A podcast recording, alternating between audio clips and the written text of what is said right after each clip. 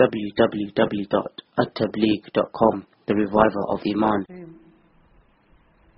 الحمد لله وكفى وسلام على عباده الذين اصطفى أما بعد أعوذ بالله من الشيطان الرجيم بسم الله الرحمن الرحيم وأتم الحج والعمرة لله سبحان ربك رب العزة عما يصفون وسلام على المرسلين والحمد لله رب العالمين. اللهم صل على سيدنا محمد وعلى آل سيدنا محمد وبارك وسلم. اللهم صل على سيدنا محمد وعلى آل سيدنا محمد وبارك وسلم. اللهم صل على سيدنا محمد وعلى آل سيدنا محمد وبارك وسلم.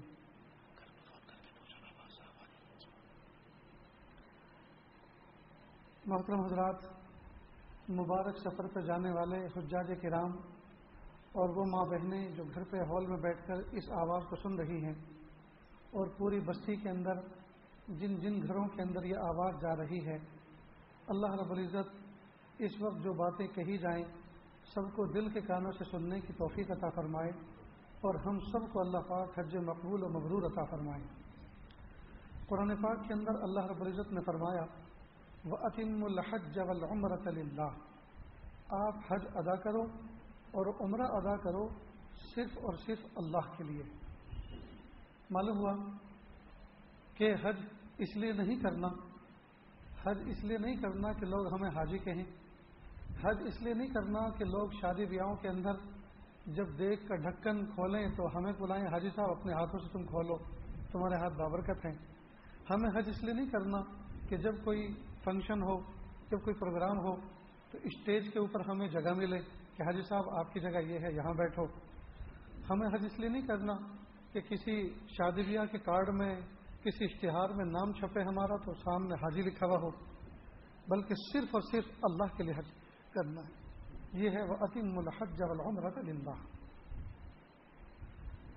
حج بڑی البیلی عبادت ہے۔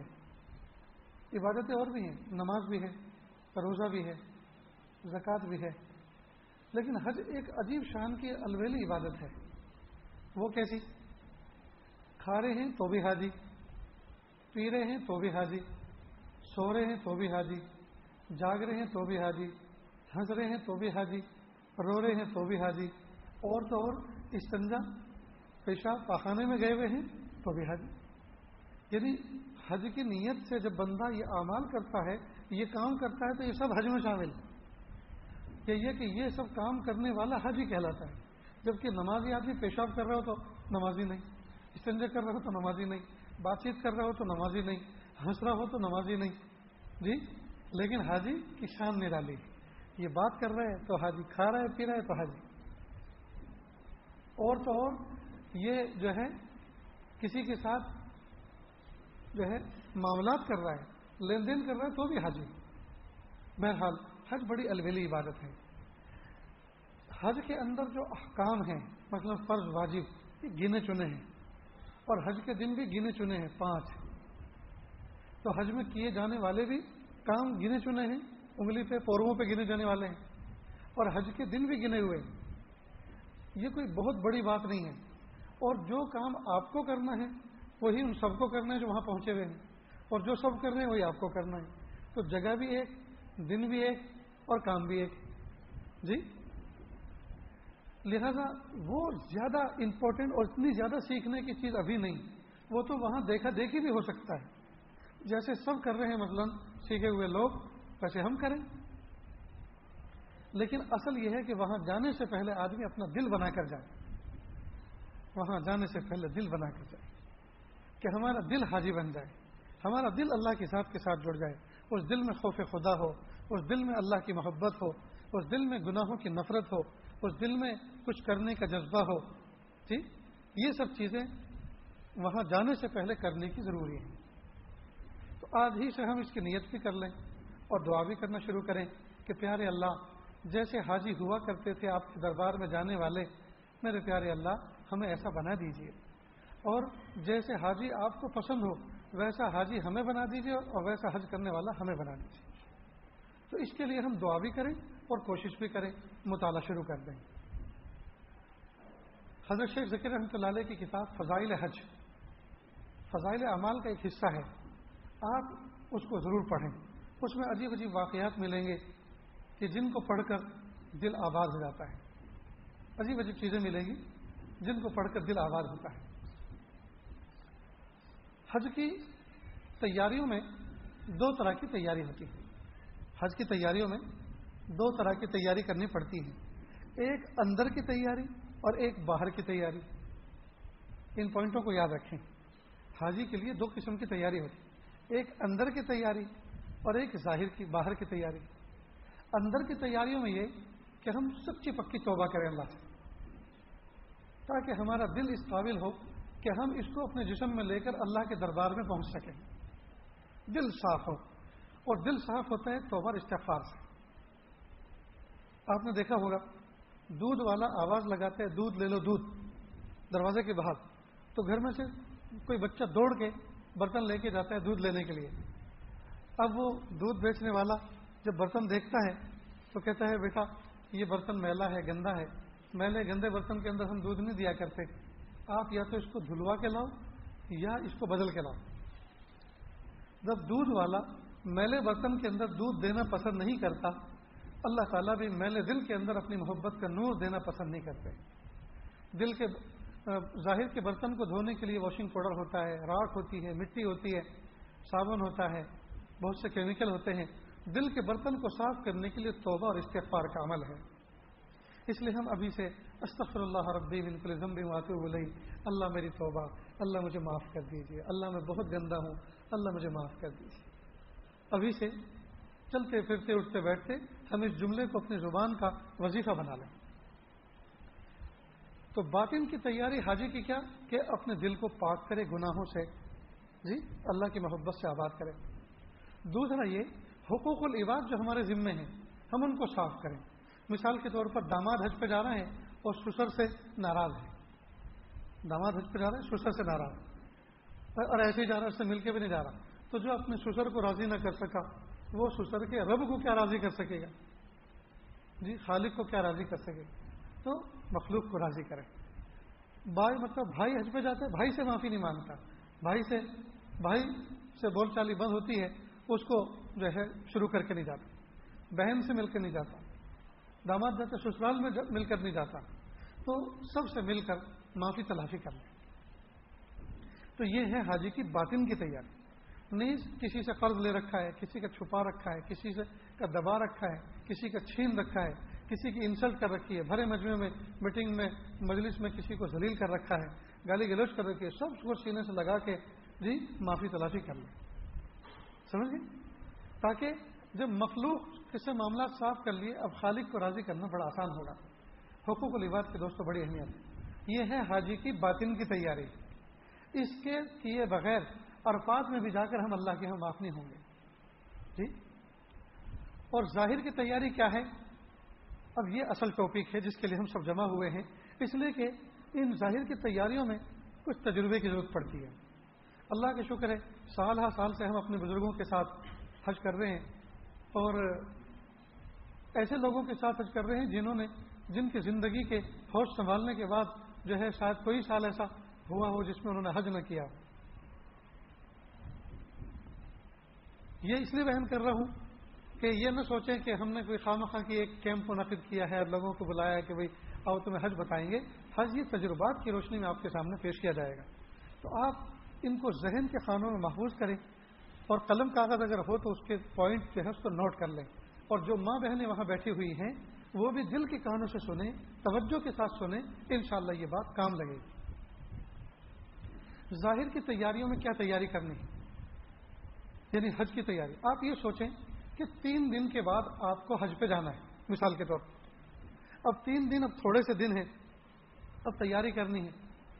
تو کیا سامان لے جائیں اور کن چیزوں کی ضرورت اس اس سفر میں پڑتی ہے؟ تو اس طرح سے اس کو سمجھتے چلیں۔ مثال کے طور پر ہمیں تین دن کے بعد سفر پر جانا ہے، اب ہمیں سامان پیک کرنا ہے۔ تو سب سے پہلے ہم رکھتے ہیں کپڑے، مثال کے طور پر۔ کپڑے۔ تو اس عاجز کے تجربے کی بات ہے، پانچ سے چھ جوڑی کپڑے حاجی کے لیے کافی ہیں۔ پانچ سے چھ جوڑی کپڑے۔ زیادہ لے جانے سے سوائے بوجھ اٹھانے کے کوئی فائدہ نہیں۔ اس میں دو جوڑی کپڑے اہتمام کے ساتھ ایسے رکھیں، ایک مدینہ طیبہ کی حاضری میں پہننے کے لیے اور ایک دسویں ضلع حاجی کی جو عید کا دن ہے، اس دن پہننے کے لیے۔ چھ کے چھ جوڑی کپڑے اگر نئے ہوں تو بہت اچھا۔ نہیں تو کم از کم دو ایک جوڑی نئے ہوں اور دوسرے صاف ستھرے جو اپنے کپڑوں میں سب سے اچھے ہوں وہ لے لیں۔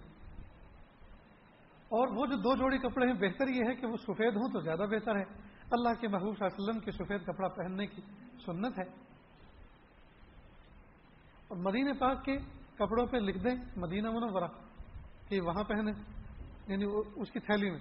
اور حج والے پہ دسویں سے لکھ دے ایسے حج مبارک یا کچھ بھی مسئلہ نہیں، وہ یاد رہے کہ حج پہ پہننے والے، تاکہ وہ یوز نہ ہو جائیں۔ اب بقیہ بچے چار جوڑی۔ تو پہنتے رہو واش کرتے رہو، پہنتے رہو کہ کیا کمی ہے؟ دو جوڑی اسپیشل رکھے رہے اور جب حج والے فارغ ہو گئے تو آپ کو مکہ مکرمہ میں قائم میں پانچ جوڑی مل گئی پہننے کے لیے، ایک جوڑی مدینے کے لیے رکھے ہوئے ہیں۔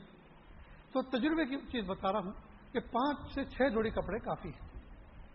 اب حج جو ہے، وہ گرمیوں کے دنوں میں آ رہا ہے۔ کافی گرمی ہوتی ہے۔ لہذا موٹے جھوٹے کپڑے نہ پہنے بلکہ ہلکے پھلکے کپڑے لے کر جائیں۔ وزن میں ہلکے ہوں۔ بہتر ہوں آرام دہ ہوں کیری کوٹن ہوں یا کوٹن کے ہوں؟ سمجھ گئے؟ اس لیے کہ آج کل جو حج جن دنوں میں آ رہا ہے، بہت شدید گرمی ہوتی ہے، پسینہ بہت ہوتا ہے۔ اب پانچ جوڑی کپڑے کیسے آپ لیں گے؟ کرتا، پاجامہ، بنیان، ٹوپی اور ہاتھ کا رومال۔ اسی طرح پاجامے سے پہلے بہت سے لوگ انڈر ویئر استعمال کرتے ہیں تو یہ ایک پورا سیٹ بنائیں۔ اور ان کپڑوں کو رکھنے کے لیے آپ پانچ تھیلی لیں، پولیتھین۔ اور ٹرانسپیرنٹ ہو تو زیادہ بہتر ہے، جس میں آر پار نظر آتا ہے۔ تاکہ یہ پتہ چلے کہ کون سا شوٹ ہے ہمارا یہ۔ اور ایک پوری تھیلی کے اندر یہ پورا سیٹ رکھیں۔ پاجامہ انڈر ویئر بنیان، کرتا، ٹوپی اور ہاتھ کا رومال۔ یہ پورا سیٹ بنتا ہے۔ اس سے فائدہ کیا ہوگا کہ جب آپ کو نہانا ہے، غسل کرنا ہے، کپڑے چینج کرنے تو آپ نے ایک تھیلی اٹھائی تو پورا سیٹ آپ کے ہاتھ میں آ گیا۔ ورنہ اگر ایسے نہیں رکھیں گے تو پاجامہ نیچے ہے، کرتا اوپر ہے، ٹوپی کونے میں ہے بنیاد ادھر ہے۔ کھڑبڑ کر رہے ہیں، وقت بھی ضائع ہو رہا ہے، شور بھی ہو رہا ہے، کمرے میں ساتھ ہی سو رہے ہیں، ان کے آرام میں خل پڑ رہا ہے۔ ایسا نہ ہو۔ مومن آدمی سسٹمیٹک ہوتا ہے۔ وہ ترتیب کے ساتھ زندگی گزارتا ہے، سلیقے سے۔ کپڑوں سے متعلق جب بات نکلی تو ماں بہنوں سے متعلق بات یہ ہے کہ ماں بہنیں وہ کپڑے پہن کر جائیں، وہ کپڑے لے کر جائیں جو شرعی تقاضوں کے مطابق بنے ہوئے ہوں۔ چنانچہ بہت سی عورتیں فروک جیسا پہنتی ہیں اور ہاف بائیں ہوتی ہے اس کی، یہ بالکل جائز نہیں ہے، بالکل بھی جائز نہیں۔ اسی طرح بہت ساری عورتیں جمبر پہنتی ہیں، لیکن ان کی آستین بھی ہاف ہوتی ہے، کوہنی سے اوپر تک۔ یاد رکھیں، عورت کا پردہ پورا ہاتھ ہے، خاص طور سے گٹوں کے اوپر تک۔ آستین اس کی ہونی چاہیے گٹوں سے اوپر تک۔ چنانچہ گٹوں سے لے کر کوہنی تک اگر کھلا رہا جی کھلا رہا اور اسی حالت میں طواف کیا تو طواف نہیں ہوگا۔ طواف زیارت جو رکن ہے، طواف زیارت جو رکن ہے، وہ نہیں ہوگا۔ جب وہ نہیں ہوگا تو شوہر پہ بھی حلال نہیں ہوگی، حرام ہوگی۔ اس لیے بہت اہمیت دینی چاہیے، اس کو سمجھنا چاہیے۔ حج کے لیے ماں بہنیں شریف تقاضوں کو پورا کرنے والا لباس پہن کر جائیں اور زندگی بھر یہ حج کر کے جائیں اب یہی پہننا ہے، یہی پہننا ہے۔ نیز اوڑھنی بھی ایسی ہو جو گھٹ قسم کی ہو یعنی اس میں بال چمکتے ہوئے، جھلکتے جھلکتے ہوئے نظر نہ آئے۔ اس لیے کہ ایسی اوڑھنی اگر پہ اوڑھے گی، جس میں بال جھلکتے ہوئے ہوں گے تو نماز نہیں ہوگی۔ اس لیے ڈارک کلر ہو، ڈارک کلر میں بال نظر نہیں آتے۔ اور ہلکی موٹی ہو۔ جی بازار میں اس طرح کے دوپٹے، نماز والے یہ بروچی دوپٹے کے نام سے سورج شہر میں ملتے ہیں۔ وہ لے کر جائیں۔ تو ماں بہنیں بھی سمجھ لیں کہ چھ جوڑی کپڑے ان کے لیے بھی انف ہیں۔ نیز موزے دو جوڑی کم از کم لے کر جائیں۔ اس لیے کہ حرم شریف کا فرش ٹھنڈا ہوتا ہے۔ ایئر کنڈیشن فرش ہوتے ہیں۔ حرم مکہ میں بھی اور مدینہ طیبہ میں بھی۔ اب کئی مرتبہ جب اس ٹھنڈے فرش پہ چلتے ہیں ننگے پیر، تو پیروں کے راستے سے ٹھنڈی جسم کے اندر سرایت کرتی ہے۔ تو بہت سے کمزور مزاج کے ہوتے ہیں تو جلدی متاثر ہو جاتے ہیں۔ تو اگر پیروں میں موزے پہن کے رکھیں گے تو ان سے اس سردی سے محفوظ ہوتے ہیں۔ تو موزے ضرور لے لیں ساتھ میں۔ تو کپڑوں سے متعلق بات یاد رہے گی۔ جب کپڑوں کی بات چلی تو کپڑے سے لگی لگتی ہوئی بات ایک اور کہ دو چادر، ایک حاجی دو چادر لے ایک بچھانے کی، ایک اوڑھنے کی۔ حالانکہ ٹور والا جس ہوٹل میں ٹھہرائے گا، جس کا مکان میں ٹھہرائے گا، وہاں انتظام گدے کا بھی ہوتا ہے بلینکٹ کا بھی ہوتا ہے۔ لیکن یہ اس لیے یہ آجز کہہ رہا ہے کہ مینا عرفات میں ضرورت پڑتی ہے۔ مینا عرفات میں ضرورت پڑتی ہے، اوڑھنے بچھونے کی چادر کی اسی طرح ایئرپورٹ پہ بھی ضرورت پڑ جاتی ہے، لمبا قیام ہو جاتا ہے۔ تو دو چادر۔ اب یہ چادر کیسی ہونی چاہیے؟ وزن میں بالکل ہلکی پھلکی ہوں۔ جیسے بومبے ڈائنگ چادر ہوتی ہے نا کاٹن کی بیڈ شیٹ جس کو کہتے ہیں۔ ایک ہوتی ہے کولہا پوری شولہ پوری وہ تو بہت موٹی ہوتی ہے، وہ تو تین چار کلو وزن کی ہوتی ہے، ایک ہی۔ یہ نہیں۔ ہلکی پھلکی چادر تو دو چادر، ایک بچھانے والی، ایک اوڑھنے والی۔ نیز ہلکا پھلکا تکیا بہت سے لوگوں کو تکیے کے بغیر نیند نہیں آتی۔ تو اب روئی کا تکیا آپ لے کے جائیں تو تو لمبا چوڑا ہو جاتا ہے۔ بہتر ہوا کا تکیا لے کر جائیں۔ اب ہوا کے تکیے کئی طرح کے آتے ہیں۔ ایک تو وہ جو بہت پرانے زمانے کے چلا رہا ہے، کافی موٹا ہوتا ہے، وہ نہیں۔ ایک وہ چل رہا ہے جو بہت بالکل ربر جیسا ہوتا ہے اس کو اس کی کینواس جیسی لگی ہوتی ہے، چائنا کے ہوتے ہیں۔ بہت سے لوگ کہتے ہیں جی ہوا کا تکیا ہمیں پھاتا نہیں ہے، ہمیں موافق نہیں آتا۔ تو اس کا اس کی وجہ یہ ہے اس کا طریقہ استعمال نہیں سمجھتے۔ اگر آپ ہوا کے تکیے میں فل ہوا بھریں گے تو وہ پتھر کا ہو جائے گا۔ تو پھر تو ظاہری بات ہے، سر کے نیچے پتھر کا ٹکڑا یا اینٹ کا ٹکڑا رکھنا اور وہ رکھنا دونوں برابر۔ آپ اس کے اندر ہوا کم بھریں۔ جو ہوا کم بھریں گے تو وہ آپ کو ایسا ہی فیل ہوگا جیسا کہ آپ نے روئی کے تکیے نیچے رکھا ہوگا دبے گا۔ اور بہتر یہ کہ اس کے اوپر تکیے کا ایک کور جیسے ہوتا وہ چڑھا لیں تو آپ کو یہ بھی نہیں لگے گا کہ یہ پلاسٹک کا ہے۔ سمجھ گئے؟ تو یہ آپ کا بستر بن جائے گا، ایک چادر بچھانے کی، ایک اوڑھنے کی اور ایک ہوا کا تکیا اور اسی سے ملتی جلتی چیز ایک اور، سفر کا مسلح۔ سفر کا مسلح جس کے نیچے پلاسٹک کا استر ہوتا ہے۔ جی؟ اس کو جب بچھایا جاتا ہے تو پلاسٹک والا حصہ نیچے ہوتا ہے، کپڑے والا اوپر ہوتا ہے۔ تاکہ نیچے اگر نمی ہو تو وہ کپڑے کو خراب نہ کرے۔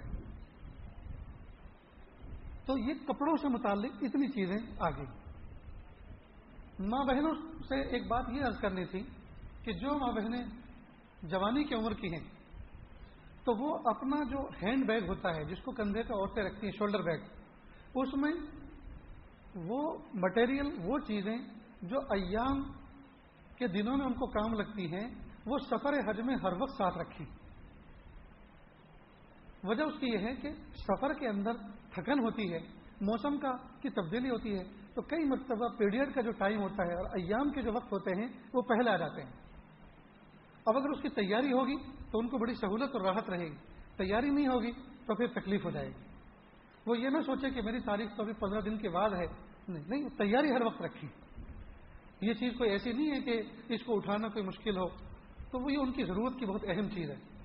تو وہ اپنی ایام کی پاکی صفائی کی جو چیزیں ہوتی ہیں، وہ اپنے ہینڈ بیگ میں رکھیں۔ نیز، ایک بات اور سمجھ لیں۔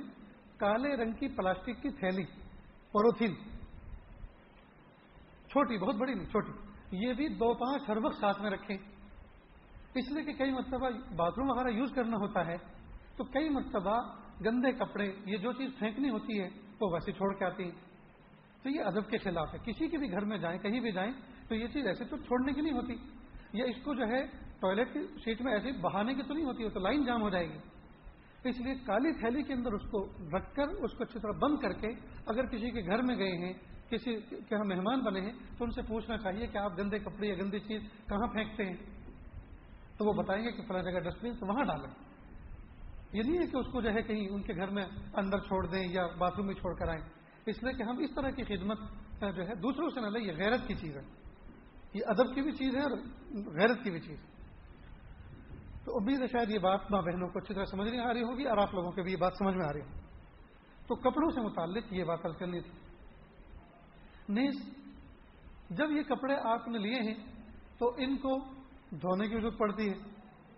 اگرچہ آج کل ٹور والے الحمدللہ یہ سروس دیتے ہیں وہ کہ دھوبی کو بلاتے ہیں اور ان سے کپڑے دھلواتے ہیں۔ پھر بھی بہت سے لوگوں کو دھوبی کے دھلے ہوئے کپڑے نہیں جمتے، کیونکہ وہ پاک ناپاک کپڑے اور بھیڑ بھاڑ اور کراؤڈ کا زمانہ ہوتا ہے، پتہ نہیں پانی کتنا نکالتے ہیں، کیا کرتے ہیں۔ تو بہت سے پاکیزہ ذوق کیسے ہوتے اور ہونا بھی چاہیے کہ وہ اپنے کپڑوں میں پانی خود نکالتے ہیں۔ تو بہتر یہ ہے کہ وہ سامگری اور وہ چیز جو کپڑوں کو دھونے کے لیے اور سکھانے کے لیے ضرورت پڑتی ہے، وہ بھی ساتھ لے لیں۔ چنانچہ واشنگ پاؤڈر ساتھ میں لیں۔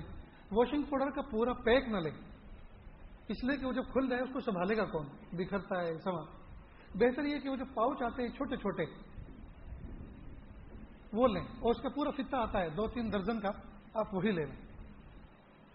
اس میں ہوتا ہے کہ ایک پڑیا آپ نے کھولی تو اس میں آپ کے ایک مرتبہ پہنے ہوئے کپڑے آسانی کے ساتھ واش ہو جاتے، بلکہ اس سے بھی زیادہ۔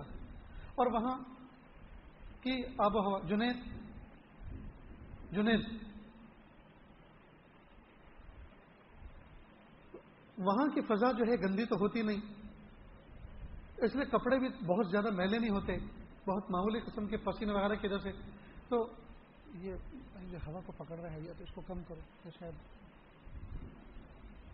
تو بہتر یہ ہے کہ آپ اس میں جب کپڑوں کو دھوئیں گے واشنگ پاؤڈر میں جو پڑیا ہوتی ہے اس کی، تو آسانی کے ساتھ ایزیلی آپ کا میل نکل جائے گا۔ لہذا بہت زیادہ صابن وغیرہ اٹھانے کی ضرورت نہیں واشنگ پاؤڈر کافی ہے۔ پھر بھی اگر صابن لینا ہو تو ایک ٹکیا رین صابن جو آتا ہے، وہ بہت ہی اچھا ہوتا ہے، وہ استعمال کر لیں۔ ٹھیک؟ تو واشنگ پاؤڈر اب کپڑے سکھانے کی ضرورت پڑتی ہے، تو پانچ دس میٹر رسی رسی کا جو بنڈل آتا ہے، آسانی کے ساتھ دکان پہ مل جاتا ہے۔ وہ بھی لے لیں۔ نہیں، ایک درجن وہ جو کلپ آتے ہیں کپڑے کو ہینگ کرنے کے لیے تاکہ اڑ نہ جائیں، وہ بھی لیں۔ تاکہ کپڑے جو ڈالیں اس کے اوپر وہ کلپ لگائے جا سکے۔ تو حاجی کے کپڑوں کی ضرورت کم از کم چھ جوڑی اور ان کو سکھانے کے لیے اور دھونے کے لیے واشنگ پاؤڈر رسی اور کلپ یہ بھی ساتھ لے لیں۔ کپڑوں کی ضرورت آپ کی پوری ہو گئی۔ اب ایک احرام۔ احرام بھی آپ حاجی کو لے کے جانا ہے۔ تو مرد کا احرام اور عورت کا احرام میں فرق ہے۔ مرد کا احرام دو سفید چادر۔ ایک لنگی بنا کے نیچے پہننا ہے اور ایک کو اوڑھنا ہے۔ دونوں بغیر سلی ہوئی ہوں گی۔ دونوں بغیر سلی ہوئی ہوں گی۔ بدلی کے متعلق بھی کچھ ساتھی ہے ذرا۔ اچھا اچھے بدل۔ اس میں جی بات ہے ٹھیک۔ اب یہ جو ضرورت آپ کی چل رہی ہے تو اس کو اچھی طرح سے سمجھ لیجیے اب آپ کو ان سب چیزوں کو تیار کرنے کے بعد ایک اہم فریضے پر جانا ہے۔ اور وہاں اگر ہمارے ساتھ وہ پوری پوری چیز نہ ہوئی جو ہونی چاہیے جی وہ پوری چیز نہ ہوئی، تو وہاں جا کے تکلیف ہوتی ہے۔ تو ہم تکلیف کے ساتھ حج کریں، بہتر یہ ہے کہ ہم فری ہو کر، خوش دلی کے ساتھ، یکسو ہو کر جو ہے اللہ تعالیٰ کے سامنے جی ہم اپنی عبادات پیدا کریں۔ تو احرام جو ہے، احرام، مرد کا احرام ہے دو سفید چادر، ایک سفید لنگی یعنی نیچے ایک چادر باندھنی ہے، ایک اوپر اوڑھنی ہے۔ اور دونوں بغیر سلی ہوئی ہوں گی دونوں بغیر سلی اب اس ان دو کپڑوں کے علاوہ مرد کو اور کوئی کپڑا نہیں پہننا۔ نہ بنیان ہے، نہ انڈر ویئر ہے۔ جی؟ کسی قسم کی کوئی چیز نہیں پہننی۔ چپلوں کے اعتبار سے دو پٹی کی چپل مرد پہنے گا۔ بند جوتا نہیں پہنے گا، موزے نہیں پہنے گا۔ سر کے اوپر کوئی ٹوپا یا ٹوپی نہیں اوڑھے گا یا کوئی رومال نہیں باندھے گا۔ جی؟ بس دو چادر اور دو پٹی کی چپل۔ یہ مرد کا احرام عورت کا احرام میں بہت وسعت ہے، بہت گنجائش ہے۔ جو لباس شرعی تقاضوں کو پورا کرنے والا وہ اپنے گھر پہ پہنا کرتی تھی، وہی لباس اس کا احرام بن جاتا ہے۔ احرام کی نیت سے جب وہ ان کو پہن لے گی انہیں لباس کو پہن لے گی، وہ محرم ہو جائے گی اور احرام کے کا ثواب اس کو ملنا شروع ہوگا اور حج کا فریضہ اور عمرے کا فریضہ اس کا ادا ہوگا اسی لباس کے اندر۔ جبکہ مرد احرام کے علاوہ اگر اپنے کپڑے پہن کر حج عمرہ کرے گا تو اس کا حج عمرہ ادا نہیں ہوگا۔ اس لیے کہ اس نے شریعت کی خلاف ورزی کی۔ اتنی بات سمجھ میں آگے دوست تو عورتوں کا احرام کیا؟ ان کے اوپر موزے کی پابندی نہیں، ان کے اوپر بوٹ کی پابندی نہیں، دو پٹی کی چپل کی پابندی نہیں۔ وہ بند جوتا پہن سکتی ہیں، وہ موزے پہن سکتی ہیں۔ جی؟ البتہ اس کو کرنا ایک کام کیا ہے احرام کی حالت میں کہ چہرہ کھلا رکھنا ہے۔ لیکن کھلا اس طرح سے رکھنا ہے کہ وہ ڈھکا رہے۔ عورت کو چہرہ کھلا رکھنا ہے، کھلا اس طرح سے رکھنا ہے کہ وہ ڈھکا رہے۔ اس کا طریقہ یہ ہے کہ چھجے والی جو کیپ آتی ہے، چھجے والی یعنی جو دھوپ کیپ جس کو کہتے ہیں، جو نوجوان بچے کرکٹ کھیلتے وقت دھوپ میں پہنتے ہیں۔ تو ایسی کیپ، اور اس کیپ میں بھی سر کا حصہ کھلا رہتا ہے۔ یہ آج کل ایسی کیپ چل رہی ہے، نوجوان بچے صرف اس کی پٹی ہوتی ہے اور اوپر سے سر اس کا، اس کے اوپر کپڑا نہیں ہوتا۔ تو وہ اگر پہنے تو عورت کو زیادہ، وہ کمفرٹیبل ہوتا ہے، وہ زیادہ بوجھ نہیں لگتی۔ اور اس کے اوپر پھر اسکارف کا کپڑا ڈال دے تو وہ چھجا آگے نکلے ہونے کی وجہ سے وہ کپڑا دور رہے گا چہرے سے، تو چہرہ بھی گویا کھلا رہے گا اور پردے سے ڈھکا بھی رہے گا۔ یاد رکھیں، بہت ساری عورتیں زندگی بھر اپنے وطنوں میں پردہ کرتی ہیں، لیکن وہاں جا کر پردہ الٹ دیتی ہیں۔ یاد رکھیں، حج کے پانچ دن جس حاجی اور حجن نے جیسے گزارے ہوں گے اس پر مہر لگے گی، پھر زندگی ویسی گزرے گی۔ اگر بے پردہ ہو کر وہاں زندگی گزارے گی، تو زندگی بھر بے پردہ رہے گی۔ اور باپردہ اور حیا کے ساتھ وقت گزارے گی، تو اس پر مہر لگوا کے لائے گی اور زندگی بھر حیا اور پردے کے ساتھ زندگی گزارے گی۔ ہم نے دیکھا، بہت سی عورتیں یہاں باپردہ رہتی ہیں اور وہاں جا کے بے پردہ ہو جاتی اور اس کی ایک بہت بڑی وجہ یہ بھی ہے کہ مختلف علاقوں کے، مختلف مسلکوں کے لوگ پوری دنیا کے جمع ہوتے ہیں۔ تو وہ عورتیں ان کو دیکھتے ہو کہاں؟ سبحان اللہ، ہم سے زیادہ خوبصورت یہ، ہم سے زیادہ دیندار یہ، دین یہاں نازل ہوا، قرآن یہاں نازل ہوا، یہ پردہ نہیں کرتی، یہ ہمارے شوہروں نے اور ہمارے یہاں کے علماء نے کیوں ہمیں پردے میں جکڑ رکھا ہے؟ لہذا وہ بھی اللہ کر دیتے یہ یہ سمجھ کا فرق ہوتا ہے۔ اس لیے ہرگز ہرگز، اور کئی مرتبہ شوہر کہتے ہیں کہ سب کے تو منہ کھلے ہیں، یہاں سب کو اپنی اپنی پڑیے کھول دیتے ہوئی یہ بڑی بےغیرتی کی بات ہے۔ ہرگز ایسا نہیں کرنا چاہیے۔ کئی مرتبہ ہمارے دوست احباب بہت سے ملنے والے ان کی عورت ساتھ میں ہوتی ہیں اور انہوں نے ان کا پردہ اٹھوایا ہوا ہوتا ہے۔ جب دیکھتے ان کے پیچھے چھپتی میں نے کہا کیوں چھپتی ہو؟ اپنے دل میں سوچا، اب کیوں چھپتی ہو؟ جب تمہیں ہم سے شرم ہے، حیا ہے، تو اتنے بڑے رب سے اس کے دربار میں آ کے، اس کے گھر میں آ کے بےغیرتی کر رہے ایک انسان، پانچ فٹ کے انسان سے تمہیں شرم آتی ہے، اس رب کے حکام سے شرم نہیں آتی۔ تو ماں بہنیں، اس بات کو اچھی طرح سے ذہن میں بٹھا لیں کہ وہاں جا کے بے پردہ نہیں ہونا باپردہ رہنا ہے۔ تو لباس سے متعلق باتیں آپ کے سامنے آ گئی اور احرام سے متعلق۔ مرد کی احرام جو ہے دو چادریں ہیں، عورت کا احرام، اس کا وہ کپڑا، وہی کپڑے ہیں جو سنت و شریعت کے تقاضوں کو پورا کرنے والے ہوں۔ ہاں بائی آستین نہ ہو جی باہیں کھلی ہوئی نہ ہو اور دوپٹہ اتنا باریک نہ ہو جس میں بال چمکتے ہوئے ہوں، ورنہ احرام جو ہے ادا نہیں ہوگا اور اس کے اندر جو احکام ادا کر رہے ہیں، اس میں فرق پڑ جائے گا اور ہلت حرمت سے تبدیل ہو جائے گی۔ البتہ بہت سی عورتیں ایک اسکاف باندھتی ہیں، سفید رنگ کا، اور اس کو عورتوں کی اصطلاح میں احرام کہا جاتا ہے، عورت کا احرام۔ وہ کیا چیزیں سمجھ لیں؟ اس کو احرام نہیں کہتے، نہ وہ احرام ہے۔ اصل میں عورتیں سفید کپڑا باندھتی ہیں، اور اس کا مقصد یہ ہوتا ہے کہ بال کھلنے نہ پائیں، بال الجھنے نہ پائیں اور بال ٹوٹنے نہ پائیں۔ تو اس احتیاط کے لیے وہ اسکارف باندھتی ہیں۔ وہ سفید ہی ضرور نہیں، وہ کالا بھی ہو تو بھی چلے گا، اور نیلا پیلا ہو تو بھی چلے گا۔ سمجھ گئے؟ البتہ اس کے باندھنے کا طریقہ کیونکہ ماں بہنیں پردوں میں ہیں، اس کو ہم ان کو بتا نہیں سکتے۔ آپ حضرات کیونکہ ان کے محرم ہیں، بھائی ہیں، کوئی شوہر ہے آپ اچھی طرح سمجھ لیں کہ عورتیں اس کو یہاں سے باندھتی ہیں بھاؤں کے اوپر سے۔ جیسے آج کل یہ جو بائک چلانے والی بچیاں ہیں، وہ فیشن میں یہاں سے آ کر منہ ڈھانکتی ہیں تاکہ گردہ وغیرہ چہرے پہ نہ لگے۔ جی؟ تو وہ جو یہ بھووں کے اوپر سے باندھتی ہیں، یہ یہ اسٹائل میں نہ باندھے اس کو باندھے وہاں سے جہاں سے بال کے اگنے کی ابتدا ہوتی ہے۔ وہاں سے۔ اس لیے کہ اس پیشانی کے حصے کو بھی کھولنا ہے احرام کی حالت میں۔ اگر اس کو وہ باندھ لیں گی، ڈھانک لیں گی اور ایک رات مسئلہ اگر ڈھکا رہا تو شاید دم آ جائے گا اس پر۔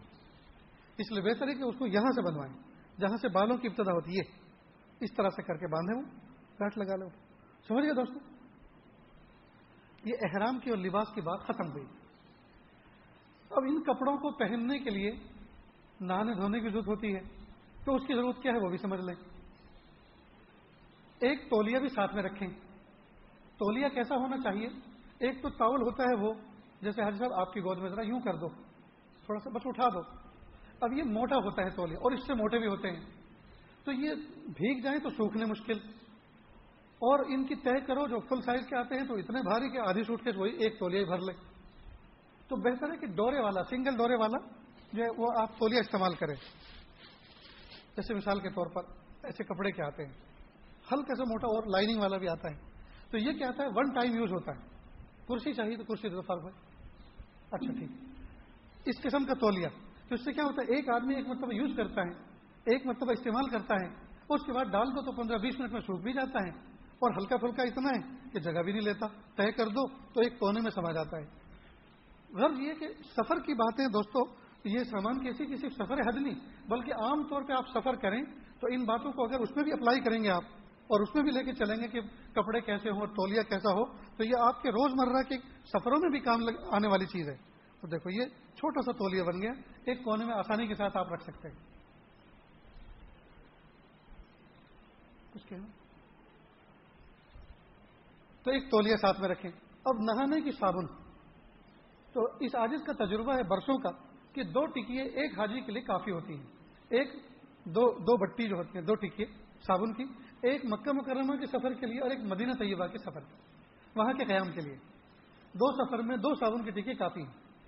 البتہ آپ پلاسٹک کی ایک صابن دانی بھی لیں، جس میں اس کو رکھا جائے۔ بہت بڑی نہ ہو، صابن کی سائز کی درمیانی سائز کی لے لیں۔ سفری، سفر کی سب چیزیں تو آدمی کی ایسی ہلکی پھلکی چھوٹی ہوتی ہیں، جس سے جو ہے آدمی آسانی کے ساتھ سفر کا وقت گزار سکے۔ اور بہتر ہے کہ اس کے اندر نیچے سوراخ ہوں، تاکہ صابن استعمال کرنے کے بعد صابن دانی میں رکھیں اور اس کو جھاڑ دیں تو پانی اس کا نتر جائے۔ ورنہ کے سوراخ نہیں ہوں گے، گیلی صابن اس میں ہوگی تو وہ گل جائے گی، خراب ہو جائے گی۔ نیز ہر آدمی کو دو پانچ دن کے بعد حجامت کے سامان کی ضرورت اس سے پڑتی ہے۔ تو ایک حجامت کٹ بنائیں، حجامت کے سامان کا ایک پاؤچ بنائیں، جس میں چین لگی ہوئی ہو۔ اس کے اندر کیا کیا رکھیں؟ ایک ریزر مشین۔ ایک کے بلکہ پچیس تیس دن ہوتے ہیں تو دو، یہ بھی نف ہوتی ہیں، دو کافی ہیں۔ اور یوز اینڈ تھرو والی ہو تو زیادہ بہتر ہے۔ گلیٹ کی آتی ہے دس پندرہ روپے کا ایک ایک ریزر مشین۔ ایک مکہ مکرمہ کے قیام میں کام لگے، دوسرا مدینہ طیبہ کے قیام میں کام لگے۔ تو ایک ریزر مشین، ایک چھوٹی سی کینچی، ایک نیل کٹر، ایک چھوٹا سا شیشہ، ایک کنگھی، داڑھی میں کرنے کے لیے سر کے بال تو کٹ ہی جاتے ہیں۔ ایک سرمے دانی ایک چھوٹی سی ادھر کی شیشی۔ اب یہ اور ایک چھوٹی سی تیل کی شیشی، جیسے پیراشوٹ آئل آتا ہے اس کا۔ کیا کہتے کوکونٹ کا۔ اب یہ ایک کٹ کے اندر آ جاتا ہے۔ چین لگا دو اس میں۔ البتہ جو اس میں کینچی ہوتی ہے، کینچی کے اوپر مضبوط سا سخت کاغذ لپیٹ کے سیلو ٹیپ لگا دینی چاہیے، تاکہ اس کی دھار جو ہے نہ اس پاؤچ کو خراب کرے، نہ بیگ کو پھاڑے، نہ آپ کے جسم کو تکلیف پہنچائے، کیونکہ دھار دار چیز ہے۔ تو حجامت کٹ آپ اٹھائیں گے ایسے، تو سارا کے سارا سامان آپ کے ساتھ ہوگا۔ سمجھ گئے نا؟ تو اس کا ایک الگ سے پاؤچ بنا لیں۔ نہیں، بہت سارے لوگوں کو آج کل سو میں سے اسی نوے تو لوگ وہ ہیں جو دوائی پہ جیتے ہیں۔ دوائی استعمال کرنا ان کی ضروری ہوتی ہے۔ شوگر والے ہیں، ڈائبٹیز والے ہیں۔ تو اپنی دوائی کی بھی کٹ الگ سے بنائیں۔ اور اگر مثال کے طور پہ آپ کو پچیس دن کا وہاں قیام کرنا ہے، تو آپ پچیس دن کے بجائے تیس دن کا سیٹ لے کر جائیں۔ تیس دن۔ کیوں؟ اس لیے کہ کئی مرتبہ فلائٹ ڈیلے ہو جاتی ہے یا شیڈول بدل جاتا ہے۔ زیادہ دن کا قیام ہوتا ہے، یا کہیں فلائٹ خراب ہو جاتی ہے تو وہاں وہ ہوٹل میں ٹھہرا دیتے ہیں چوبیس گھنٹے کے لیے۔ تو اگر آپ شوگر والے ہیں، اللہ تعالیٰ ہم سب کو شفا عطا فرمائے، صحت دے۔ ڈائبٹیز والے ہیں شوگر والے اور بلڈ پریشر والے ہیں، تو ان کو ایک دن کی بھی، ایک ٹائم کی بھی ناگا جو ہے وہ بہت مضر ثابت ہوتی ہے۔ اس لیے وہ دو پانچ دن کی دوائی ایکسٹرا لے کر جائیں۔ اسی طرح بہت سارے لوگ کھانسی کے مریض ہوتے ہیں یا سردی کے مریض ہوتے ہیں۔ تو ان کو ساری دوائی جو ہے سوٹیبل نہیں ہوتی، بلکہ ان کی خاص فیوریٹ دوائی ہوتی ہے، وہی ان کو شفا، اللہ تعالیٰ اس میں ان کے لیے شفا رکھی ہوئی ہے۔ تو وہ دوائی بھی یہاں سے لے کر جائیں۔ سمجھے دوست؟ اس طرح بہت سارے لوگ چشمے والے ہوتے ہیں، تو وہ چشمہ اپنا ایکسٹرا لے کر جائیں۔ اور ایکسٹرا چشمے کے ساتھ اپنا جو نمبر ہے چشمے کا، وہ بھی صاف کمپیوٹر سے لکھوا کے دیں صاف تحریر میں لکھوا کر دیں۔ کئی مرتبہ یہ بھی گم ہو جاتا ہے، وہ بھی ٹوٹ جاتا ہے۔ تو پھر کیا کریں؟ تو نمبر اگر محفوظ ہوں گے، تو وہ ہم کسی سے دکھا کے وہاں بنوا سکیں گے۔ تو یہ حاجی کی پیر سے لے کر سر تک کی ضرورتیں آپ کے سامنے بیان ہوئی۔ البتہ جو چپل اور جوتے آپ لے کر جائیں سفر میں، ان کو آپ سفر سے پہلے خرید کر دو پانچ دن اپنے گھر کے اندر یوز کر لیں۔ کئی مرتبہ نئے جوتے کاٹتے ہیں۔ نئے جوتے جو ہیں وہ کمفرٹیبل نہیں ہوتے۔ اب اگر اتنے مبارک سفر پہ آپ کے جوتے آپ کو تکلیف دیں، آپ کی چپل تکلیف دیں، تو مزہ کرکرا ہو جاتا ہے سفر کا۔ تو بہتر یہ ہے کہ پہلے سے لے کر ان کو ذرا راؤس کر لیں۔ سمجھ گئے؟ اتنی چیزیں حاجی کی ضرورت کی ہوتی ہیں۔ اب اس سامان کو رکھنا بھی ہے، جو آپ نے سب جمع کیا ہے، کپڑے کا حجامت کٹ کا، دوائی کا، یہ سب چیزوں جو جمع کیا ہے۔ اب ان کو رکھنا بھی ہے تو ایک بیگ لیں۔ بیگ کیسا ہو؟ بیگ وزن میں ہلکا ہو، وزن میں ہلکا ہو اور مضبوط ہو۔ اور اس کی چین بہت اچھی ہو۔ آج کل عام طور پہ ہوتا ہے کہ چین اچھی ہے تو کپڑا اچھا نہیں، کپڑا اچھا ہے تو چین اچھی نہیں، تو ذرا اچھا دیکھیں۔ وزن میں بہت ہلکا ہو۔ بعض مرتبہ خالی بیگ ہی اتنا وزنی ہوتا ہے، سات آٹھ کلو کا ہوتا ہے۔ اب لمیٹڈ سامان لانا ہوتا ہے، جہاز والے اس پر پینلٹی لیتے ہیں، اس پر جو ہے زیادہ قیمت وصول کرتے ہیں، تو کیا ضرورت ہے اتنا بھاری بھرکم بیگ لے جانے کی؟ تو اس لیے بیگ ہلکا ہو، چین اس کی مضبوط ہو۔ اور تالا لگانے کی اس میں سہولت ہو۔ اور بہتر یہ ہے کہ اس کے اندر ول بھی ہوں، پہیے لگے ہوئے ہوں۔ تاکہ وہ اپنے پیروں پہ خود چلے۔ کئی جگہ ایئرپورٹ پر، کئی مقام پر وہ ٹرالی نہیں ملتی، آدمی کو اٹھانا پڑتا ہے۔ تو اگر اس میں ول لگے ہوئے ہوں گے تو ان کو گھسیٹنا آسان ہوتا ہے۔ تو بیگ اس طرح کا ہو۔ نیز سعودی عرب کی جو ایئر لائنس ہے ایئر سعودی اس کے اندر صرف دو بیگ آپ ڈکی میں ڈال سکتے ہیں۔ دو بیگ، دو سے زیادہ تین نہیں، ہرگز نہیں۔ لیتے ہی نہیں ہوں۔ تو بہتر یہ ہے کہ دونوں بیگ آپ کے ہلکے پھلکے ہوں۔ اور ول والے ہوں، ان کے اندر ڈال۔ بلکہ ایک کو کھجور کا بیگ بنا لیں مثلا، اور ایک کو اپنے سامان کا بیگ بنا لیں، تو آسانی کے ساتھ وہ ہو جاتا ہے۔ تیسرا ایک بیگ ہوتا ہے ہینڈ بیگ۔ ہینڈ بیگ اس بیگ کو کہتے ہیں جو ہاتھ میں لے کر جہاز کے اندر لے جانے کی اجازت ہوتی ہے۔ لیکن اس کا ایک قانون ضابطہ ہے۔ ایک تو یہ کہ یہ چھ سات کلو سے زیادہ کا نہ ہو یعنی خالی اور اس میں سامان رکھنے کے بعد ٹوٹلی وزن اس کا چھ سے سات کلو ہو۔ سیون کے جی اس سے زیادہ کا وہ نہیں لیتے، نکلوا دیتے ہیں سامان۔ دوسرا یہ کہ اس بیگ کے اندر کوئی ایسی چیز آپ لے کے نہ جائیں جو کسی دوسرے کو تکلیف پہنچانے کا ذریعہ بن مثلاً چھری ہے نیل کٹر ہے، کینچی ہے، یہ سب چیزیں الاؤ نہیں کرتے، وہ نکال کے پھینک دیتے ہیں۔ اس لیے وہ جو حجامت کٹ ہے، وہ اس میں ہرگز نہ رکھیں، ورنہ اس میں سے آپ کی کینچی چلی جائے گی نیل کٹر چلا جائے گا اور تیل بھی چلا جائے گا، اتر بھی نکل، نکال دیا جائے گا۔ کیونکہ انٹرنیشنل ایک قانون بن چکا ہے کوئی بھی ایسی چیز جس کو کسی کو سنگھا کے بے ہوش کیا جا سکے، جس کو کسی کو تکلیف پہنچائی جا سکے، زخمی کیا جا سکے، وہ چیز جہاز کے اندر لے جانا الاؤ نہیں ہے۔ تو اس کو اس بیگ میں رکھیں جو بیگ جہاز کی ڈکی میں جانے والا ہے، جس کو لگیج بیگ کہتے ہیں۔ اتنی بات سمجھ گئے تو پھر ایک بیگ وہ ہوتا ہے جو کندھے پہ ہر وقت رہتا ہے۔ سیٹ پہ بیٹھتے وقت بھی اس کو رکھتے ہیں۔ اس کو شولڈر بیگ کہتے ہیں۔ پاؤچ بھی کہتے ہیں، کندھے پر لٹکا رہتا ہے۔ اس میں بہت اہم ڈاکیومنٹ ہوتے ہیں۔ اور اس میں کچھ پیسے بھی رکھتے ہیں۔ تو اس میں آپ وہ جو سفری مسلح ہوتا ہے، اس کو بھی رکھ سکتے ہیں۔ نیز پرانے پاک ہے۔ اسی طرح حج میں پڑھنے والے کچھ وظائف ہیں، دعائیں ہیں، یا کوئی کتاب ہے، اس کو بھی آپ اس میں رکھ سکتے ہیں۔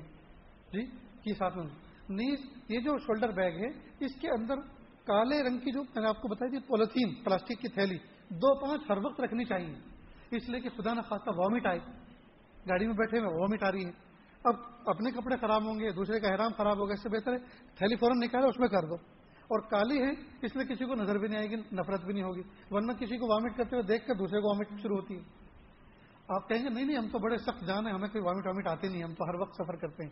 آپ کو نہیں آئے گی تو کسی آپ کے پڑوسی کو تو آ سکتی ہے۔ نقصان تو وہ بھی آپ کا کرنے والا ہے۔ جی کپڑے خراب کرے گا تو اس کے کام لگے گی، اس کی نیت سے رکھو۔ نبی کسی کے کام آئے ایسے ہی رکھے نہیں تو کوئی بوجھ تو ہے نہیں، رکھنے کا ثواب ملے گا۔ کس نیت سے کسی کو راحت پہنچے آپ نے رکھی تھی۔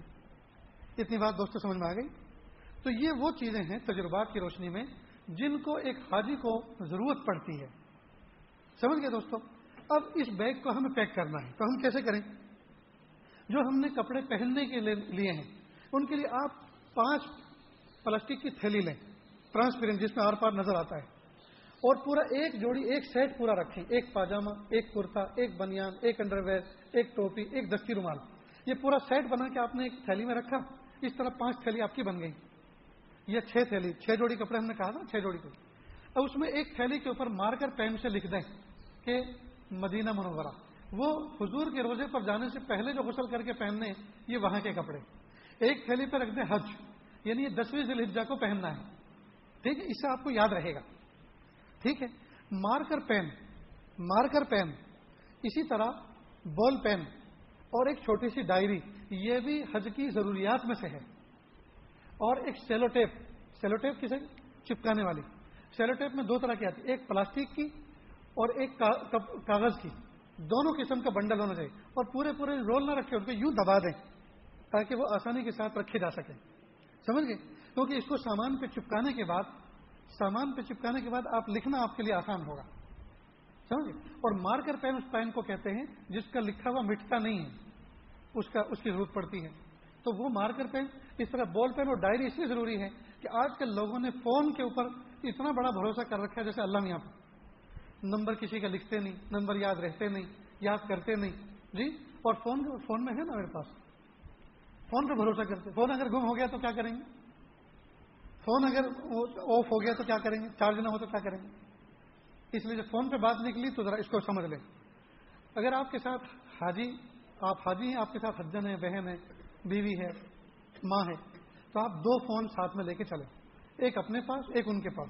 اور فون کا سیٹ ایسا ہونا چاہیے جس کو آسانی کے ساتھ دونوں آپریٹ کر سکے اسی دن بیٹا نیا لا کے دیتا، ابا پیک ہے، یہ جدہ ایئرپورٹ پہ کھولنا۔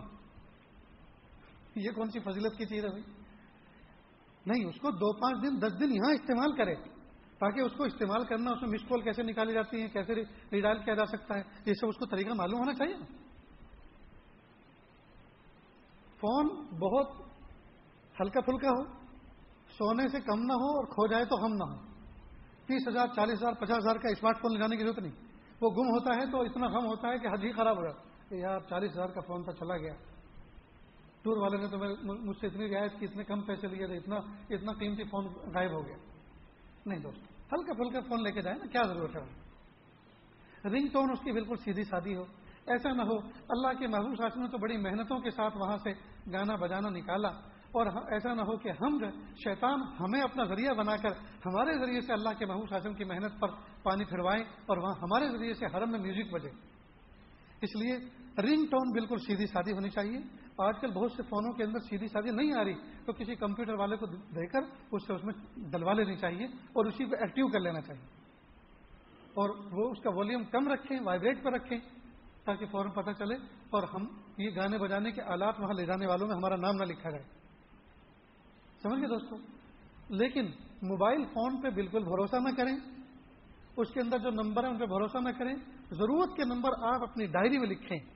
اور جو حجن ساتھ میں ہیں، ان کو بھی ایک کاغذ پر لکھ کر دیں۔ اور ایک ہینڈ پرس وہ ہر وقت ساتھ رکھے جس میں ان کی وہ ڈائری اور پین بھی ہو۔ اس کی اہمیت کیا ہے دوستو؟ مثال کے طور پر حجن کا فون گم ہو گیا۔ جی؟ اب اسی میں نمبر تھا حاجی کا بھی۔ اب اس کو حاجی کو کہاں ڈھونڈے ان کا نمبر ہی نہیں ہے۔ کیسے بات کرے تو اگر ان کی ڈائری میں لکھا ہوا ہوتا، تو وہ کسی کو بھی یوں کہہ سکتے، پلیز اس پر ذرا نمبر مس کال دو، اس پر ذرا ڈائل کر دو، مجھ سے بات کرا۔ کوئی بھی اتنی ہیلپ کرنے کے لیے تیار ہو جائے گا اللہ کا بندہ۔ تو ایک تو ڈائری پین ساتھ میں رکھیں، اس میں اپنا نمبر، حجن کا نمبر، اس کی ڈائری میں اپنا، اس کا نمبر اور اپنا، حاجی کا نمبر۔ اسی کے علاوہ کمرے میں جتنے ساتھی ہیں، سب کے نمبر لکھو۔ اس طرح گروپ لیڈر جو ہے ٹور کا آپریٹر، اس کا نمبر۔ اسی طرح اور زیادہ کوئی خیر خواہ شخص ہو، اس کا نمبر۔ پھر وطن میں ہم تو جا رہے ہیں یہاں سے، وطن کا جو آدمی کھٹپٹیا قسم کا ہو، بہت باہوش ہو، اس کا بھی نمبر لکھ کے رکھیں۔ اس لیے کہ اللہ نہ کرے آپ گرے اور وہاں اللہ تعالیٰ نے اپنے پاس بلا لیا۔ اب آپ کی جیب میں سے ڈائری نکلی۔ اب وہ رابطہ کرنا چاہ رہا ہے۔ تو کسی ایسے بندے سے وطن کا رابطہ کرے جو فوراً اس کے گروپ لیڈر کو اور حج کمیٹی کو اور فلاں کو فلاں کو رابطہ کر کے ایک دم سے وہ معاملات کو قابو میں لے لے۔ ایسے کھٹپٹیا آدمی کا نمبر ضرور ہونا چاہیے۔ سمجھ گئے دوستوں نیز یہ جو بیگ آپ لے کر جائیں گے، بیگ کا جو سامان لے کر بیگ لے کر جائیں، اس بیگ کے اوپر بھی آپ پورا اپنا نام، پورا پتہ وطن کا لکھیں۔ اور اس پہ جو نمبر فون کا لکھیں وہ نہ لکھیں جو آپ کا ہے۔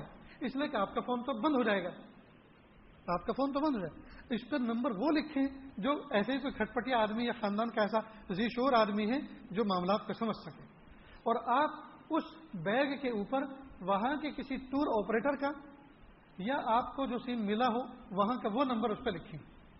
کیوں؟ اگر وہ بیگ گم ہو گیا اور کوئی اللہ کا نیک بندہ آپ کو وہ پہنچانا چاہتا ہے، اس کے سامان میں اس کے ساتھ چلا گیا۔ تو اگر وہ نمبر ہوگا تو وہ آپ کو ذرا انفارم تو کر سکے گا۔ ہوا ہے ایسا۔ ایک مرتبہ ہماری بس کے اندر حاجی اتر گئے، سامان اس میں رہا۔ اب وہ سامان ہم نے دیکھا، بھائی کسی حاجی کا قیمتی سامان اس بس میں رہ گیا، بس تو چلی جائے گی۔ تو ہم نے بیگ اٹھایا، اپنے کمرے لے آئے۔ اس پہ نمبر لکھا ہوا تھا۔ ہم نے فون کیا اور کہا کہ یہ بیگ آپ کا ہے کہ جی ہاں بیگ رائے آ جاؤ فلاں ہوٹل میں، فلاں روم کے اندر۔ اتنی دل سے ان کی دعائیں مکہ مکرمہ کی ہمیں ملی، حرم شریف کی کہ دل خوش ہو گیا۔ تو دوستو، وہاں کا نمبر آپ لکھیں۔ اور ٹور والے کا نمبر لکھ دیں، اس کے پاس تو سیم پہلے سے ہوتا ہے۔ لہٰذا آپ کا جب پورا نام ہوگا تو رابطہ کرے گا تو کہے گا ہاں میرا حاجی ہے، اس کا سامان ہے تو فلاں جگہ پہنچا دیں۔ سمجھ گئے دوستوں یہ تو تھی حج کی بنیادی تیاری کہ کس طرح سے ہمیں سامان کو تیار کرنا ہے اور کس طرح۔ بہت سارے لوگ کچھ نہ کچھ کھانے پینے کی چیزیں بھی ساتھ میں لے کر جاتے ہیں۔ حالانکہ ٹور والا بہترین سے بہترین کھانے کا انتظام کرتا ہے، لیکن کچھ تو لوگ ہدیے میں حاجی کو دیتے ہیں اور کچھ حاجی کا بھی اپنا ذاتی کو ضرورت بھی ہوتی ہے، شوق بھی ہوتا ہے۔ مثلا ڈرائی فروٹ۔ جی اسی طرح یہ چوڑا بھوسا۔ جی نمکین تمکین جو بھی ہے، یہ لے کر جاتے ہیں، بسکٹ لے کر جاتے ہیں بہت سے۔ بہت اچھا۔ لے کر جائیں، لیکن ایک نیت کریں۔ نیت یہ کریں، ہم خود بھی کھائیں گے اور دوسروں کو بھی کھلائیں گے۔ یاد رکھیں دوستو، حج کے اندر جو آدمی ایک نیک کام کرے گا ایک لاکھ کا اللہ پاک اس کو اجر عطا فرمائیں گے۔ ایک لاکھ کا۔ ہم ایک ریال خرچ کریں گے، ایک لاکھ ریال خرچ کرنے کا اجر عطا فرمائیں۔ ایک روپیہ خرچ کریں گے، ایک لاکھ روپیہ۔ ایک لقمہ کسی کو دیں گے اللہ پاک، ایک لقمہ کھلانے کا اجر عطا فرمائیں۔ تو اگر ہمیں مالدار بننا ہے تو خوب دل کھول کے خرچ کریں، تنگی محسوس نہ کریں۔ تو یہ لے کر جائیں۔ نہیں دوستو، جس دن حج پہ جانا ہے، کتنا ہی اچھا ٹور والا ہو بامبے ایئرپورٹ پہ آپ کو کھانا نہیں دے گا، جدہ ایئرپورٹ پہ کھانا نہیں دے گا۔ وہ اپنی سروس شروع کرتا ہے مکہ مکرمہ، پہنچ کر یا مدینہ طیبہ جا کر۔ اس لیے یہ تقریباً چوبیس گھنٹے کا وقت جو ہوتا ہے، ایئرپورٹ سے ایئرپورٹ تک کا، یہ بہت بہت ہی سخت ہوتا ہے۔ جب تک ایئرپورٹ کے مراحل سے آدمی نہیں گزرتا، وہاں تک تو اس کو کوئی بھوک نہیں لگتی۔ لیکن جہاں امیگریشن ہو گیا اور سامان دے دیا، اب کھل کے ایسی بھوک لگتی ہے کہ پوچھو مت۔ اس لیے بہتر یہ ہے کہ کھانے کی وافر مقدار لے کر جائے اور وہ جو ہینڈ بیگ ہے نا ہینڈ بیگ، اس کے اندر اس کو رکھے لیکن کھانے کا آئٹم کیا ہو؟ جو فوراً فوراً کھانا ہے، پہلے تو وہ سمجھ لیں۔ پھر وہ جو ڈرائی فروٹ اور وہ چیزیں، اس کے بعد بات کریں۔ گے مثال کے طور پہ خشک قسم کا قیمہ ہے، یا یہ جو فرائی کی ہوئی چکن پیس ہوتے ہیں لیگ پیس ہیں، اس قسم کی چیز یعنی جس میں مسالہ ایسا نہ ہو جو تیل والا ہو۔ وہ کھانا لے کر جائیں، اس لیے کہ جس میں تیل ہوتا ہے آئلی کھانا ہوتا ہے، بیگ بھی خراب کرتا ہے، کپڑے بھی خراب کرتا ہے۔ جی اور طبیعت بھی خراب کرتا ہے۔ پھر مقدر ہو جاتی ہے، آدمی کی طبیعت تیار، یہ سب خراب ہو گیا۔ اس لیے اہتمام کے ساتھ ایسے آئٹم لے کر جائیں جو ذرا دیر پا ہوں لانگ لائف ہوں، اور اس کے اندر آئل نہ ہو۔ اتنی بات سمجھ روٹی ہیں، پراٹھے اس قسم کے ہوں۔ اور اتنی مقدار میں ہوں کہ خود بھی استعمال کریں اور آپ دوسروں کو بھی کھلا سکیں۔ دیکھو، یہاں تو کوئی سمجھانے والا آپ کو سمجھا رہا ہے اور آپ سمجھ رہے ہیں، لیکن جدہ ایئرپورٹ پہ آپ جا کے پہنچو گے تو آپ کو ایسے حاجی دیکھنے کو ملیں گے، ایسا لگے گا کہ یہ بندہ بارہ گھنٹے، اٹھارہ گھنٹے کا بھوکا ہے۔ اس کا چہرہ بتا رہا ہوگا کتنے وقت سے یہ بھوکا ہے۔ اس لیے کہ وہ جس علاقے سے چلا ہے، کوئی اس کو سمجھانے والا نہیں تھا، کوئی اس کو بتانے والا نہیں تھا۔ غریب حاجی ہے، مسکین حاجی ہے۔ تو بہتر یہ ہے کہ آپ ایسی نیتوں کے ساتھ جائیں اور ایسوں کو تلاش کریں، ان کو کھلائیں آپ۔ سمجھ گئے دوستوں اب یہ جو نمکین اور بسکٹ اور ڈرائی فروٹ لے کے جاتے ہیں، تو بہتر یہ ہے کہ آپ اس کے بڑے بڑے پیک نہ بنوائیں۔ بڑے بڑے پیکٹ نہ بنوائیں۔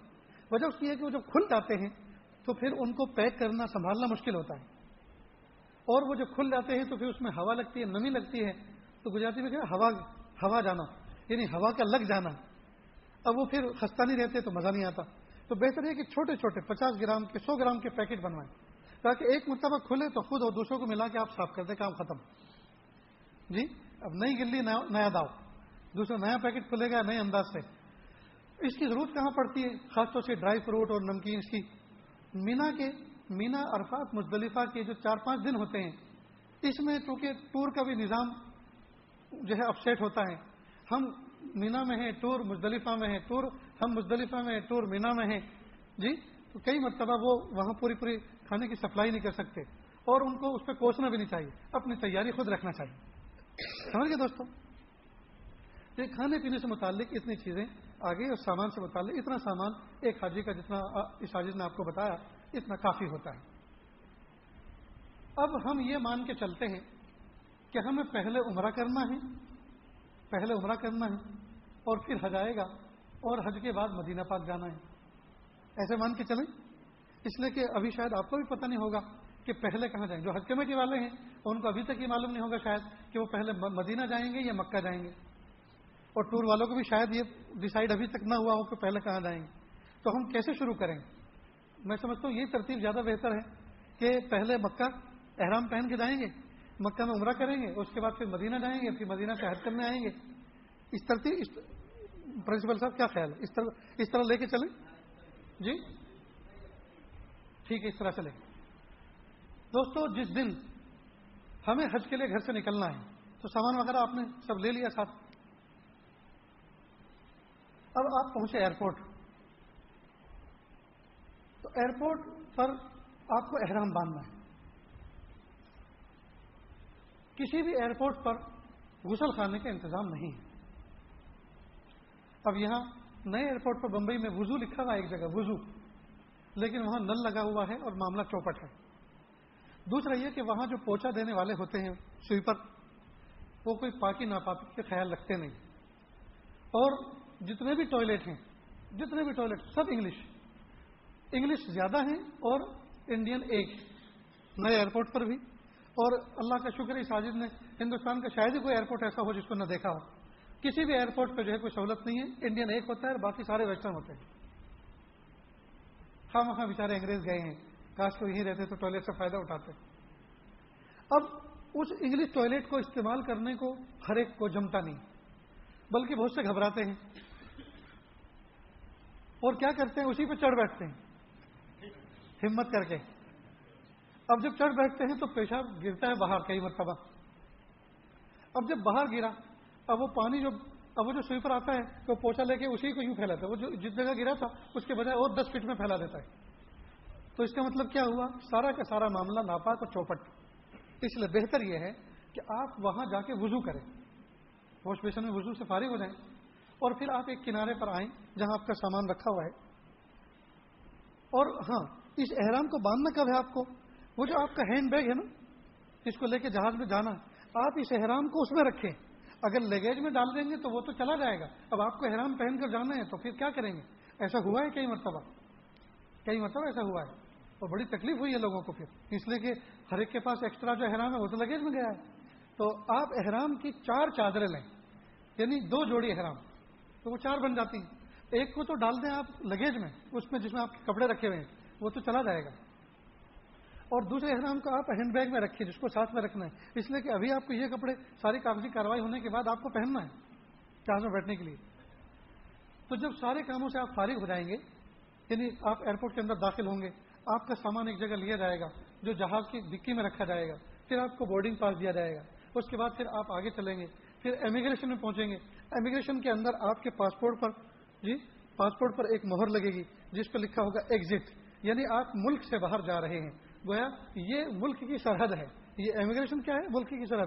یہاں سے آپ کو دوسرے ملک میں باہر جانے کی اجازت مل رہی ایگزٹ اب اس ایگزٹ کے بعد جو ہے، بڑا سا ہال ہوتا ہے جہاں بیٹھا ہوں۔ وہیں نماز کی جگہ بھی ہے، مسجد بھی بنی ہے آج کل، اس کا نام پرے ہاؤس رکھا ہے۔ تو اب آپ کو احرام پہننا ہے۔ تو احرام آپ اس پوائنٹ پہ آ کے پہنیں گے اور یہاں اس کے بعد اب کوئی کام نہیں، پھر جہاز آپ کو سامنے نظر آئے گا، جہاز لگا ہوا ہوگا، اس میں بیٹھنا ہے۔ تو آپ وضو کر کے جہاں آپ کا ہینڈ بیگ رکھا ہوا ہے حجم بیٹھی، اس طرف آ جائیں۔ اور آپ سب سے پہلے آپ اپنا اوپر کا حصہ نکال دیں اور اس کے بعد نیچے کی آپ لنگی پہنیں۔ اور لنگی پہننے کے بعد نیچے سے جو آپ کی پینٹ ہے، شرٹ پینٹ پہنی ہے اظہار بند ہے، یا اظہار ہے، وہ اس کو ریلیز کر دیں، کھول دیں اور احرام اٹھا کے اس کو نیچے کر کے احرام اپنا نیچا کر دیں۔ اس کے بعد سے اوپر کی چادر اوڑھ لیں۔ یہ احرام کا طریقہ ہے۔ تاہم، ذرا پریکٹیکلی طور پر آپ کے سامنے ہم اس کے طریقے کو پیش کر دیں کہ احرام باندھا کس طرح سے جاتا ہے۔ الحمد گجرات میں جو لوگ لنگی پہنتے ہیں یعنی سوتے وقت لنگی استعمال کرتے ہیں، ان کو احرام باندھنا کوئی مشکل چیز معلوم نہیں ہوتی۔ پھر بھی چونکہ وہ کھلی بھی ہوتی ہے، اس لیے تھوڑا سا دشواری ہوتی ہے۔ چھوٹی وہ سمجھ لیں اچھی طرح سے۔ مجھ جیسی صحت والے کے لیے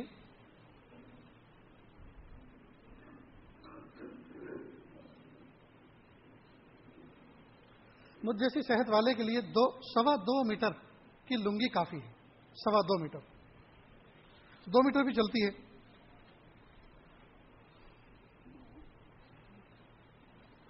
اب یہ دو کنارے ہیں۔ بھائی کوئی تو اٹھو، ساتھ دو یار۔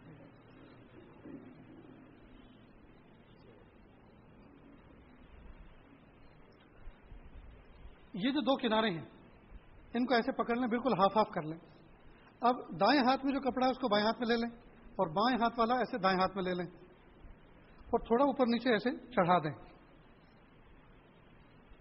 چڑھا دیا؟ اب یوں سمجھو کہ یہ سلی ہوئی لنگی بن گئی۔ یہ تصور کرے سلی لنگی۔ اب سلی ہوئی لنگی جیسے پہنتے ہیں، دائیں طرف لے آؤ اور ہو گیا۔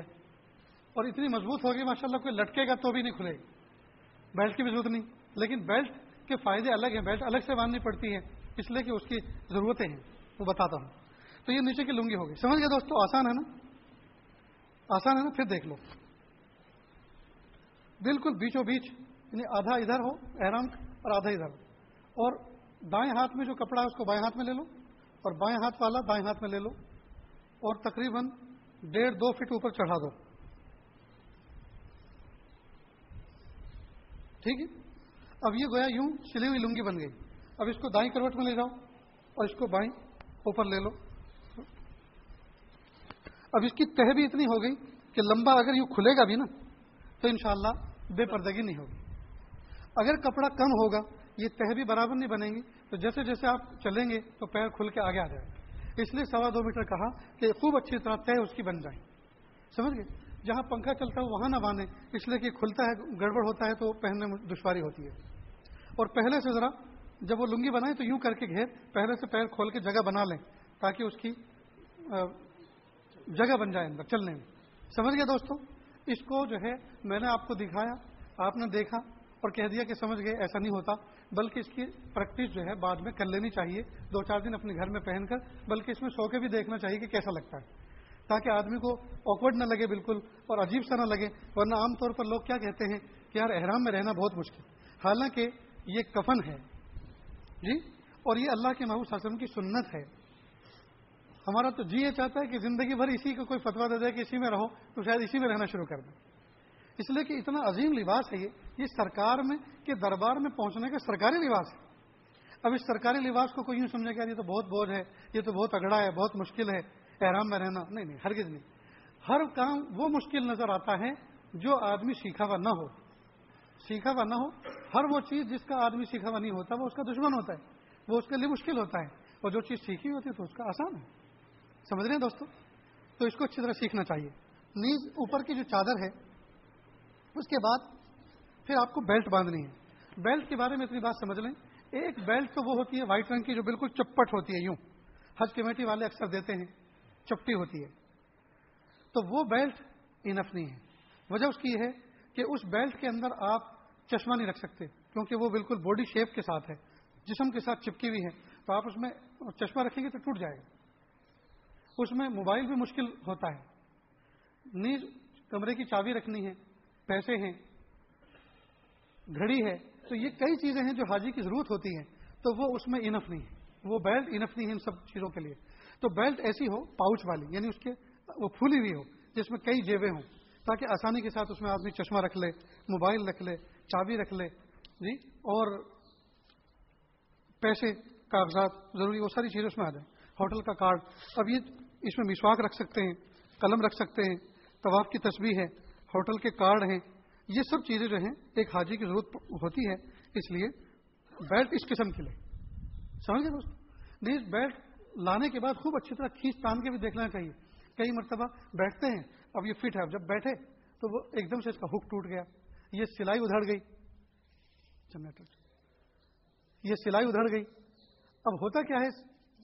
مائک چالو عورتوں کا آواز نہیں جاری ہوگی خیر، یہ بیلٹ کی بات تو مردوں سے متعلق ہے۔ تو ہوتا کیا ہے کہ پھر بیلٹ اب جہاز میں اگر یہ کام ہو گیا یا ایئرپورٹ پہ ہو گیا، تو کسی حاجی سے آپ پیسے لو، پیسے دے دے گا۔ اس سے کوئی بیلٹ دے دو، بیلٹ کوئی اپنی نکال کے نہیں دے گا۔ اس لیے بہتر یہ کہ خوب اچھی طرح چیک کر لیں۔ نیز اس کے علاوہ ہینڈ بیگ کے اندر ایک سادی سی بیلٹ، چاہے تو پینٹ میں جو پہنی جاتی ہے، وہی کیوں نہ ہو۔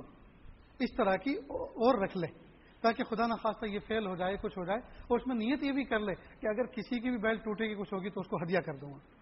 تو اجر تو ملے گا، اور بوجھ کچھ بھی نہیں۔ اتنی بات سمجھ گئے دوست اب اوپر کی چادر جو ہے، اس کو اوڑھنے کا طریقہ یہ ہے۔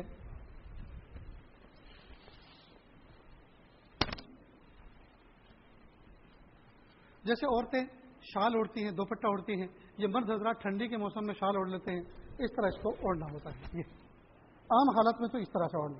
اور اگر آپ کو کوئی سامان اٹھانا ہے، لگیج اٹھانا ہے، اور اس میں یہ نہیں بن پا رہا ہے، کھل رہی ہے، تو بہتر یہ کہ دائیں کندھے کے نیچے نکال کر ایسے بائیں کندھے پہ ڈال لیں تاکہ آپ کا یہ ہاتھ فارغ ہو جائے۔ سمجھ گئے؟ نیچے کرو۔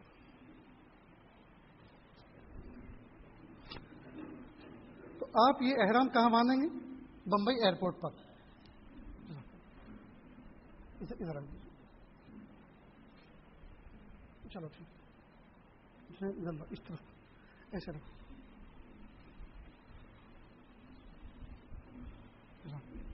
باندھو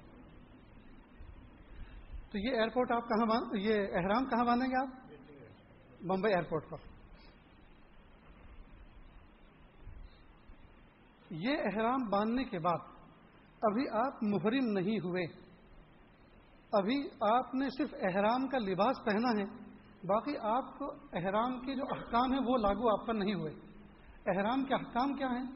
احرام پہننے کے بعد آپ خوشبو استعمال نہیں کر سکتے، آپ صابن سے نہیں نہا سکتے، آپ ناخن نہیں کاٹ سکتے، آپ جو ہے تیل اور یہ خوشبو والی چیزیں استعمال نہیں کر سکتے، آپ بیوی سے پیار محبت کی بات نہیں کر سکتے۔ سمجھ گئے؟ یہ احرام کی پابندیاں ہیں۔ احرام کی پابندیاں ہیں۔ تو ابھی تو صرف آپ نے احرام کی چادریں پہنی ہیں، لیکن ابھی آپ پر احرام کے احکام لاگو نہیں ہوئے۔ لہذا ماں بہنوں نے بھی جو کپڑا پہن رکھا ہے، ان کو تو ایئرپورٹ پہ کپڑے بدلنے کی ضرورت نہیں، وہ تو اپنے مقام سے ہی یہ احرام کی نیت سے پہن کر چلیں، لیکن احرام کی بھی نیت نہ کریں۔ یہ سوچ کے چلیں، یہ مجھے احرام کی حالت میں پہننے ہیں اور اسی میں مجھے مکہ مکرم پہنچنا ہے، لیکن ابھی نیت نہ کرے احرام کی۔ احرام نام ہی ہے اصل نیت کا۔ لباس سے تو اس کا اظہار ہوتا ہے، مرد مرد کے لباس سے اس کا اظہار ہوتا ہے۔ باقی ابھی وہ محرم نہیں ہے۔ مثلا میں نے احرام کی چادر ابھی پہنی، تو اس کی وجہ سے میں محرم نہیں بنا۔ محرم بنتا ہے نیت سے۔ ابھی نیت نہ کریں۔ اب آپ کو جہاز میں جانے کا وقت آئے گا، تو دو رکعت نماز نفل آپ پڑھ لیں۔ جو احرام سے پہلے، احرام پہننے کے بعد پڑھی جاتی ہے، یہ آپ پڑھ لیں۔ اور کتابوں میں لکھا ہوا ہے، احرام کی چادریں پہننے کے بعد دو رکعت نفل آپ پڑھ لیں اور سلام پھیرتے کے ساتھ ہی فوراً آپ نیت کریں۔ کتابوں میں تو یہ لکھا ہے۔ لیکن یہ آج بزرگان دین، علماء اور صلاح کی صحبت میں حد کرنے کی برکت سے یہ آپ کو ترتیب بتاتا ہے کہ آپ نماز ضرور پڑھیں، سلام پھیرنے کے بعد ابھی احرام کی نیت نہ کریں، بلکہ آپ جہاز میں چلے جائیں۔ اور جہاز میں جانے کے بعد جہاز والا عملہ آپ کا استقبال کرے گا۔ آپ کی سیٹ کے قریب میں آ کر وہ پاؤچ دیتے ہیں چھوٹے چھوٹے۔ اس کو اگر کھولتے ہیں تو اس میں خوشبودار رومال نکلتا ہے پرفیوم سے بالکل معطر اور وہ اتنا بڑا ہوتا ہے کہ آپ اس کو اگر کھولیں گے تو آپ کے دونوں ہاتھ خوشبو سے معطر ہو جائیں گے۔ تو اگر آپ نے احرام کی نیت کی ہوگی اور اس حالت میں آپ اس کو کھول کے استعمال کریں گے تو ایک دم دینا پڑے گا، ایک قربانی بکرے کی دینی پڑے گی۔ کیونکہ آپ نے احرام کی خلاف ورزی کی۔ آپ نیت کر چکے تھے اور اس نیت کرنے کے بعد خوشبودار چیز کا استعمال کرنا منع تھا، اب آپ کے اوپر دم آیا۔ سمجھ گئے دوستو؟ اس لیے ابھی آپ کو منع کیا ہے کہ ابھی آپ نیت نہ کریں۔ کہ اگر اس کو یوز بھی کر لیں تو کوئی حرج نہیں۔ وہ دیتے کیوں ہیں؟ اصل میں جہاز کے اندر پانی تو بہت کم ہوتا ہے، بہت کم ہوتا ہے۔ تو وہ اب کھانا بھی دینا ہے ان کو۔ اور آپ آئے ہیں باہر سے، تو گویا یوں سمجھیے کہ وہ ہاتھ دھلوا رہے ہیں آپ کے۔ اس سے ہاتھ دھل جاتے ہیں، آپ فریش بھی ہو جاتے ہیں، معطر بھی ہو جاتے ہیں، اور ہاتھ گیلے ہو کے صاف بھی ہو جاتے ہیں۔ وہ ایسا کیمیکل ہوتا ہے گویا۔ لیکن وہ چونکہ خوشبو کی دائرے میں آتا ہے اور خوشبو احرام کی حالت میں منع ہے، لہذا دم دینا پڑے۔ گا اس لیے آپ کو منع کیا۔ اسی طرح اور بھی بہت سی چیزیں ایسی ہو جاتی ہیں جس کی وجہ سے غلطی ہو جاتی ہے، دم آ جاتا ہے۔ اس لیے بھی منع کیا کہ نیت نہ کرو۔ تو نیت کب کریں؟ جہاز چلے گا، فضا میں اڑے گا۔ اڑنے کے بعد ایک اسٹیج پہ پہنچنے کے بعد اب وہ کھانے کی سروس دینا شروع کریں گے۔ جب آپ کو کھانے کی سروس دے تو آپ کھانا کھائیں۔ کھانا کھائیں۔ اور جب آپ کھانا کھا لیں، اب اس کا انتظار نہ کریں کہ یہ اٹھائے گی، اس کے بعد نیت کریں گے۔ اس لیے کہ آپ دس بارہ گھنٹے کے تھکے ہوئے، ماندے ہوئے۔ اور دو چار دن پہلے سے ملاقاتیں اور مہمان نوازی اس کی وجہ سے تھکے ہوئے۔ تو جو آدمی تھکا ہوا ہوتا ہے اور بھوکا ہوتا ہے، وہ پیٹ بھر کے کھاتا ہے۔ اور جو پیٹ بھر کے کھاتا ہے پھر جم کے سوتا ہے۔ اب نیند آئے گی آپ کو، ٹھنڈک ہے سناٹا ہے۔ اور کئی مرتبہ میقات سے آگے جہاز نکل جاتا ہے اور اٹھتا نہیں آدمی۔ اور یہ جرم ہوتا ہے ایک دوسرا، کہ بغیر احرام کے میقات کو پار کر گیا۔ اس لیے بہتر ہے کہ برتن اٹھانے کا انتظار نہ کریں۔ اور اب یکسو ہو کے ہاتھ صاف کرنے کے بعد اللہ کی تو متوجہ ہو کے نیت کر لیں سمجھ گئے دوستوں نیت کیا کریں؟ تین نیتوں کا آپشن آپ کے سامنے ہے یہاں۔ تین نیتوں کا آپشن آپ کے سامنے ہے۔ ایک تو یہ کہ آپ عمرے کی نیت کریں کہ پیارے اللہ، میں نے عمرے کا احرام باندھا ہے، قبول فرمائیے، آسان فرمائیے۔ اور اس احرام کے ذریعے سے آپ جا کے عمرہ کریں گے۔ جی؟ اور عمرہ کرنے کے بعد بال کٹا کے آپ نہا دھو کے کپڑے احرام نکال دیں گے، اپنے کپڑے پہن لیں گے۔ پھر حج کب کریں گے؟ آٹھویں ذلحجہ کو جب مینا جانا شروع کریں گے، اپنے کمرے میں نہائے دھوئیں گے اور احرام پہنیں گے۔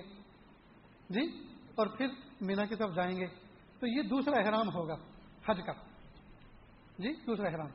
اس کو حج تمتو کہتے ہیں۔ اس قسم کو حج تمتو کہتے ہیں کہ پہلے عمرہ کر لیا، نہا دھو لیے، بال کٹا لیے، اپنے کپڑے میں آ گئے۔ آٹھویں ذلجا کو پھر حج کے لیے دوسرا احرام باندھا۔ جی تو اس کے لیے دوسری نیت، دوسرا ہے تو ایک قسم تو یہ ہے، حج کی اس کو حج تمتو کہتے ہیں، یا تو آپ اس طرح سے نیت کریں۔ کہ اللہ، عمرے کا احرام باندھا ہے، قبول فرمائی، آسان فرمائی، اور یہ نیت کر کے تین مرتبہ کہ لبئی اللہ لبئی لبئی لا شریک الک لبئی ان الحمد ونعمت لك والملک لا شریک الک پھر دوسری مرتبہ، پھر تیسری مرتبہ، تین مرتبہ۔ اب یہ آپ کی نیت ہو گئی، اور اب آپ کا میٹر چالو ہو گیا۔ اب آپ ہر حال میں حاجی ہیں۔ کھا رہے ہیں تو بھی حاجی، سو رہے ہیں تو بھی حاجی، پی رہے ہیں تو بھی حاجی۔ ہر حال میں آپ حاجی ہیں۔ میٹر آپ کا چالو ہو گیا اور بہت بڑا اجر آپ اللہ پاک آپ کو عطا فرما رہے ہیں۔ دوسری قسم یہ ہے کہ آپ صرف اور صرف حج کا احرام باندھیں۔ نیت یہ کریں، اللہ میں نے حج کا احرام باندھا ہے، قبول فرمائیے، آسان فرمائیے۔ تو آپ احرام کی پابندیوں میں رہیں گے، کب تک؟ آپ کو جانے کے بعد عمرہ نہیں کرنا، صرف اس احرام سے آپ کو حج کرنا ہے۔ تو آٹھویں ذیل حجا تک، چاہے آپ دس دن پہلے گئے ہوں، چاہے پندرہ دن پہلے گئے ہوں، چاہے بیس دن پہلے گئے ہوں، جتنے دن بھی پہلے گئے ہوں، آپ کو احرام کی پابندیوں میں رہنا ہے انہیں دو چادروں میں رہنا ہے۔ جی یہاں تک کہ آٹھویں ذیل کو مینا جائیں گے، نویں ذیل کو عرفات جائیں گے، پھر شام کو مزدلفہ جائیں گے، پھر نویں ذیل کا دن گزارنے کے بعد دسویں کی رات جو ہے مزدلفہ میں گزاریں گے۔ دسویں ذیل کو پھر مینا آئیں گے، شیطان کو، بڑے شیطان کو کنکری ماریں گے اور کنکری مار کے اس کے بعد بال کٹا لیں گے۔ اور ہاں نہیں، اس پہ قربانی نہیں۔ یہ حج افراد ہے۔ حج افراد ہے صرف۔ اس پہ قربانی نہیں۔ کیونکہ صرف آپ نے حج کا احرام باندھا ہے۔ اور اسی طرح سے یہ حج بدل بھی۔ حج بدل والا احرام یہی باندھتا ہے، صرف حج کا۔ ہے اگر کسی نے کہا کہ میرے والد صاحب کی طرف سے آپ حج کر لیں جی تو یہ حج بدل ہوا۔ اور حج بدل والا افراد کا احرام باندھتا ہے۔ جی تو اس کے اوپر قربانی نہیں۔ اس پہ قربانی نہیں۔ اور بغیر حج بدل کے بھی اگر کوئی صرف حج کا ہی احرام باندھتا ہے، تو وہ مفرد بالحج کہلاتا ہے۔ یعنی صرف حج کرنے والا۔ تو افراد والے پر قربانی نہیں ہے۔ تو کنکری مار کے بال کٹوا لے گا۔ جی نہیں۔ بتاتا ہوں اس کو۔ ابھی صرف ابھی نیت کا مرحلہ چل رہا ہے۔ اب یہ دوسری قسم ہوئی۔ کس کی؟ حج کی یعنی نیت کی۔ نیت جو آپ کریں گے، یا تو نیت آپ صرف حج کی کریں، یا پہلے عمرہ کریں، عمرے کی نیت کریں۔ تو اگر پہلے آپ نے عمرے کی نیت کی اور جا کے عمرہ کر لیا، تو حج کے لیے دوسری نیت آپ کو آٹھویں ذریعہ کو مینا سے یہاں مکہ سے کرنی پڑے گی، احرام باندھنا پڑے گا۔ تو یہ حج تمتو ہے۔ اور صرف آپ نے احرام باندھا ہے، صرف حج کا، تو یہ حج افراد ہے یا یہ کہ آپ نے نیت کی ہے تو یہ حج بدل ہے۔ اس میں صرف حج ہی کا احرام باندھنا ہوتا ہے، تو اس میں عمرہ نہیں ہے۔ عمرہ نہیں ہے۔ ٹھیک ہے؟ اور تیسری قسم یہ ہے کہ آپ نے یہ نیت کی، پیارے اللہ میں نے حج کرام کا احرام باندھا ہے، میں پہلے عمرہ کروں گا، اس کے بعد اسی احرام سے حج کروں گا۔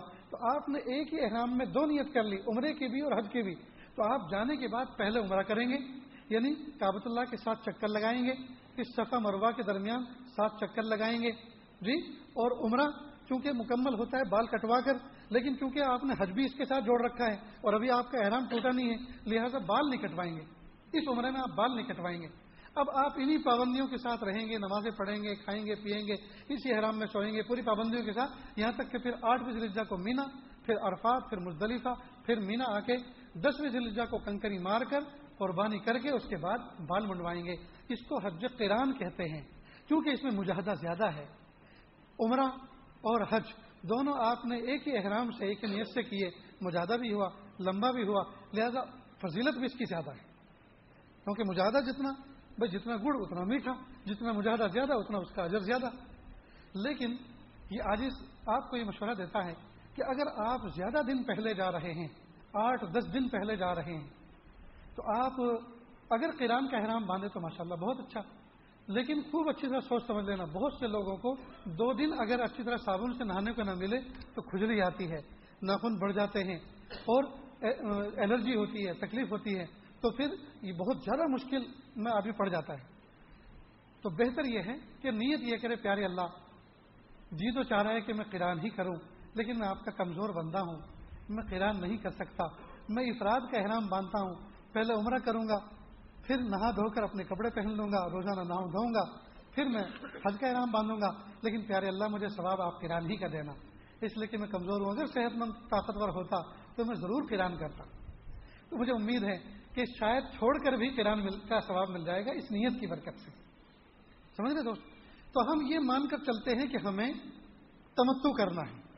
یہ مان کر چلتے ہیں کہ ہمیں تمتو کرنا ہے۔ ٹھیک ہے دوستو؟ تو اس طرح سے چلے نا پھر۔ اب آپ ایئرپورٹ پہ پہنچے۔ جب جہاز میں بیٹھ گئے، کھانا کھا لیا اور احرام آپ نے باندھا ہوا ہے، ماں بہنوں نے اپنا اسکارف باندھا ہوا ہے، کپڑے شریعت کے تقاضوں کو پورا کرنے والے پہنے ہوئے ہیں جی؟ تو اب وہ نیت کر لیں۔ یکسو ہو کر اللہ کے تو متوجہ ہو جائیں۔ اور کہ پیارے اللہ، میں نے عمرے کا احرام باندھا ہے، قبول فرمائیے، آسان فرمائیے۔ اور دل میں یہ نیت کر کے، زبان سے کہنے کی ضرورت نہیں۔ اور اگر دل کا ارادہ زبان دونوں ایک ہو جائے تو بہت اچھا۔ پھر جب یہ کہنے، اس کے بعد کہ لبئی اللہ لبئی اللہ میں حاضر ہوں، اے اللہ میں حاضر ہوں۔ لبئی لا شریک لک لبئی اے اللہ میں حاضر ہوں، آپ کا کوئی شریک نہیں۔ ان الحمد و نعمت لک والملک لا شریک لک۔ بے شک سب تعریفیں، ساری نعمتیں آپ کو سزاوار ہیں۔ آپ کا کوئی شریک نہیں۔ جی میں حاضر ہوں۔ اب تین مرتبہ اس کو کہے لبئی اللہ لبئی لبئی لا شریک لک لبئی ان الحمد والنعمت لك والملك لا شريك لك لبيك اللهم لبيك لبيك لا شريك لك لبيك ان الحمد والنعمت لك والملك لا شريك لك لبيك اللهم لبيك لبيك لا شريك لك لبيك ان الحمد والنعمت لك والملك لا شريك لك دل کی گہرائیوں کے ساتھ، عظمتوں کے ساتھ، جیسے ایک گنہگار، جیسے ایک مجرم، اللہ کے دربار میں حاضر ہو رہا ہے اور اللہ سے گر گرا رہا ہے، اللہ میں حاضر ہوں، اللہ میں حاضر ہوں، اللہ اپنی حاضری کو قبول کر لیجیے۔ جب آپ نے تین مرتبہ یہ لبیک پڑھ لی اب آپ سرکار کے دربار میں سرکاری مہمان اور وی آئی پی گیسٹ بن کر حاضر ہو رہے ہیں اور سرکاری لباس آپ نے پہنا ہوا ہے۔ اب آپ کا میٹر حج کا چالو ہو گیا، اجر آپ کو ملنا شروع ہو گیا۔ آپ اپنی نیت کرنے کے بعد، اگر حجن آپ کے ساتھ میں ہے، تو دونوں ایک ساتھ نہ نہ کریں، ٹو ان ون من نہ ہو، بلکہ آپ پہلے اپنی نیت کر لیں پکی، اس کے بعد ان سے کہیں، چلو حجن، نیت کر لو۔ اللہ میں نے حج کا احرام باندھا ہے، قبول فرمائیے عمرے کا احرام باندھا ہے، قبول فرمائیے، آسان فرمائیے۔ جب وہ کہہ دیں کہ ہاں، لبئی اللہ لبئی لب، وہ اب دہرانا شروع کرے۔ اس طرح سے آپ، کیونکہ یہ فرض ہے کوئی دعا حج کے اندر فرض نہیں ہے سوائے اس تلبیے کے۔ لہذا یہ تو بولنا ہی پڑے گا ان کو۔ یہ سوچ کے کہ دو ہی سے چال ہے نہیں بولا تو نا ایسے نہیں، کیوں نہیں بولا ساری دنیا کی چیزیں بولتی ہیں تو یہ کیوں نہیں بول سکتے۔ تو ایک ایک ٹکڑا کر کے، ایک ایک لفظ کر کے ہجے کروا کروا کے بولے۔ سمجھ گئے؟ تو ایک مرتبہ اس کو پٹے پہ چڑھا دے یعنی وہ ایک مرتبہ اس کا میٹر چالو ہو جائے، دھکا گاڑی کو لگا دے پھر تو وہ پھر نہ بھی بولے تو چلا کرے گا، کیونکہ فرض اس کا ادا ہو گیا۔ سمجھ گئے دوستوں اب آپ جب بھی جہاز اوپر ہو، جب بھی نیچے ہو لبئی اللہ لبئی لبئی کلا شریک الک لبئی اور دوستوں قیامت کی نشانیوں میں سے ہی ہے کہ تلویہ گھٹ جائے گا، تلویہ کم ہو جائے گا۔ آج ہم دیکھتے ہیں، برسوں سے دیکھ رہے ہیں۔ جی قریب سے گزرتے ہیں، زور سے بولتے ہیں تاکہ لوگوں کو تذکیر ہو۔ ان کو ہوش میں آئے کہ بھائی تلبیہ پڑھنا نہیں پڑھتے۔ اپنے اپنے باتوں میں لگے ہوئے ہنسے ہیں، ہنس رہے ہیں، کہتے لگا رہے نہیں۔ باقاعدہ جبریل امین علیہ السلاۃ والسلام ایک مرتبہ صرف اور صرف یہی پیغام لے کر آئے تھے محمود حسن کے پاس کہ اپنے اساتذ کو کہیں کہ ذرا بلند آواز سے تکبیر کہیں۔ بلند آواز سے تلبیہ کہیں۔ اور یہ ذکر جو ہے تلبیہ کا دوستوں یہ وریٹھی میں اور نرولی میں اور سورت میں اور بھروچ میں یہ یہاں نہیں پڑھ سکتے۔ اس کے لیے سرکار کا سفر سرکار کے دربار کا سرکاری سفر اور سرکاری لباس جسم پہ ہونا ضروری ہے، تبھی اسی اسی کنڈیشن میں آپ اس تلبیہ کو پڑھ سکتے ہیں۔ ورنہ کوئی شوق میں آ کے اپنی مسجد میں کہ چلا آج تو آپ تلبیت پڑھی لا پانا جی؟ تو تلبیہ کا ذکر کہ آج جمعہ ہے، مجمع بھی زیادہ ہے آج ذرا دل بھی بہت خوش ہے، بارش بھی ہوئی ہے، تو چلو تلبیہ پڑھتے زور سے، نہیں چلے گا۔ اس کے لیے تو احرام اور اس کے لیے تو سرکار کے دربار یعنی اللہ تعالیٰ کے دربار کا سفر وہ ضروری ہے۔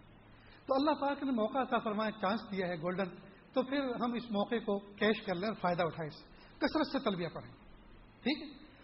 اب حاجی کا حاجی کا سلام بھی تلبیہ۔ جب بھی ملے لبئی اللہ لبئی لبئی لا شریک الگ وہ بھی تلبیہ پڑھے آپ بھی تلبیہ پڑھیں۔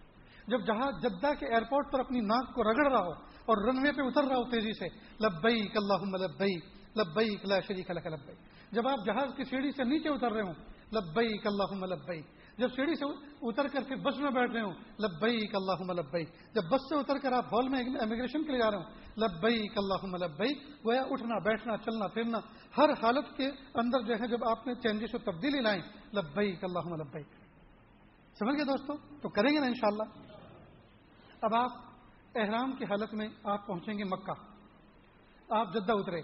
جدہ اترنے کے بعد یہاں ایئرپورٹ پر میڈیسین دی جاتی ہے۔ ہمارے ایک ساتھی نے پوچھا کہ یہ دوائی، یہ گولی کیسے دیتی؟ ہوں کہ یہ صبر کی گولی ہے، چپ چاپ پیو اور چپ چاپ بیٹھ جاؤ۔ اب یہ ایک گھنٹہ بھی لگ سکتا ہے، دو بھی لگ سکتے ہیں تین بھی، اب کچھ بولو مت۔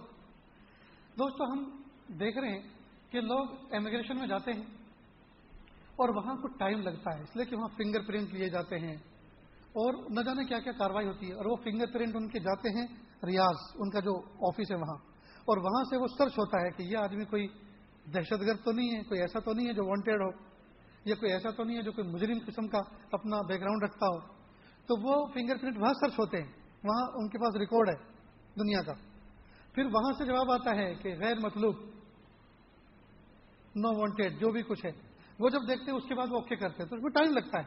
اب ہم لوگ وہاں بیٹھے رہتے ہیں، تو کئی مطلب کہتے ہیں ہاں ہم لوگ، یہ لوگوں نے کمپیوٹر چلاتا اوڑے کہ نہیں؟ ان کو کمپیوٹر چلانا آتا ہے کہ نہیں؟ وہاں اس میں تھے بمبئی میں تو فٹافٹ کھٹاکھٹ نکل گئے۔ اب وہ کمپیئر کرتے ہیں اپنے ملک کے مشرقوں سے، ان مومنوں کو۔ ٹھیک نہیں ہے۔ بھائی، جب ہم نے احرام پہن لیا، لبیک ہم نے پڑھ لیا، اب وہ ایک گھنٹہ لگائے، دو گھنٹے لگائے، چار گھنٹے لگائے، ہمارا تو کچھ نہیں گھٹ رہا نا۔ ہمارے ثواب میں تو کوئی کمی نہیں آ رہی۔ جی؟ اور اگر چلو جلدی کر دیں تو کہاں بھاگو گے؟ کہاں جاؤ گے؟ کہاں جانا ہے بھاگ کے؟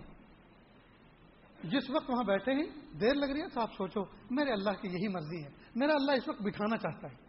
آپ کھڑے ہیں، لائن میں لگے ہوئے ہیں، اس وقت سوچو، میرے اللہ کی یہی مرضی۔ اس وقت میرا اللہ مجھے کھڑا کرنا چاہتا ہے۔ بس یہ جملہ اگر تصور میں کر لیں گے تو انشاءاللہ ایسی تسکین ہو جائے گی اور ایسی بہترین تربیت ہوگی۔ اللہ کے فیصلے پہ راضی رہنے کا مزاج بن جائے۔ اور جلدی ہائی ہائی کر کے جانا چاہیں۔ وہ اگر امیگریشن جلدی کر دے گا تو ایسا تو نہیں کہ حج افضل بن جائے۔ گا وہ تو جو ترتیب ہے، اللہ تعالیٰ کے وہ ہے۔ وہ انتظامی امور ہے پوری دنیا کے تیس پینتیس چالیس لاکھ حاجیوں کو، ان کو کلیئر کرنا ہوتا ہے، ان کو چھان بین کرنی ہوتی ہے اور اس وقت وہ ملک بھی جو ہے خطرے کے نشانے پر ہے، اس لیے بہت کچھ ان کو کرنا ہوتا ہے۔ تو ہم صبر کا دامن تھامے رکھیں، زبان کو قابو میں رکھیں لایانی باتیں نہ کریں۔ اور آپ کے ہینڈ بیگ کے اندر ڈرائی فروٹ ہے، کھانے پینے کا سامان ہے، ایک دو گھنٹہ لگے، آپ ساتھ میں کھانا شروع کر دیں اپنا۔ وہاں بیٹھنے کے بھی اب تو فلاٹ ڈالے ہوئے ہیں۔ پلاسٹک کے اندر صوفے ڈال رکھے ہیں، اس کا آرام سے بیٹھے بھوک لگے کھانا شروع کر دیں، پانی کی بوتل بھی ایک دیتے ہیں، پانی پئیں۔ جی نماز کی جگہ ہے، وہاں نماز پڑھیں ٹوائلٹ باتھ روم ہے اس سے فارغ ہو جائیں۔ سمجھ گئے دوستوں امیگریشن سے فارغ ہونے کے بعد اب جب آپ باہر نکلیں گے، تو وہاں قریب میں بیلٹ ہوگی، جس پہ آپ کا وہ سامان ملے گا جو آپ نے بمبئی ایئرپورٹ پہ دیا تھا۔ وہاں وہ سامان آپ کو وہیں باہر نکلا ہوا ملے گا۔ وہ سامان لے کر آپ جیسے باہر نکلیں گے، تو وہاں ایک عملہ دوسرا آپ کو ملے گا جو آپ کے ہاتھوں سے بیگ لے لے گا اور ٹرالی کے اوپر رکھے گا۔ تو یہ سامان آپ چاہے جتنا کوشش کریں وہ آپ کو نہیں دیں گے۔ البتہ ہینڈ بیگ، جس میں آپ کا قیمتی سامان ہے۔ ہاں یہ جو لگیج بیگ آپ جہاز میں دینے والے ہیں، جہاز والوں کو، اس کے اندر کوئی بھی کیش یا کوئی زیور یا کوئی قیمتی چیز ہرگز نہ رکھیں، ورنہ بڑے اخلاص کے ساتھ چوری ہو جائے گی۔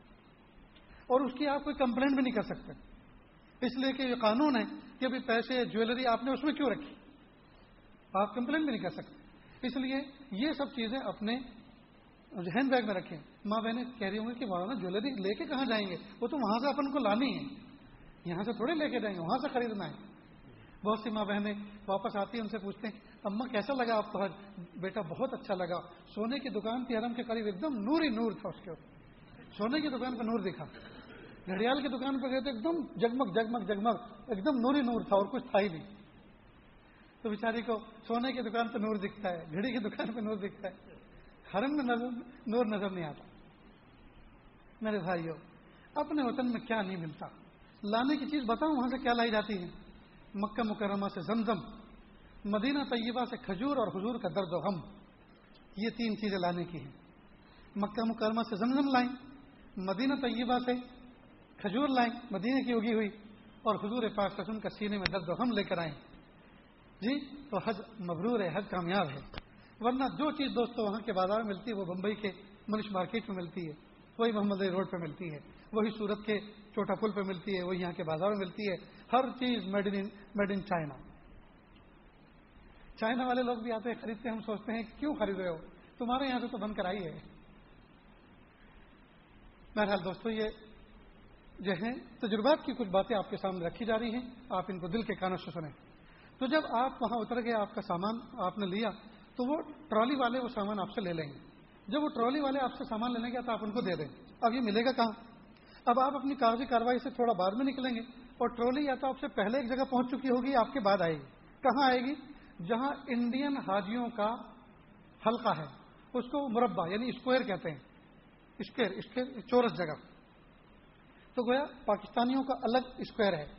انڈین لوگوں کا الگ ہے، بنگلہ دیشیوں کا الگ ہے، افغانستان والوں کا الگ ہے۔ اس طرح۔ تو سارے حج کمیٹی والے اور حج ٹور والے، ان کا جو ایک پورا ایک ایریا ہے، تو وہاں جا کر وہ سامان ڈمپ کر دیتے، اتار دیتے ہیں۔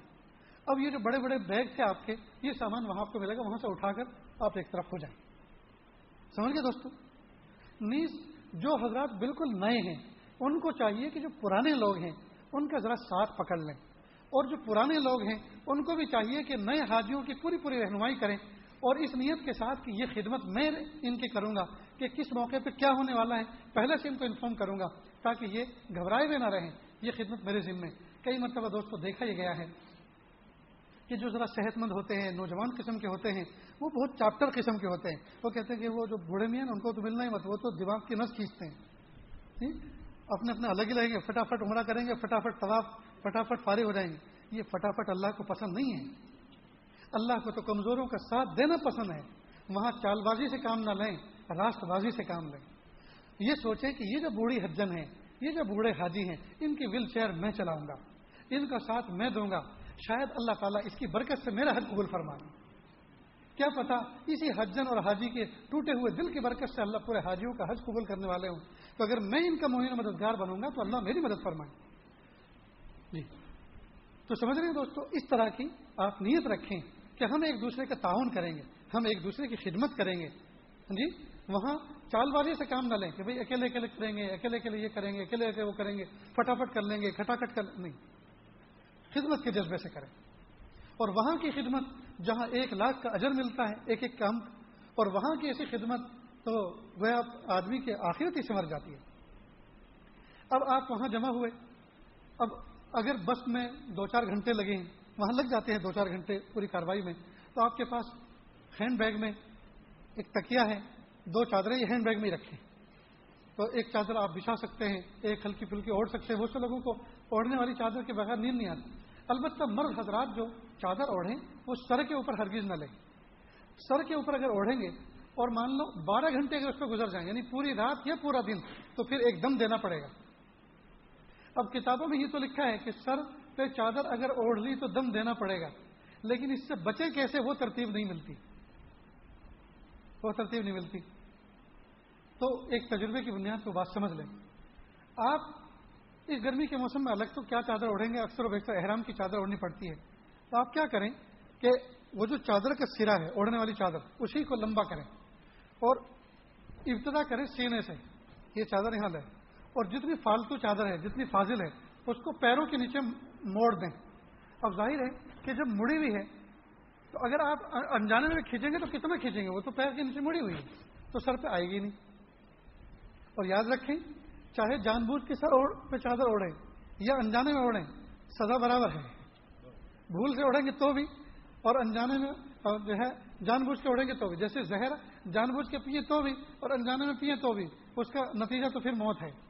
یہ الگ بات ہے کہ اگر انجانے میں پی لے گا تو خود خوشی کی اس پہ قلم نہیں لگے گی، اس کی سزا اس پر نافذ نہیں ہوگی۔ تو اس طرح آپ جو ہیں چادر کا اس طرح خیال رکھیں کہ آپ ابتدا اوڑھنے کی ایسے کریں کہ سینے پہ لا کے اینڈ کر دیں اور بقیہ جو کچھ بچی ہے اس کو پیروں کے نیچے بینڈ کر دیں۔ جی تو انشاءاللہ آپ جو ہے انجانے میں بھی چادر کو نہیں کھینچ پائیں گے۔ سمجھ گئے؟ نہیں نہیں لگے تو کوئی حرج نہیں۔ البتہ اب جو منہ صاف کرنا ہے، منہ صاف کرنا ہے وضو کے بعد تو آپ اس کو اس طرح سے نہ استعمال کریں، کیونکہ یہ منہ ڈھکنا ہوا۔ اور منہ کھولنا ہے مرد کو، منہ ڈھکنا ہوا۔ تو آپ اس طرح سے اس کا یوں بنا لیں اور یوں کر کے اس طرح سے۔ یہ تو یہ ڈھکنا نہیں ہوا، اس طرح صاف ہو جائے۔ جی؟ ہاتھ سے صاف کرے کوئی حرج نہیں۔ جی۔ سمجھ گئے دوستوں اب یہ گاڑی جدہ سے آپ کا سامان لے کے جائے گی مکہ۔ جب مکہ مکرمہ پہنچیں گے تو یہ گاڑی سرکاری جو ہے استقبالیہ سے گزرتے ہوئے جہاں آپ کو زمزم پلایا جائے گا، زمزم کی بوتل، اور حکومت کی طرف سے، بادشاہ کی طرف سے کچھ کھانے پینے کا پیکٹ بھی دیا جاتا ہے۔ اب اگر اس سال نہ دیا جائے تو وہاں جا کے لڑنا مت، ہمیں تو سمجھایا تھا پیکٹ دیا جاتا ہے، اور آپ دیتے کیوں نہیں؟ اس لیے کہ حکومت کے حالات بہت نازک ہیں۔ اللہ تعالیٰ دوستوں ہمیں اپنی دعا میں ایک حصہ بنانا چاہیے۔ اللہ اس مملکت اسلامی عربیہ کی حفاظت فرمائے۔ وہاں سے پھر وہ بس چلے گی اور آپ کے معلم کے آفس پہ جائے گی۔ یہاں معلم جو ہے آپ کے ہاتھ کے اندر ایک بیلٹ پہنا دے گا یلو کلر کی۔ یلو رنگ جو ہے یہ ایشین حاجیوں کا ہے اور اس کے اوپر معلم کا نمبر اور معلم کا نام اور یہ سب لکھا ہوگا۔ جی اور ایک کارڈ بھی آپ کو دیا جائے گا۔ اس کے بعد یہ بس چلے گی، اس کے اندر دو تین پولیس پولیس سوار ہو جائیں گے۔ جو آپ کا سامان بس پہ رکھا ہوا ہے، اس کو اتارنے کے لیے۔ چنانچہ یہ بس رکے گی پھر آپ کے ہوٹل پر، آپ کے کمرے، کمروں پہ پہنچیں گے۔ تو کمرے پہ ٹور والے بھی جائیں گے ہیلتھ کمیٹی والے بھی جائیں گے۔ کمرے پہ جانے کے بعد ٹور والا وہ سامان جو ہے، کلی لوگ اتاریں گے نیچے، بس سے۔ تو آپ وہاں تک وہیں کھڑے رہے جب تک کہ سارا سامان آپ کا اتر نہ جائے۔ اترنے کے بعد اپنا اپنا سامان پہچاننے کے بعد ایک طرف کر لیں۔ لفٹ پکڑ کر جہاں کمروں میں آپ کو جانا ہے، اس کمرے میں آپ چلے جائیں۔ جی؟ حج ٹور والا جو ہوتا ہے، وہ آپ کو چابی دے گا کہ اس کمرے میں آپ کو جانا ہے۔ اور حج کمیٹی کا ذمہ دار، کیونکہ اس بلڈنگ کا وہیں کھڑا ہوتا ہے، آپ کے ہر کمرے کے باہر لسٹ لگی ہوئی ہوتی ہے۔ کہ اس کمرے میں آپ کو جانا ہے تو وہ کمرہ وہاں سے بتائے گا، اس کمرے اپنا نام دیکھ کر، نمبر دیکھ کر اس میں آدمی چلا جائے ایک کام بہت اہم آپ کو یہ کرنا ہے کہ یہ جو کاؤنٹر ہوتا ہے، جس کمرے میں، جس ہوٹل میں آپ داخل ہو، جو کاؤنٹر ہوتا ہے، اس کاؤنٹر کے اوپر، اس ہوٹل کا پتے کا ایک کارڈ ملتا ہے۔ اس کارڈ کی آپ اہمیت کو پہلے سمجھ لیں۔ اس کو ضرور اپنے ساتھ رکھیں حجن کے بھی بیگ میں ڈال دیں ایک اور اپنی بھی بیلٹ میں ڈال لیں۔ اس لیے کہ اگر یہ کارڈ آپ کے ساتھ نہیں ہوگا، اور مان لو آپ کمرے سے نکل کر عمرہ کرنے گئے، دو پانچ دس کلو میٹر حرم ہے، وہاں گئے، اور دو چار گھنٹے کے بعد آپ عمرے سے فارغ ہوئے، اور اب آپ کو یہ پتہ نہیں مجھے جانا کہاں ہے۔ تو آپ بتائیے آپ کیا پوچھیں گے؟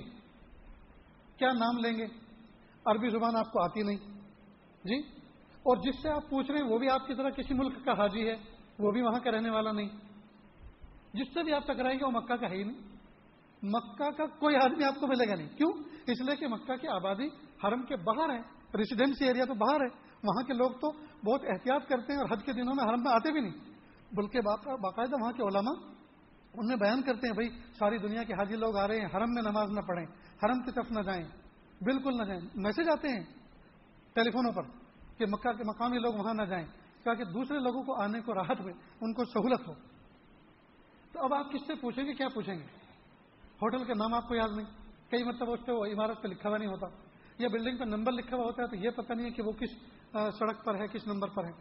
تو اگر آپ کے پاس اس ہوٹل کا، عمارت کا کارڈ ہوگا تو آپ کسی کو بھی دکھا دیں گے۔ کوئی بھی پرانا بندہ تجربے کار آپ کو بتائے گا، آپ اس راستے پہ یوں جائیں، آپ ایسے جائیں وہاں پہنچے اور یہ آپ کو یا کم از کم دو پانچ دس کلو میٹر پر ہے جیسے عزیزیہ میں ہے جنوبیہ میں ہے حج کمیٹی والوں کو اکثر ادھر ٹھہراتے ہیں۔ تو اب آپ ٹیکسی والے کو وہ کارڈ دکھا کے پیسے دے کے اس کو وہاں کہ ہمیں یہاں اترنا ہے، جا سکتے ہیں آسانی سے۔ تو اس کارڈ کو لے۔ اور اگر وہ کارڈ نہیں ہوگا، تو آپ حرم میں آ کر اگر گم ہو گئے، تو آپ کو اپنے مقام پہ جانے میں ایک دن بھی لگ سکتا ہے، دو دن بھی لگ سکتے ہیں، تین دن بھی لگ سکتے ہیں۔ اتنی تکلیف ہو جاتی ہے کئی مرتبہ۔ دو دو، تین تین دن میں اپنے کمرے میں حاجی پہنچتا ہے۔ ان کو گم شدہ لوگ گم شدہ کا محکمہ لے جاتا ہے، پھر وہ اس کو ان کے معلم کے آفس میں پہنچاتا ہے۔ پھر معلم یہ دیکھتا ہے اس کا نام، اس کا پاسپورٹ، یہ یہ کس گروپ میں آیا ہے، کس بلڈنگ سے آیا ہے، یہ سب تحقیق کرنے میں کئی کئی دن لگ جاتے ہیں۔ اللہ حفاظت فرما لہذا ہوٹل کے کارڈ کی اہمیت کو سمجھ کے اپنے ساتھ رکھیں۔ سمجھ گئے دوستوں اب آپ ہوٹل کا کارڈ آپ نے لیا، سامان لیا، اپنے کمروں میں چلے گئے۔ کوئی لڑائی جھگڑا میں اس بستر پہ سوؤں گا، میں اس پر، میں اس پر، ہرگز نہیں۔ کوئی لڑائی جھگڑا نہیں۔ بس جو جگہ جہاں مل جائے بھائی سب اپنی اپنی جگہ لے لو، جو بچی وہ میری۔ آرام سے سامان سیٹ کریں۔ کتابوں میں یہاں لکھا ہوا ہے، مکہ مکرمہ میں جانے کے بعد سب سے پہلے کام کرنا ہے عمرہ۔ کتابوں میں یہ لکھا ہے۔ لیکن یہ عاجز تجربات کی بنیادوں پر علامہ صلاح کی صحبت میں رہنے کی برکت سے یہ عاجز بڑی ذمہ داری کے ساتھ آپ کے سامنے عرض کرتا ہے کہ مکہ مکرمہ میں جانے کے بعد سب سے پہلا کام عمرہ کرنا نہیں ہے، سب سے پہلا کام ریلیکس ہونا اور آرام کرنا ہے۔ اس لیے کہ باڈی بلڈر تو ہے نہیں، فولادی جسم تو رکھتے نہیں ہے کہ تھکن نہ ہو۔ یہ جو چار ساڑھے چار گھنٹے کا فلائٹ کا سفر ہوا، ایئرپورٹ پہ دو پانچ گھنٹے یہاں لگے، دو پانچ گھنٹے وہاں لگے اور کئی دن کے تھکے ہارے تھے۔ تو جاتے کے ساتھ ہی اگر عمرہ کریں گے تو سر سے بوجھ اتارنا ہوگا۔ اور ہم سر سے بوجھ اتارنے نہیں جا رہے، بلکہ اللہ تعالیٰ کا حکم اور فریضہ ادا کرنے جا رہے ہیں، اس کو ہمیں محبت اور عظمتوں کے ساتھ ادا کرنا ہے۔ لہذا ایک گھنٹہ، دو گھنٹہ، چار گھنٹے، آٹھ گھنٹے خوب ریلیکس ہو جائے آرام کر لیں وہاں آپ کو ضرور کچھ نہ کچھ لوگ ایسے آئیں گے، جلد باز۔ کہیں گے، ارے حاجی صاحب سونے آئے آرام کرنے آئے حج کرنے آؤ چلو، عمرہ کرنے میں ہم تو چلے، پوری بلڈنگ چلی، تم ہی اکیلے رہ جانے والے ہو. وہ ایسے پست ہمت پست کر دیتے ہیں، گھبرا دیتے ہیں، ایسا ہرگز نہ کریں، بلکہ سب آرام کریں، دو پانچ گھنٹے ریلیکس ہو جائیں، کھائیں پیئیں، آرام کریں۔ اس کے بعد اب آپ کو حرم شریف جانا عمرہ کرنے کے لیے۔ عمرہ کرنے کا بہترین وقت کون سا ہے؟ فجر سے لے کر ظہر تک اور عشاء سے لے کے فجر تک۔ یہ لمبے ٹائم ہے اس میں کوئی ڈسٹربنس نہیں آتا نماز کا۔ اس میں کوئی نماز بیچ میں نہیں آتی۔ تو آپ آسانی کے ساتھ جو ہے طواف بھی کر سکتے ہیں اور صحیح بھی کر سکتے ہیں۔ اب طریقہ کیا رہے گا اس کا؟ اس کی آپ پہلے تیاری کریں۔ کیا تیاری؟ آپ کو عمرے کے لیے حرم میں جانا ہے۔ تو آپ کھانے پینے سے بالکل فارغ ہو جائیں۔ ہلکے پھلکے ہونے چاہیے اس طرح وضو سے فارغ ہو جائیں۔ اپنے ساتھ میں کیا کیا چیز لے کے جانی ہے وہ سمجھ لیں۔ اپنی بیلٹ کے اندر یہ کنفرم کر لیں کہ ہوٹل کا ایڈریس کارڈ ہے کہ نہیں۔ جی؟ دوسرا، اپنا فون فل چارج کر کے رکھیں۔ ڈائری اور قلم، جس میں سب کے نمبر ساتھیوں کے لکھے ہوئے ہیں، وہ ساتھ میں رکھیں۔ اور بہتر یہ کہ کمرے کے پورے ساتھی ایک ساتھ جائیں، یا کچھ ساتھیوں کے ایسا گروپ بنا لیں، چار، پانچ، چھ ساتھیوں کا، تاکہ ایک گاڑی میں بھی حرم تک آسانی کے ساتھ جا سکے۔ سمجھ گئے؟ تو سب ایک دوسرے کے نمبر لکھ لیں، تاکہ اگر مس ہو جائے تو تلاش کیا جا سکے۔ طواف کی سات دانے کی تصویر لے لیں۔ طواف کی تصویر کیسی ہوتی ہے؟ سات دانے ہوتے ہیں اس میں۔ وہ تصویر ایسی ہونی چاہیے کہ اس کا دانا ڈھیلا ڈھالا نہ ہو۔ اس کے جو دانے ہیں نا، یہ بالکل ڈھیلے ڈھالے نہ ہو، بلکہ اتنے ٹائٹ ہوں کہ کھینچے تو کھینچے۔ ایسے۔ اپنی مرضی سے نہ آئے، ورنہ ہوگا کیا؟ ایک چکر آپ لگائیں گے، ایک دانہ کھینچیں گے اور دو جانے دانے اپنی طرف سے چلے جائیں گے۔ اور آپ دیکھیں گے ماشاء اللہ اللہ نے کتنی وقت برکت دی کہ تین چکر ہو گئے۔ ایسی برکت نہیں چاہیے۔ سمجھ رہے تو تصویر ذرا ٹائٹ دانوں کی ہونی چاہیے۔ سمجھ گئے؟ دیکھو دوستو، کوئی بھی ٹور والا ہاتھ پکڑ کے وہ ٹور والا کھانے پینے کا انتظام کرتا ہے، کمرے کا انتظام کرتا ہے، سواری کا انتظام کرتا ہے۔ سمجھے؟ کوئی بھی ٹور والا ہاتھ پکڑ کے، بہت سے لوگ سوچتے ہیں کہ یہ ہمیں لے کے جا رہا ہے اور یہ ہمارا سب کروائے گا، کوئی کرواتا نہیں۔ اسی طرح معلم معلم کے معنی عربی زبان میں سکھانے والا۔ کسی زمانے میں واقعی معلم اپنے حاجیوں کو آگے چلتا جاتا تھا، دعا پڑتا جاتا تھا، پیچھے پیچھے سارے حاجی ہر دن چلتے تھے، وہ سب کچھ کرواتا تھا، لیکن اب معلم تو کسی کو نظر بھی نہیں آتا۔ کسی کو نظر بھی نہیں آتا۔ معلم تو اب معلم کے نام کی کمپنی بن گئی ہے۔ معلم کا مطلب یہ ہے کمپنی کا ڈائریکٹر۔ جی وہ مینا عرفات مزدلفہ میں آپ کے لیے خیموں کا انتظام کرے گا، سواری کا انتظام کرے گا، آپ کے پاسپورٹ رکھے گا حفاظت سے۔ بس یہ ہے معلم، باقی کوئی معلم اور وہ کوئی شہزادہ ہوتا ہے، اور باقی اس کے نیچے، ہاتھ کے نیچے پاکستانی ہوتے ہیں، وہ سب کام کرتے ہیں، کچھ کھلی ہوتے ہیں۔ وہ معلم تو کبھی نظر ہی نہیں آتا، ہم طرف گئے معلم کو دیکھتے ہوئے۔ آج تک نظر نہیں آئے خیر، تو اس لیے نہ ٹور والا عمرہ کرواتا ہے، حج کرواتا ہے، اور نہ ہی کوئی۔ یہ سب چیزیں تو دوستوں خود ہی سیکھ کے، سمجھ کے چلنی پڑتی ہیں۔ کسی کمپنی اس کی ذمہ داری نہیں لی، نہ حج کمیٹی لیتی ہے، نہ حج کے ٹور کے آپریٹر لیتے ہیں، وہ ذمہ داری لیتے ہیں، بلکہ جتنا ہم خود سیکھ کر جائیں گے، سمجھ کر جائیں گے، تو ہم اپنا حج ادا کریں گے۔ سمجھ گئے اب وہ پورا گروپ تیار ہوا آپ کا، تو آپ نے ایک دوسرے کا نمبر لے لیا، ڈائری اور قلم اپنی بیلٹ میں رکھ لیا، ہوٹل کا کارڈ بھی رکھ لیا، موبائل فون چارج کر کے رکھ لیا، ٹھیک ہے؟ یہ سب چیز۔ اور طواف کی سات دانے کی تصویر بھی آپ نے رکھ لی۔ اب آپ اپنی بلڈنگ سے بسم اللہ کر کے نیچے اتریں۔ اور اللہ سے یہ دعا کرتے چلیں، اللہ یہ ہمارا عمرہ آسان فرما دیجیے۔ اب آپ آئیں گے حرم کے دروازے پر۔ کابت اللہ کو پہلی نظر جب دیکھتے ہیں، جو نیت کر، جو دعا کرتے ہیں، اللہ تعالیٰ قبول فرماتے ہیں۔ پہلی نظر پر جو دعا مانگتے ہیں، اللہ تعالیٰ قبول فرماتے ہیں۔ یقین کے ساتھ آپ اب آپ وہاں آئے۔ تو پہلے اس بات کو طے کر لیں کہ بھائی کابت اللہ کے قریب جائیں گے تو اب کوئی ایک ساتھی ایسا ہو جو آگے چلے۔ اور جو نئے بالکل ساتھی ہیں، وہ پیچھے چلے اور نظر نیچے رکھے ورنہ وہ نظر اٹھ کے پہلے دیکھ لیتے ہیں تو وہ نظر پہلی پڑ بھی جاتی ہے اور مانگتے بھی نہیں تو گڑبڑ ہو جاتی اور شیطان یہ مس کرواتا ہے۔ تو اگر کوئی اردو اسپیکنگ آپ کو پرانا حاجی وہاں مل جائے کہ بھائی، ہمیں کابت اللہ کی زیارت پہلی کرنی ابھی ہم آ رہے ہیں، تو ہمیں کچھ گائیڈ کر دیں، رہبری کر دیں اور ایسی جگہ لے جا کر ہمیں کھڑا کر دیں، ہمارے اور کابت اللہ کے درمیان کوئی چیز رکاوٹ نہ ہو۔ تو کوئی بھی آپ کی رہبری کر دے گا۔ اب آپ نیچے نظر کر کے چلیں۔ اور دعا پڑھ کے حرم شریف میں داخل ہوں، جیسے مسجد میں دعا کی جاتی ہے۔ اور جب وہ کہے کہ دیکھو سامنے کعبہ ہے، تو آپ نظر اٹھائیں۔ اب جو آپ اس نظر پہ مانگیں گے، اللہ پاک آپ کو عطا فرمائیں اب اس نظر پہ کیا مانگیں؟ روئیں، ہنسیں، اپنی قسمت پہ ناز کریں۔ جی گڑ گڑائیں بے ہوش ہوئیں۔ اور جو کچھ مانگتا، سوچا تھا، وہ سب کے سب بھول جاتے ہیں۔ کیا کریں اس موقع پہ ایک مرحلہ ہے۔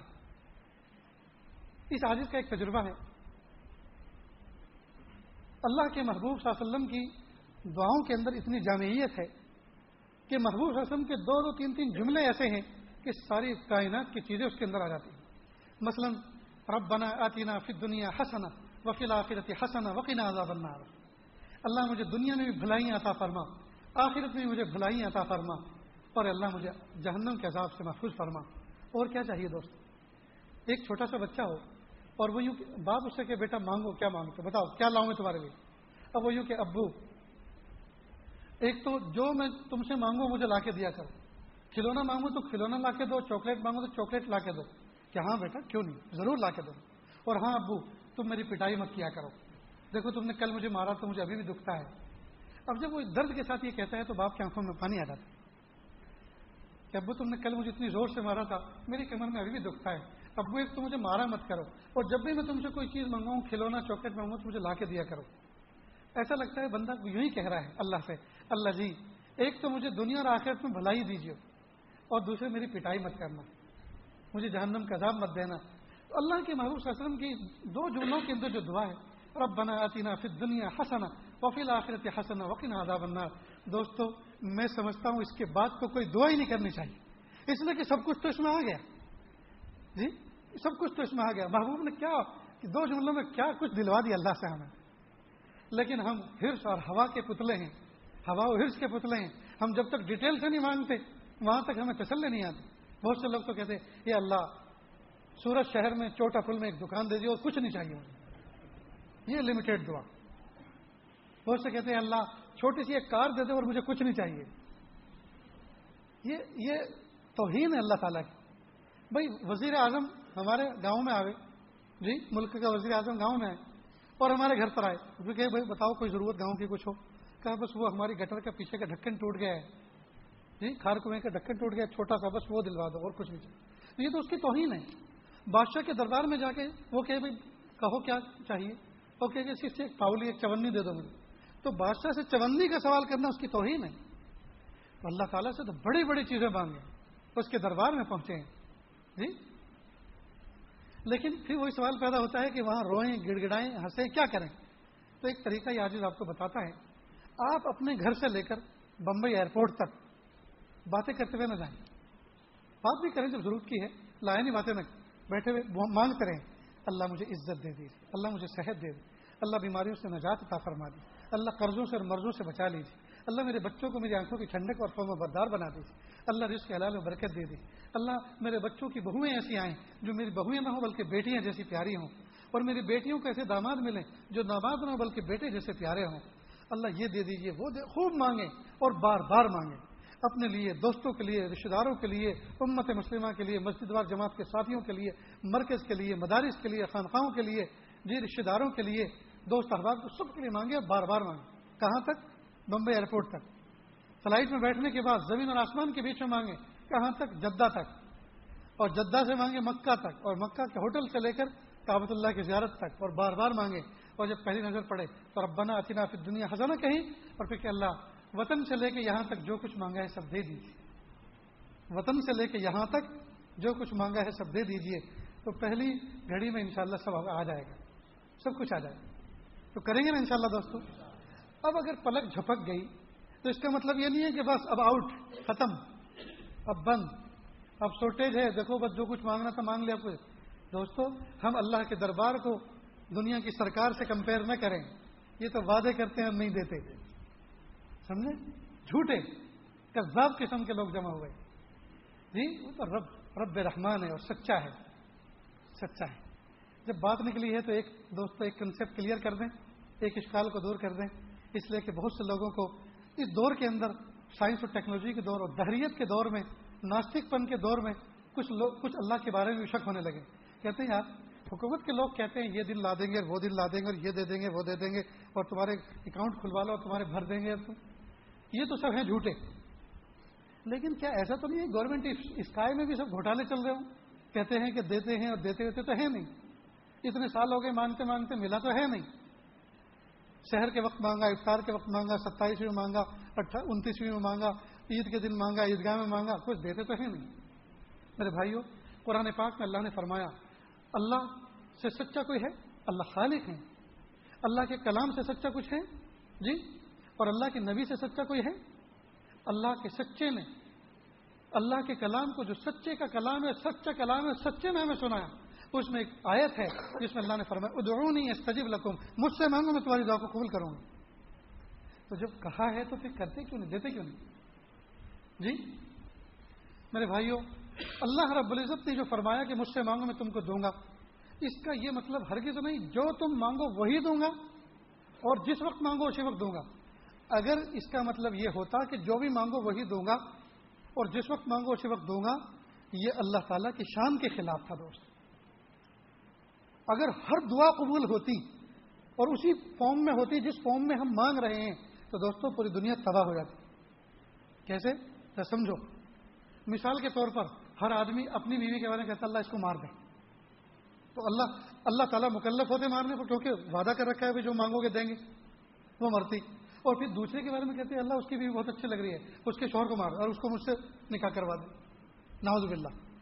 اب یہ مثال میں آپ کو دے کر ایک بات یہ سمجھانا چاہ رہا ہوں کہ اگر ہر دعا قبول ہوتی تو لوگ تو ایسی دعا مانگتے لوگ تو ایسی دعائیں مانگتے اور پھر اللہ تعالیٰ مکلف ہوتے اس کے دینے پر کہ اللہ نے وعدہ کیا لیکن ایسا وعدہ ہوا ہی نہیں ہے اللہ نے فرمایا مانگو میں دوں گا میں دوں گا تو کس کس فارم میں دیں گے کیسے دیں گے اس کو سمجھو ایک مثال بہت آسان سی ہے اور میں اسی مثال کو دے کر بات سمجھانے کی کوشش کرتا ہوں آپ کے پڑوس میں ایک پڑوسی رہتے ہیں انہوں نے مسجد سے نکلتے ایک دن آپ کو کہا، بھائی صاحب، مجھے آپ سے بہت ضروری بات کرنی ہے۔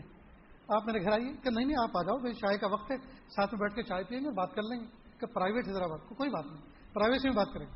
اب وہ آپ کا پڑوسی آپ کے ساتھ آیا اور کہا کہ دیکھو، آپ کا جو بیٹا ہے نا، میرا بھتیجا ہے، میرا بیٹے جیسا ہے۔ میں دو دن سے دیکھ رہا ہوں کہ کوالٹی بیچنے والا آتا ہے اور اس کے پاس وہ جاتا ہے، کہتا انکل مجھے کوالٹی دو نا۔ تو وہ ایک ٹوٹی ہوئی سی ایسی ریجیکٹ دے دیتا ہے کہ بچہ ہے۔ جی اور وہ اس کو چوستے ہوئے چلا جاتا ہے اور پیسے دیتا نہیں تو یہ بات تو اچھی نہیں ہے، آپ کا خاندان ایک باعزت ہے۔ ایک باعزت خاندان کا بچہ ابھی سے اس طرح سے کرے گا تو پھر آگے چل کر عادت پڑ جائے گی۔ آپ نے سوچا، واہ، پڑوسی ہو تو ایسا کہ بھائی اللہ آپ کو جزائے خیر دے کہ آپ نے میری بر وقت رہبری کی اور ایسا ہی کرنا چاہیے۔ اور آپ کو اختیار ہے، میرے بچے آپ کے بچے ہیں، آپ اپنے بچوں کی طرح ان کی تربیت کر سکتے ہیں۔ خیر، وہ چلے گئے۔ اب آپ نے اپنے بچوں کو بلایا، ٹوٹے ہوئے دل کے ساتھ۔ اور کہا، بیٹا، کیا میں تمہارے لیے کافی نہیں ہوں؟ اور اللہ فرماتے ہیں اپنے بندوں کے لیے علیہ صلی اللہ بکافن آبدا کیا اللہ تعالیٰ اپنے بندوں کے لیے کافی نہیں ہے جی؟ کیا جب جب تم مجھ سے مانگتے ہو، وہ چیز میں تمہیں لا کے نہیں دیتا؟ خبردار، اب سے اگر کسی سے کوریٹ لے کر کھائی، آئس کریم کے ڈبے اور پیکٹ لا کے ڈفریزر میں رکھ دیتا ہوں، جب ضرورت پڑے امی سے لے کے کھا لیا کروں جب کسی چیز کی ضرورت ہو، مجھ سے کہو، میں لا کے دوں۔ اب وہ بچہ گھبرا گیا کہ ابو مجھے معاف کر دو، میں نہیں ایسا نہیں کروں۔ معافی تلافی ہوگی، بات ختم۔ دو تین دن کے بعد آپ بمبئی سے سفر سے آئے اور بیگ کے اندر کچھ کچن کا سامان لے کر آئے۔ اس کے اندر بڑی خوبصورت سی ایک چھری بھی تھی، فروٹ کاٹنے کی، گوشت کاٹنے کی۔ اب اس بچے نے بیگ کھولا، دیکھا ابو کچھ سامان لے کر آئے، اس کو وہ چھری بڑی خوبصورت اس کا دستہ بڑا پسند آیا۔ کھیلنا شروع کیا۔ امی کی نظر پڑی فوراً اس سے لیں اور اس نے رونا شروع کیا۔ باپ نے پوچھا کہ کیوں رو رہا ہے بچہ؟ کہ وہ چھری مانگا کہ نہیں مت دو اس کو اب دیکھو، پرسوں تو کہا تھا کہ جب بھی کسی چیز کی ضرورت ہو تو ہم سے مانگو۔ اور آپ چھری مانگ رہے ہیں تو منع کر رہے ہیں۔ لیکن دوستو یہ بتاؤ، وہ جو چھری ماں باپ دونوں مل کر نہیں دے رہے، یہ ظلم کر رہے ہیں یا انصاف کر رہے ہیں؟ یہ تو این انصاف ہے۔ جو بھی آدمی آ کے دیکھے گا، وہ یہی کہے گا، ان کو چھری مت دو۔ کئی مرتبہ ہم جو چیز اللہ سے مانگتے ہیں اللہ تعالیٰ کے علم میں وہ چیز ہمارے لیے چھری سے بھی زیادہ خطرناک ہوتی ہے۔ اس لیے اللہ نہیں دیتے۔ تو جب چھری بچے کو نہیں دیتے تو باپ اس کو روتے ہوئے چھوڑ دیتے ہیں یا کچھ اور دیتے ہیں؟ کچھ اور دیتے ہیں۔ اور وہ چیز چھری سے بھی بہتر ہوتی ہے۔ چاکلیٹ دیتے ہیں، پیسے دیتے ہیں، کھلونا دیتے ہیں۔ اسی طرح جو چیز ہم اللہ سے مانگتے ہیں، اللہ کے علم میں وہ چیز ہمارے لیے چھری سے زیادہ خطرناک ہوتی ہے۔ لہذا اللہ پاک اس سے بہتر چیز ہمیں عطا فرماتے ہیں۔ سمجھ گئے دوستو؟ خیر۔ تو اب اگر ہم وہاں چیز کوئی مانگیں، اللہ سے وہاں مانگیں اور وطن میں آنے کے بعد وہ چیز ہمیں ملتی ہوئی نظر نہ آئے، خدا کی قسم ہرگز اللہ سے بدگمان نہ ہو یہ نہ سوچیں کہ اللہ پاک دیتے نہیں، ہم نے مانگا تھا نا، نہیں دیا۔ نہیں نہیں، اللہ تعالیٰ اس سے بہتر چیز دیتے، لیکن چونکہ بتاتے نہیں ہیں، بتاتے نہیں ہیں، اس لیے ہمیں پتہ نہیں چلتا کہ وہ جو مانگا تھا اس کے بدلے اللہ نے گاڑی دی، اس کے بدلے اللہ نے بنگلہ دیا، اس کے بدلے اللہ تعالیٰ نے بزنس میں اتنا نفع دیا۔ وہ چونکہ گاتے بجاتے نہیں ہیں، وہ کہہ کے نہیں دیتے، اس لیے ہمیں پتہ نہیں چلتا۔ سمجھ گئے دوستوں بہرحال آپ کابت اللہ پہنچے، آپ نے پہلی نظر پر دعا کر لی۔ اب دعا کرنے کے بعد ایک کام آپ یہ کریں، آپ جو پانچ چھ ساتھی وہاں کھڑے ہوئے ہیں، یہ طے کریں کہ اب ہمیں طواف کے جو سات چکر لگانے ہیں، اس کے کرنے کے بعد دو رکعت واجب طواف پڑھنی ہے۔ تو ایک تو یہ کہ ہم ساتھ ساتھ رہیں، ساتھ ساتھ رہیں۔ اور دوسرا یہ کہ اگر آگے پیچھے ہو جائیں تو ایک میٹنگ پوائنٹ طے کر لیں کہ ہمیں طواف کے بعد کہاں ملنا ہے۔ اس لیے کہ اس کے بعد پھر دعا کر کے دو رکعت پڑھ کے ہمیں جانا ہے صفا مروا صحیح کے لیے۔ تو پہلے سے طے کر لیں۔ تو طے کہاں کریں؟ کون سی جگہ ملنے کو کریں؟ وہ بتاتا ہوں۔ وہ جو گرین لائٹ ہے، حضرت اسود کی سیدھ میں گرین لائٹ ہے۔ رائٹ سائڈ میں جب حضرت اسود کی طرف آپ چلیں گے، حضرت اسود آپ کے لیفٹ سائڈ پر ہوگا تو رائٹ سائڈ پر لائٹیں ہیں۔ بہت دور تک نظر آتی ہیں۔ تو آپ، وہیں آپ کا ساتواں چکر اینڈ ہوگا۔ تو آپ گرین لائٹ کی سیدھ میں حضرت اسود کا آٹھواں بوسا لینے کے بعد دو قدم آگے بڑھا کر تاکہ چکر مکمل ہو جائے، کوئی شک نہ رہے۔ پھر آپ یو ٹرن لے لیں، تھوڑا سا آگے کو جا کے یو ٹرن لے کر، اور وہی لائٹ جو اس لائٹ سے پہلے دائیں طرف کو آگے کو کہیں جمع ہو جائیں۔ میٹنگ پوائنٹ اچھی طرح نقی طے کر لینا چاہیے کہ کس جگہ ہمیں جمع ہونا سمجھ گئے دوستو؟ اب یہ طے کرنے کے بعد حجن بھی آپ کے ساتھ میں ہیں، حاجی ہیں، جوان بھی ہیں، بوڑھے بھی ہیں، کمزور بھی ہیں، صحت مند بھی ہیں۔ آپ کیا کریں؟ یہی وطن سے ایک چپل کی تھیلی لے کر چلیں۔ آپ اپنی چپل حرم کے باہر نکال کے اس تھیلی میں رکھ کے اس تھیلی کو ہینگ کر لیں، لٹکا لیں کندھے پر۔ اس لیے کہ اتنا کراؤڈ ہوتا ہے، آپ ادھر ادھر رکھیں گے، کہیں ضائع ہو جائے گی یا آپ بھول جائیں گے اس جگہ کو۔ یا بھیڑ کی وجہ سے آگے پیچھے ہو جائیں گے تو بہتر یہ ہے، وہ جگہ کوئی ناپاک تو ہوتی نہیں حرام پاک کی سرزمین ہے۔ آپ چپل ہلکی پھلکی ساتھ میں رکھیں گے تو یہ کوئی بوجھ بھی نہیں ہوگا آپ پر، آپ اس کو ہینگ کر لیں۔ سمجھ گئے؟ لٹکا لیں کندھے پر۔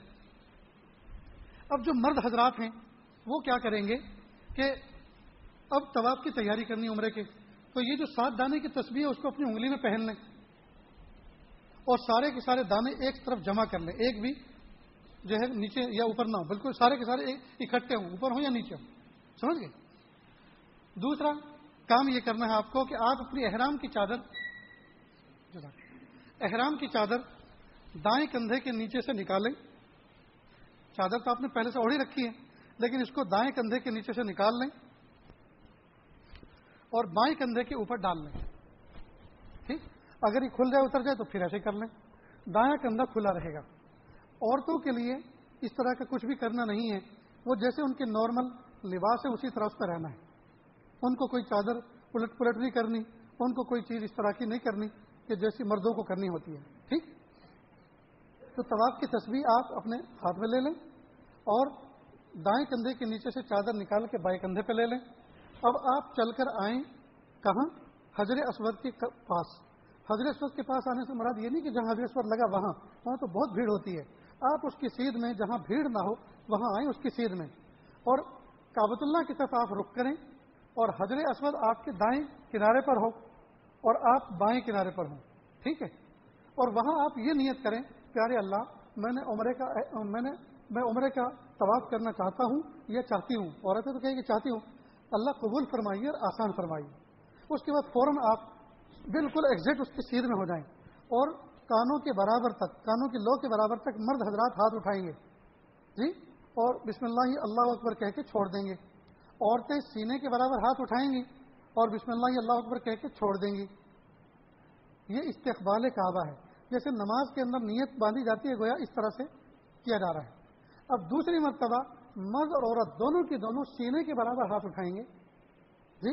اور یہ ہاتھ تھوڑے آگے کو ہوں گے کابت اللہ کی طرف کو۔ اور نیت یہ ہوگی کہ ہماری یہ ہتھیلی حضرت اسود کے اوپر ہیں۔ اور اس کے بعد ان کو سیدھا کر کے چوم لیں گے۔ ان ہتھیلی کے رخ کو اپنی طرف کر کے ان کو بوسا دے دیں گے۔ اس کو کہتے ہیں استلام۔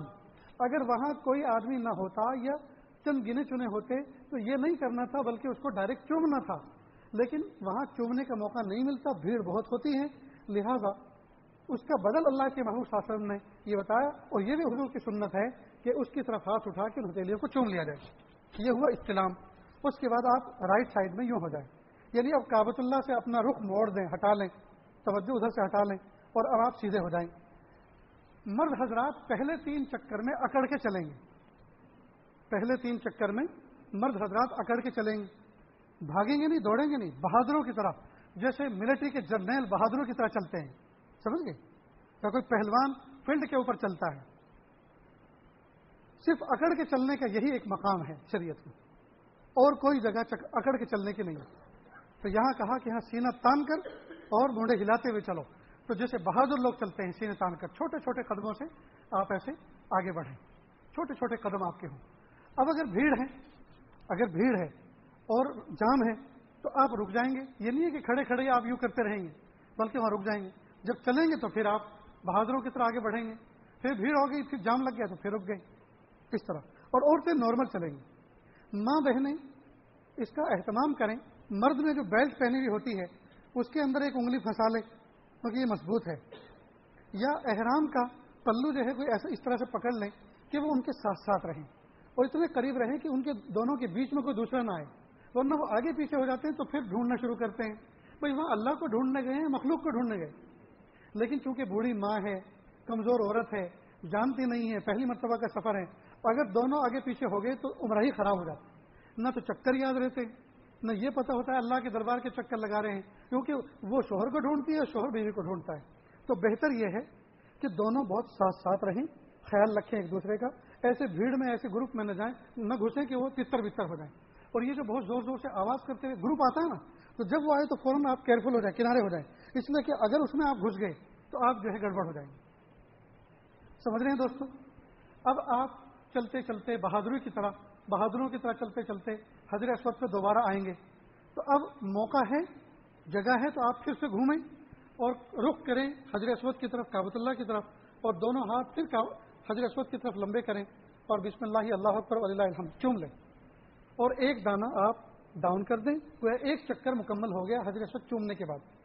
اور پھر آپ سیدھے ہو جائیں اور پھر چلنا شروع کریں۔ اور اگر یوں ٹرن ہونے کا موقع نہیں ہے، بھیڑ ہے، تو آپ ایسے ہی رہیں اور چلتے چلتے ایسے بسم اللہ اللہ تعالیٰ اور آگے بڑھ جائیں۔ دونوں طریقے ہیں۔ ٹھیک؟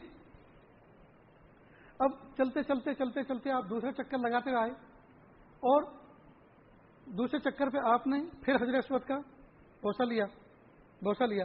اور اس کو چونک کے دانا ڈاؤن کر دیں۔ اس طرح سے آپ کو سات چکر لگانے ہیں۔ ہر چکر کی ابتدا اور انتہا حضرت اسود پر ہوتی ہے۔ جی؟ ہاں۔ تین کے بعد یہ احرام تو ساتوں سات چکر میں ایسا ہی رہے گا۔ جی۔ البتہ اکڑ کے جو چلنا ہے وہ تین کے بعد بند ہو جائے گا۔ چوتھے چکر میں اکڑ کے نہیں چلنا، نارمل چلنا ہے۔ سمجھ گئے؟ اب سوال یہ پیدا ہوتا ہے ان سات چکر میں ہم کیا مانگیں؟ دعا کیا کریں گے؟ دوستو، کوئی دعا فرض واجب نہیں ہے۔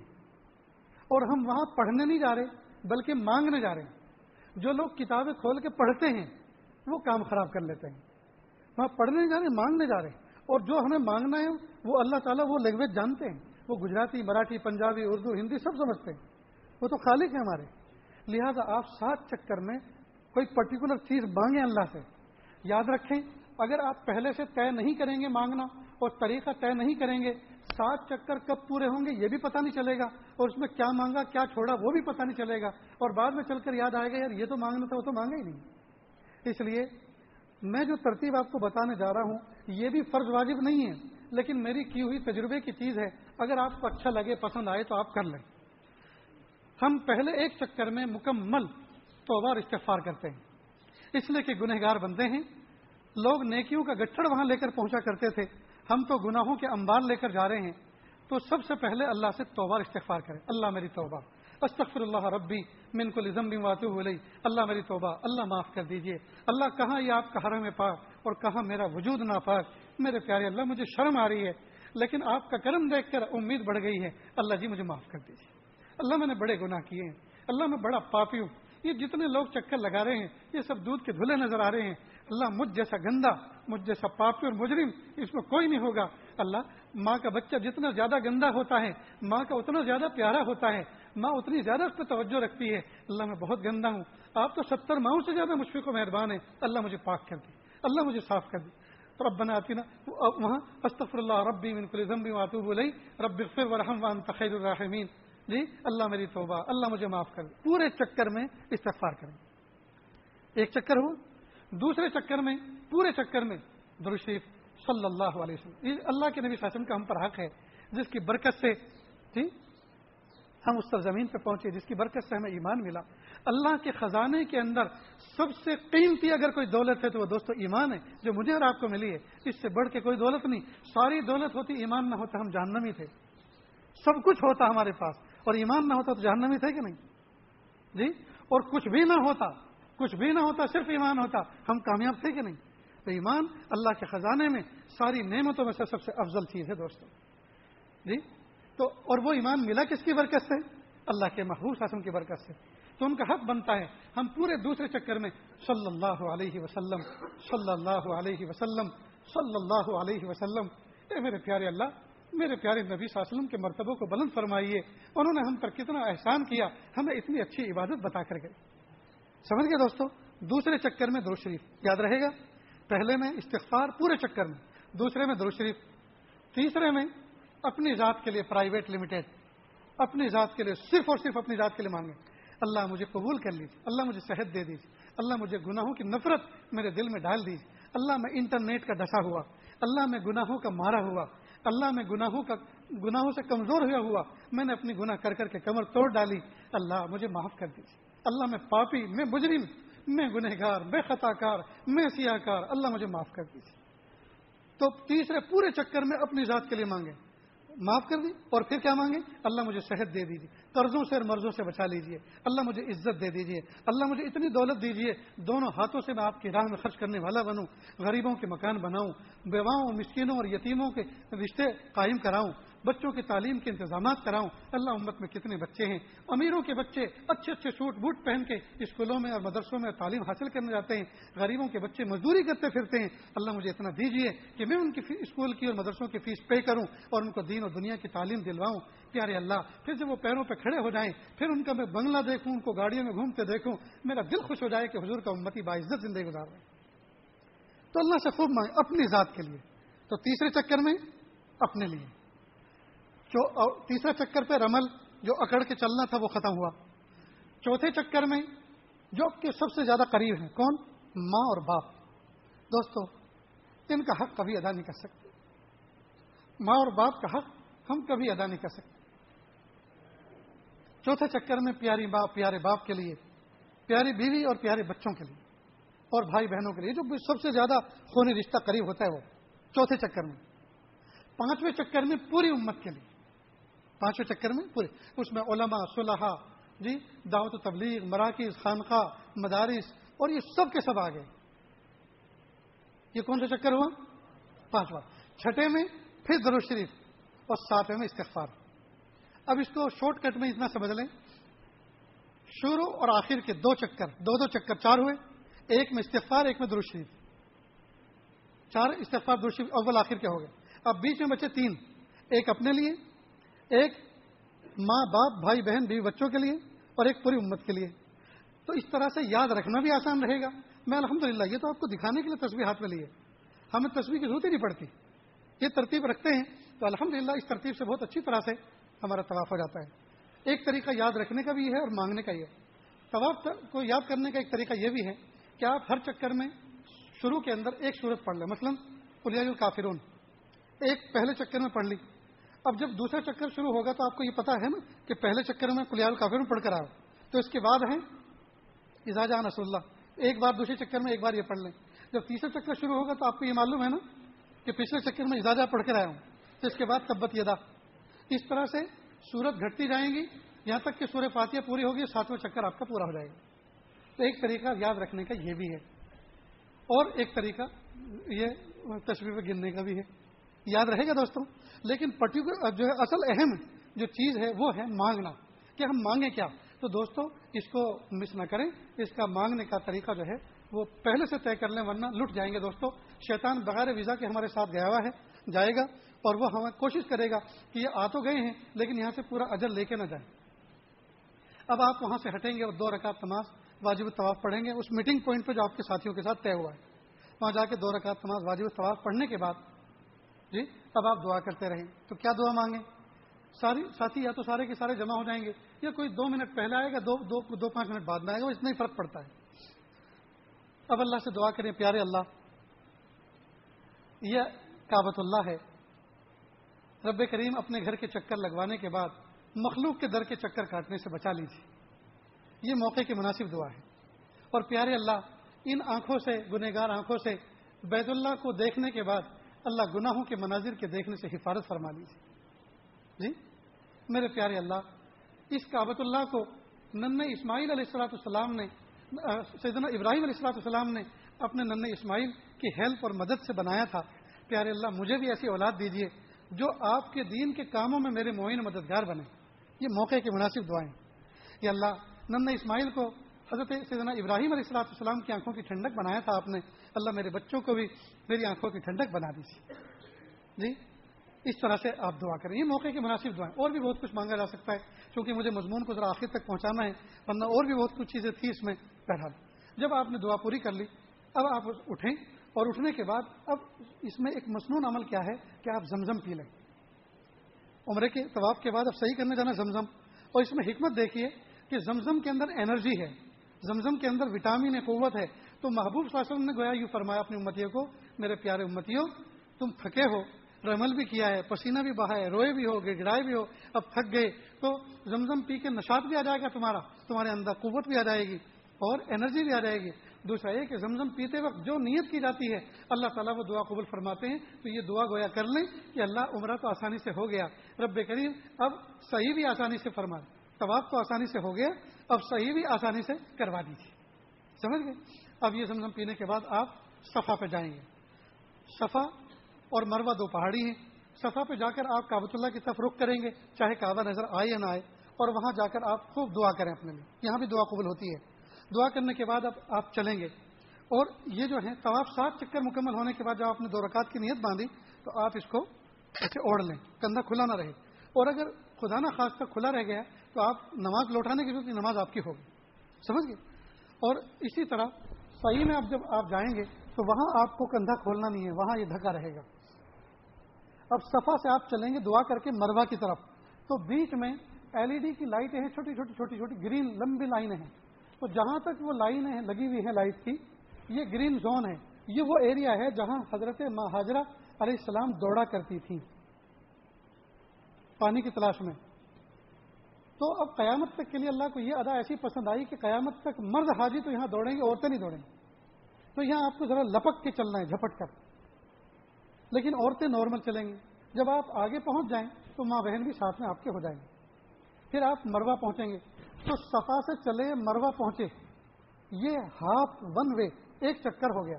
حالانکہ چکر تو کہتے ہیں راؤنڈ کو۔ تو ہونا تو یہ چاہیے کہ صفا سے چل کر مروا ہوتے ہوئے واپس، صفا آتے تو ایک چکر ہوتا۔ لیکن اللہ پاک نے کرم فرمایا۔ اللہ پاک نے انعام فرمایا۔ ون وے ہاف چکر کو جو ہے ایک چکر بتا دیا۔ تو صفا سے چلے مروا پہ پہنچے ایک چکر۔ مروا پہ بھی کھڑے ہو کے آپ دعا کریں گے۔ پھر مروا سے چلے گرین زون میں لپکتے ہوئے، جھپٹتے ہوئے، دوڑتے ہوئے سب آئے دوسرا چکر پورا۔ پھر صفا سے چلے مروا پہ پہنچے ہری لائٹ کے دوران دوڑتے ہوئے تیس چکر پورا۔ ابتدا ہوگی صفا سے، انتہا ہوگی مروا پر۔ سمجھ گئی اور دعا پوری پوری کرنی ہے۔ اور سات چکر میں اس میں بھی آپ دعا ایسے کر لیں جیسے آپ نے طواف میں کی تھی۔ پہلے میں استفاع دوسرے میں درشیف تیسرے میں اپنے لیے۔ جی چوتھے میں ماں باپ بیوی بچے بھائی بہنوں کے لیے۔ اور پانچ میں پوری امت کے لیے۔ چھٹے میں پھر استفار ساتھ میں پھر دوشی سمجھ گئے؟ یہ بھی کر سکتے ہیں اور بھی کوئی ترتیب اس سے بہتر ہو سکتی ہے آپ کے ذہن میں، وہ کر لیں۔ سات چکر مکمل ہوئے، دعا پہ اختتام ہوا۔ اب آپ باہر نکلیں گے، مرد حضرات سر کے اوپر اس طرح پھرا لیں گے حلق ہو جائے گا۔ عورتیں اپنی بال کھولیں گے اپنے کمرے میں جا کر اور بالوں کے دو حصے کریں رائٹ میں اور لیفٹ میں۔ اس لیے کہ سارے سر کے ایک انگل بال کٹنے ضروری ہیں۔ لیکن جب وہ بندھی ہوئی چٹیا کے اس طرح سے وہ بال جب لیں گے اپنے ہاتھ میں، تو ظاہر ہے کہ جو بال اوپر کا اگا ہوا ہے، وہ تو یہاں تک نہیں پہنچتا اینڈ تک، آخر تک۔ اس لیے بہتر ہے کہ وہ دو حصوں میں کر لیں ان بالوں کو۔ اور ادھر کے کر کے ان کو لپیٹیں دائیں طرف، ایک انگلی پہ بل دے دیں اور کاٹ لیں۔ اور ادھر کے لے کے دوسری انگلی پہ بل دیں اور کاٹ لیں۔ تو اس طرح سے پورے سل کے سر کے جو ہے ایک انگل بال کٹ جائیں۔ یہ آپ کا الحمدللہ عمرہ پورا ہو گیا۔ دو پانچ ریال صدقہ نکال دیں۔ ہو سکتا ہے اس میں کچھ کمی کوتاہی ہوئی تاکہ اللہ تعالیٰ اس صدقے کی برکت سے اس کی تلافی کر دیں سمجھ گئے دوستوں اب جب جب آپ کو عمرہ کرنا ہو، حج میں جتنے بھی دن ہو، جب جب عمرہ کرنا ہو، عمرہ کرنے کا طریقہ یہی ہے۔ البتہ احرام باندھنے میں صرف تبدیلی یہ ہے کہ یہ احرام باندھا تھا آپ نے بمبئی سے، اس عمرے کے لیے احرام آپ اپنے کمرے میں باندھیں گے۔ لیکن یہ احرام لاگو ہوگا مسجد عائشہ اور تنیم پہ جا کے۔ اس کو تنیم بھی کہتے ہیں، مسجد عائشہ بھی کہتے ہیں۔ یہ لاگو ہوگا وہاں سے۔ سمجھ گئے؟ یعنی وہاں جا کے دو رکعت پڑھیں گے اور سلام پھیرنے کے بعد نیت کریں گے، اللہ عمرے کا احرام باندھا ہے، قبول فرمائے، آسان فرمائی۔ اور لبیک اللہ لبیک پڑھتے ہوئے آپ آئیں گے۔ ٹھیک ہے؟ اب یہ عمرہ زندہ کے لیے بھی کیا جا سکتا ہے، مردہ کے لیے بھی کیا جا سکتا ہے۔ اسی طرح طواف زندہ کے لیے بھی کیا جا سکتا ہے، مردہ کے لیے بھی کیا جا سکتا ہے۔ سمجھ گئے دوستوں یہ مائک ڈاؤن کر دیں اب البتہ ایک بات یہ کرنی ہے کہ زیادہ سے زیادہ طواف کریں۔ البتہ جب حج میں دو تین دن باقی ہوں، اب نفلی طواف روک دیں۔ نفلی عمرے روک دیں۔ اس لیے کہ اب آپ کو حج کی تیاری کرنی ہے۔ پانچ دن بڑی اہمیت کے ساتھ، نشاط کے ساتھ آپ کو گزارنا ہے تو آپ اس کے لیے تیاری کریں۔ کھائے پیئیں آرام کریں، نماز پڑھیں۔ ٹھیک؟ اور دوسرا، اس چھوڑنے میں، بند کرنے میں نیت یہ کریں کہ اللہ جو آخری آخری فلائٹیں آ رہی ہیں، ان لوگوں کو تو فرض عمرہ ادا کرنا ہے اور ہمارا تو نفلی ہے۔ اب اگر اتنے سارے لوگ مطاف میں نہ ہوں، تو اتنے لوگوں کو سہولت ہو جائے گی نا؟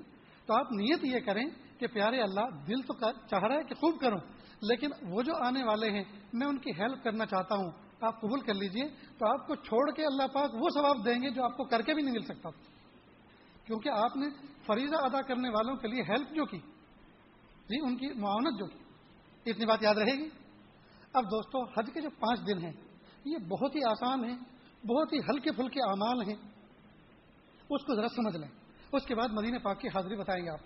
آٹھویں ذیل ہجا کو، آٹھ ذیل ہجا کو، آٹھویں تاریخ کو مینا میں رہنا ہے۔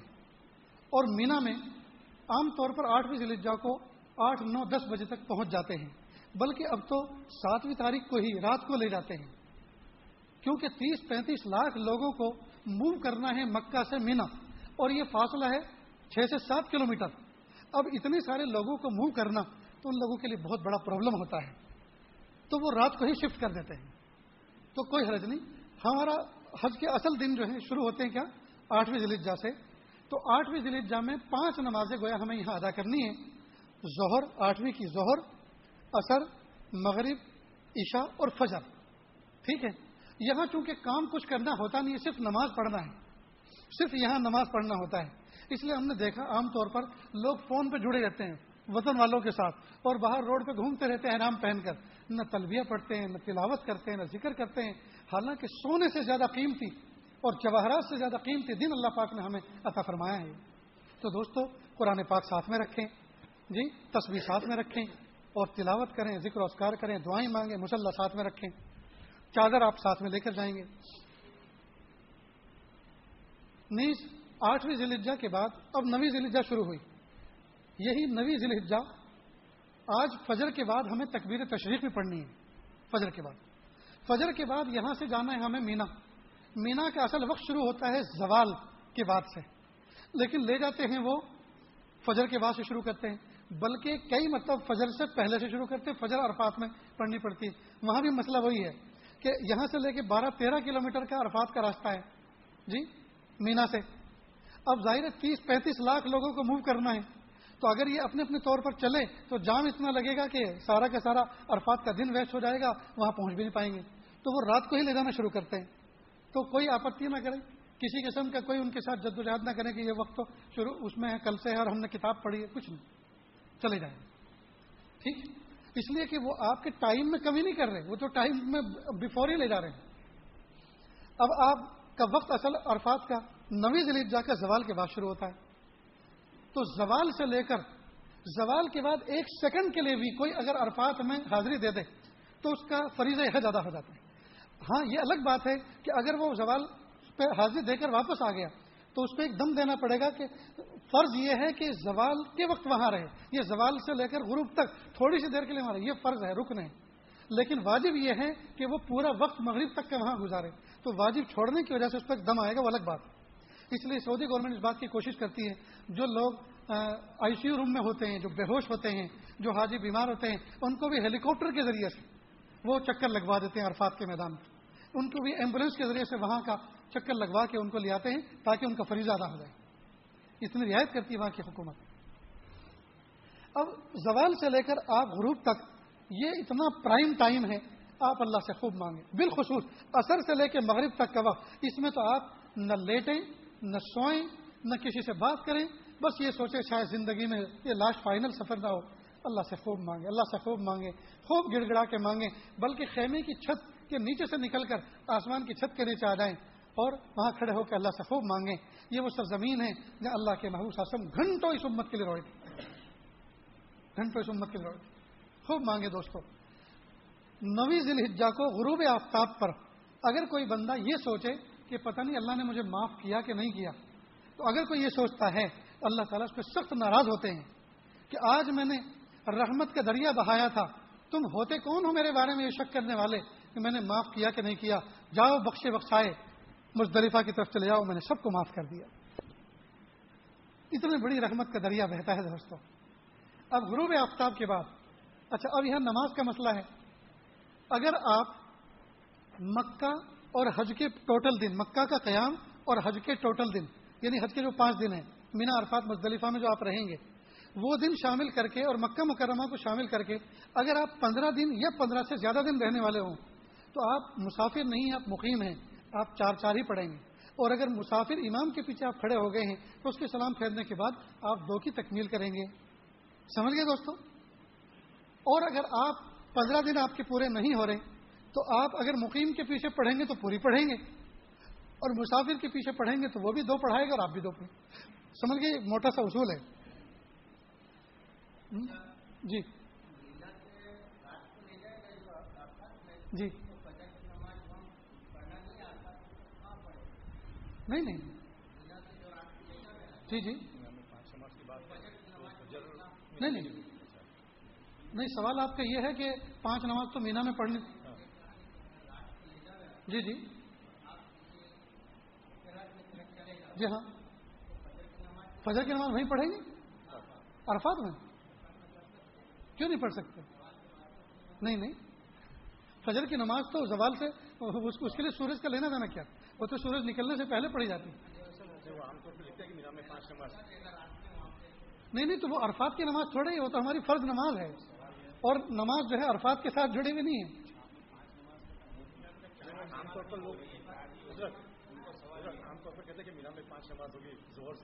جی یعنی اچھا آپ اس کو یوں سمجھ لیں۔ آپ سمجھ لیں آپ اس کو یوں سمجھ لیں کہ مینا کا قیام جو ہے وہ پانچ نمازوں کے بقدر ہے۔ یعنی آٹھویں ذیلجا سے شروع ہوتا ہے اور نویں ذیلجا کی صبح تک یعنی فجر کی نماز، اس کے بعد اصل وقت اب شروع ہوتا ہے عرفات جانے کا۔ لیکن اگر نماز آپ کو مینا میں نہ ملی، راستے میں ملی تو آپ نماز تو آپ کو پڑھنی ہے، ہر جگہ پڑھنی۔ راستوں میں راستے میں ہوگی تو راستے میں پڑھیں گے، عرفات میں پہنچ گئے تو عرفات میں پڑھیں گے۔ سمجھ گئے نا؟ جی؟ نہیں نہیں، پانچ نماز۔ نہ مینا کا قیام فرض ہے، نہ یہاں کی نماز یہاں پڑھنا فرض ہے۔ سمجھ گئے نا؟ مینا کا قیام نہ فرض ہے، نہ واجب ہے۔ اگر ایون، اگر آپ کو مینا میں خیمے نہیں ملے حکومت کی طرف سے، بلکہ مزدلفہ میں انہوں نے الاٹ کیے۔ اب ظاہری بات ہے کہ آٹھویں ضلع کو تو مینا میں رہنا تھا۔ جی لیکن یہ مینا کا قیام فرض واجب نہیں ہے۔ لہذا اگر جب حکومت کے انتظام کے اعتبار سے وہاں آپ کو جگہ نہیں ملی، تو وہ جہاں آپ کو جگہ دے دے، آپ وہاں رہ لیں۔ اور آپ کے اوپر کوئی دم، کوئی جرمانہ لازم نہیں ہے۔ یہاں تک کہ اگر آپ مکہ میں بھی رہ گئے کہ بھائی جب وہاں مینا میں نہیں ہے، مینا میں خیمہ نہیں ہے، مزدلفہ میں ہے، تو مکہ میں رہ جاتے، کوئی حرج نہیں، آپ کے اوپر کوئی دم، کوئی سزا واجب نہیں ہے۔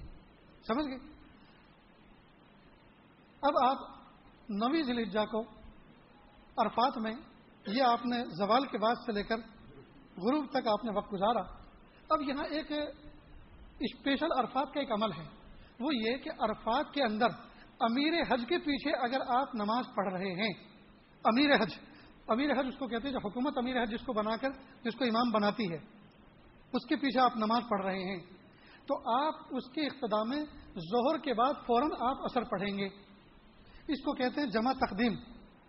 یعنی اثر کی نماز کو مقدم کر دیا۔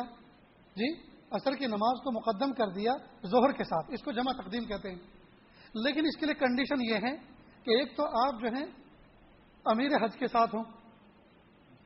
امیر حج کے ساتھ ہوں۔ دوسرا مسجد نمیرہ میں ہوں۔ اور مسجد نمیرہ میں ہوں گے تبھی تو اس کے پیچھے ہوں گے آپ۔ اور یہ بہت مشکل ہے کہ کوئی بندہ وہاں پہنچے۔ اس لیے کہ ایشین لوگوں کے لیے خیمے جو دیے جاتے ہیں عرفات میں، وہ کافی دور ہوتے ہیں۔ وہاں سے اگر آپ عرفات چلے، واپس اپنے خیمے نہیں جا سکتے۔ اور بہت بہت بڑی تکلیف ہو جائے گی۔ ساتھیوں سے آپ بچھڑ جائیں گے۔ پھر آگے کے کام آپ کو اکیلے اکیلے کرنے پڑیں گے۔ تو بہتر یہ آپ اپنے خیمے میں ہی رہیں۔ تو اب آپ کے لیے حکم یہ ہوگا شریعت کا کہ آپ ظہر کے وقت میں ظہر پڑھیں گے اور اثر کے وقت میں اثر پڑھیں گے۔ اثر کے وقت میں اثر پڑھیں گے۔ یہ ترتیب ہے۔ اس کو یاد رکھنا۔ اب نوی ذی الحجہ کو مغرب کے بعد غروب آفتاب جب ہو جائے، اپنے وطن میں اور ساری دنیا میں غروب کے بعد سب سے پہلی فکر مغرب کی نماز کی ہوتی تھی۔ وہ پڑھتے تھے۔ لیکن آج اللہ پاک نے فرمایا، آج مغرب کی نماز آپ کو غروب کے بعد نہیں پڑھنی فوراً۔ بلکہ میں مزدلفہ میں بلا رہا ہوں، وہاں آ جاؤ۔ آج مغرب کی نماز تمہیں وہاں پڑھنی ہے۔ تو جب ہم مزدلفہ پہنچے، چاہے مزدلفہ ایک گھنٹے کے بعد پہنچے، دو گھنٹے کے بعد پہنچے، پانچ گھنٹے کے بعد پہنچے، صبح صادق سے پہلے پہلے پہنچے، تو پہلے آپ مغرب پڑھیں گے، اس کے بعد عشاء پڑھیں گے۔ سمجھ گئے؟ تو آج گویا مغرب کی نماز وہاں پڑھنی ہے۔ یہ کون سی رات ہے دوستو؟ یہ دسویں کی رات ہے، آئندہ کل دس ہے، اور آج گویا اس کی رات ہے۔ دسویں کی رات۔ اب جب صبح ہوگی، یہاں مزدلفہ سے آپ کنکریاں چن لیں۔ سات سات کے حساب سے پہلے دن صرف ایک شیطان کو مارنی ہے سات کنکری، اور دوسرے اور تیسرے دن سات سات کے حساب سے تین کو مارنی ہے۔ ٹھیک ہے، تو آپ چھوٹی چھوٹی کنکری چنے کے برابر ہوں۔ ایک بوتل خالی سی لے لیں، بہت بوتلیں ہوتی ہیں، پڑی رہتی ہیں وہاں، اس میں جمع کر لیں۔ پھر ان کو آپ دھو لیں، صاف کر لیں۔ اب آپ سوچیں گے کہ شیطان کو مارنی ہے دھو کے مارنی۔ شیطان کو تو جو ہے پخانے میں لدڑ کے مارنی چاہیے، نہیں۔ یہ اللہ کا حکم ہے۔ ہم وہاں اپنی خواہشات اور نفسیات کرنا آئیں، بلکہ جو اللہ پاک نے ہمیں حکم دیے ہیں، محبوب کی جو سنتیں، اس سنت اور حکم کے مطابق ہم اپنے حج ادا کریں گے۔ سمجھ رہے دوستوں اب وہ کنکریاں آپ نے باٹلی میں جمع کر لی۔ اب آپ آئیں گے مزدلفہ یعنی اپنے خیمے میں۔ آپ خیمے میں آئیں گے۔ اب صبح صادق سے لے کر طلوع آفتاب سے لے کر مینا سے کب نکلنا ہے آپ کو؟ طلوع آفتاب کے بعد۔ جب سورج طلوع ہو جائے، اس کے بعد آپ کو یہاں سے نکلنا ہے۔ اب یہاں سے جب آپ اپنے خیمے پہ جائیں گے، تو فوراً آپ رمی کرنے کے لیے نہ جائیں، کیونکہ عرفات میں کھڑے کھڑے دعائیں مانگی، تھکے، رات بھر ہو سکتا پیدل چلے، دکھے ہوئے ہیں، تھکے ہوئے ہیں، دو چار گھنٹے آپ آرام کر لیں۔ آرام کرنے کے بعد اب آپ چلیں گے مینا کی طرف، جہاں شیطان ہیں ٹھیک؟ آپ اس طرف چلیں گے۔ اب آپ ہلکے پھلکے رہیں اور ہاں ایک چھتری آپ ضرور لے لیں۔ وہاں سے خرید لیں، یہاں سے لے کے جائیں۔ اس لیے کہ دھوپ اتنی شدید ہوتی ہے کہ پسینہ پسینہ ہو جاتے ہیں۔ اس لیے آپ ایک چھتری اچھی سی ضرور لے کے چلیں۔ فولڈنگ ہو تاکہ اس کو رکھنا آسان ہو۔ ہلکے پھلکے ہو کے چلیں۔ پانی کی بوتل ہمیشہ سفر اپنے ساتھ میں رکھیں۔ کئی مرتبہ ڈیہائیڈریشن ہوتا ہے، تکلیف ہو جاتی ہے، پانی کی جسم میں کمی ہو جاتی ہے، شوگر والے کی شوگر گھٹ جاتی ہے۔ پانی کی بوتل ہمیشہ ایک ساتھ رکھیں۔ بہتر یہ کہ پٹھو بیگ، کمر پہ جو لٹکانے والا بیگ ہوتا ہے، اس سے ہاتھ دونوں فارغ رہتے ہیں۔ اس میں دونوں جیبوں میں دائیں بائیں پانی کی بوتل فکس کر کے رکھیں اور اپنی ایک چھتری ساتھ میں رکھیں، اسے لے کر دعائیں پڑھتے ہوئے آپ چلیں۔ تو لبیک لبیک آپ کو پڑھنی ہے۔ اور شیطان کا برج جب شروع ہو جائے گا، وہاں لبئی کو ختم کر دینی ہے۔ اب گیا شیطان کے سامنے حاضری ہے، وہاں لبیک نہیں پکارنا، وہاں تو اب اس سے دو دو بدو مقابلہ کرنا ہے۔ سات کنکری لے کے آپ چلیں۔ اور جب بڑے شیطان کو جو آخر میں جب آپ مینا کی طرف سے چلیں گے تو پہلے چھوٹا آئے گا، پھر بیچ والا آئے گا اور پھر بڑا آئے گا۔ تو پہلے دونوں کو الرٹ کر دیں کہ آج آج تمہیں چھوڑتے ہیں، کل تمہاری خبر لیں گے۔ بہت سے لوگ ایسی مذاق کرتے ہیں۔ اب دل خوش کرنے کے لیے کہو یا سمجھنے کے لیے کہو۔ وہ کہتے ہیں، ایک ہمارے نوجوان ساتھی نے کہا کہ آج شیطان دیکھ کے مجھے مسکرائے گا۔ کیوں؟ وہ یوں کہے گا اچھا تو اپنا ہو کر میرا دوست ہے کہ تو بھی مجھے ماننا ہے کہ چلا آج مان لے پھر زندگی بھر تو مجھے جپیٹنا ہے۔ ایسی ایسی باتیں یاد آتی ہیں، حالانکہ اس وقت تو رونے کی کیفیت بنی ہوتی ہے۔ اور بہت سے لوگ اس کو گالی بھی دیتے ایک حاجی صاحب تھے پاکستان کے، تو ان سے حج کر کے وہ واپس گئے۔ تو ان سے پوچھا، حاجی صاحب، رمی کی کوئی تکلیف تو نہیں ہوئی؟ کہ رمی کرنے کا موقع تو نہیں ملا، بھیڑ بہت تھی۔ اب دیکھو، واجب چھوڑا۔ بھیڑ بہت تھی، رمی کرنے کا موقع تو نہیں ملا، لیکن گالی میں نے کھری کھری سنا دی اس کو۔ گالی کھری کھری سنا کرا تو دیکھو دوستو، کنکریوں کا بدل نہ آپ کی گالی بنے گی، نہ جوتے چپل بنے گی آپ سوچو کہ سات کنکری کیا مارے، ایک جوتا ہی نکال کے مار دیتا ہوں اس کو۔ تو جوتے سے تو اور خوش ہوگا، اس لیے کہ آپ نے تو اللہ کا حکم توڑا۔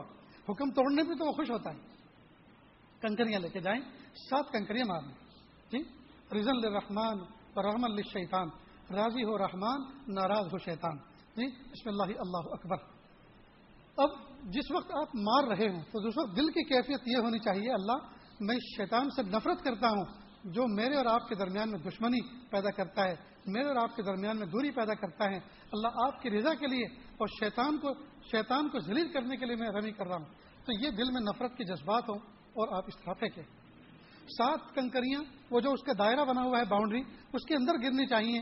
اس کو لگے نہ لگے اس کے اندر گر گئی، تو یہ گویا آپ کی شیطان، آپ کی کنکریاں قبول ہو گئی وہاں قریب میں جو کنکریاں پڑی ہوئی ہوتی وہ اٹھا کے اگر آپ کی کم رہ گئی وہ ماریں تو وہ نہیں لگے گی۔ یہ تو چلے ہوئے کارتوس ہیں، وہ تو چلی ہوئی گولیاں ہیں، یہ تھوڑے کچھ کریں گے۔ اس لیے آپ فریش لے کر آئیں۔ فریش۔ وہ وہ جو کنکریاں وہاں پڑی ہوئی ہوتی ہیں کتابیں منع ہے کہ ان کو اٹھا کے نہ ماریں، وہ تو لگ چکی ہیں ایک مطلب خیر۔ اب سات کنکری مارنے کے بعد آپ قربانی والے کو، چونکہ آپ نے حج تمتو کا احرام باندھا ہے، قربانی والے کو فون کریں اور یا اس ٹائم کو فالو کریں آپ، جس میں آپ نے ان کو دیا۔ ان کو فون کر کے پوچھ لیں، بھائی، اس نام کے حاجی کی قربانی آپ کر دیں۔ کتنے دیر میں فون کروں؟ کہیں گے، دس منٹ میں، بیس منٹ میں آپ احرام کھول دیں۔ تو بیس منٹ کے بعد، پچیس منٹ کا پھر فون کریں، بھائی، اس نام کے حاجی کی قربانی ہو گئی۔ کیا ہاں ہو گئی۔ تو اب جو ہے، آپ سر کے بال منڈوا لیں، حلق کر لیں۔ ٹھیک؟ اب آپ کے سامنے ایک بہت بڑا رکن یہ ہے کہ آپ طواف زیارت کریں گے۔ طواف زیارت کے لیے آپ کو مکہ آنا ہوگا۔ آپ ڈائریکٹ آپ اپنے کمرے بھی آ سکتے ہیں اور یہ احرام نہا دھو کر اور فریش کپڑے پہن کر اپنے کپڑوں میں آپ جائیں طواف زیارت کرنے کے لیے۔ ٹھیک ہے؟ طواف زیارت کرنے۔ اور وہاں جا کر پہلے تین چکروں کے اندر آپ کو اکڑ کر چلنا ہے۔ اس لیے کہ ہر وہ طواف جس کے بعد صحیح ہوتی ہے، اس میں اکڑ کے چلنا پڑتا ہے۔ لیکن کندھا آپ کو خالی نہیں کرنا، اس لیے کہ احرام نہیں، احرام اگر ہوتا تو آپ کو یہ بھی کرنا پڑتا۔ احرام کندھے کے نیچے سے نکالتے۔ لیکن اب احرام نہیں، اب تو آپ اپنے لباس میں ہیں، تو آپ وہاں آستین میں آستین مت نکال دینا کہ بھائی اس کندھے کو کندھے کو خالی کرنا ہے۔ صرف اکڑ کے چلنا ہے پہلے تین چکروں میں۔ جی؟ البتہ اس بات کا خاص خیال رکھیں، جو ویل چیئر والے لوگ آپ کے پیچھے پیچھے چل رہے آپ ان سے بچیں، کہ اس اس کے اندر لوکھن اسٹیل ہوتی ہے۔ اور وہ کئی مطلب آپ سے ٹچ ہو جائیں اور خدا نہ خواستہ خون نکل گیا۔ اگر خون نکل گیا تو آپ کا احرام آپ کا طواف ہی نہیں ہوگا۔ طواف نہیں ہوگا تو یہ طواف زیارت ہے۔ اگر یہ نہیں ہوگا تو حج نہیں ہوگا۔ اور یہ نہیں ہوگا تو بیوی حلال نہیں ہوگی۔ بہت بڑا مسئلہ بنتا ہے۔ اس لیے آپ کیئرفل رہیں۔ اگر خدا نہ خاص لگ بھی جائے فوراً چیک کر لیں۔ ایسا ہو تو آپ وضو کر لیں دوبارہ۔ ٹھیک ہے؟ جی؟ پہلے دن کی کنکری کا ٹائم سورج طلوع ہونے سے لے کر پورا دن اور آدھی رات سے زیادہ صبح صادق تک اتنا لانگ ٹائم ہے الحمدللہ۔ تو آپ بالکل ہائی ہائی نہ کریں، جلدی نہ کریں۔ اس لیے کہ بہت سے لوگ کہتے ہیں اول وقت میں ماننا سنت ہے اب یہاں سمجھے کہ اول وقت میں ماننا افضل ہے، آج جان بچانا افضل ہے۔ سمجھے نا؟ جان بچانا بھی تو افضل ہے۔ اور یہ حادثے، یہ زخمیوں کے، اس کے، یہ جلد بات اصل میں ہوتا کیا ہے؟ ذرا آپ اچھی طرح سمجھ لیں اس کو۔ کہ ایلیگل لوگ جو ہیں، جو مقامی طور پہ لوگ کاروباری گئے ہوئے ہیں، یا مکہ کے لوگ ہیں، جدہ کے آس پاس کے لوگ ہیں ایلیگل لوگ، یہ لوگ بہت ہوتے ہیں۔ تو یہ اول وقت میں فارغ ہو کر جلدی سے بہت اتارنا چاہتے ہیں، حرام اتارنا چاہتے ہیں۔ تو ان کی وجہ سے وہ جلد بازی میں گڑبڑ ہوتی ہے۔ جی ہاں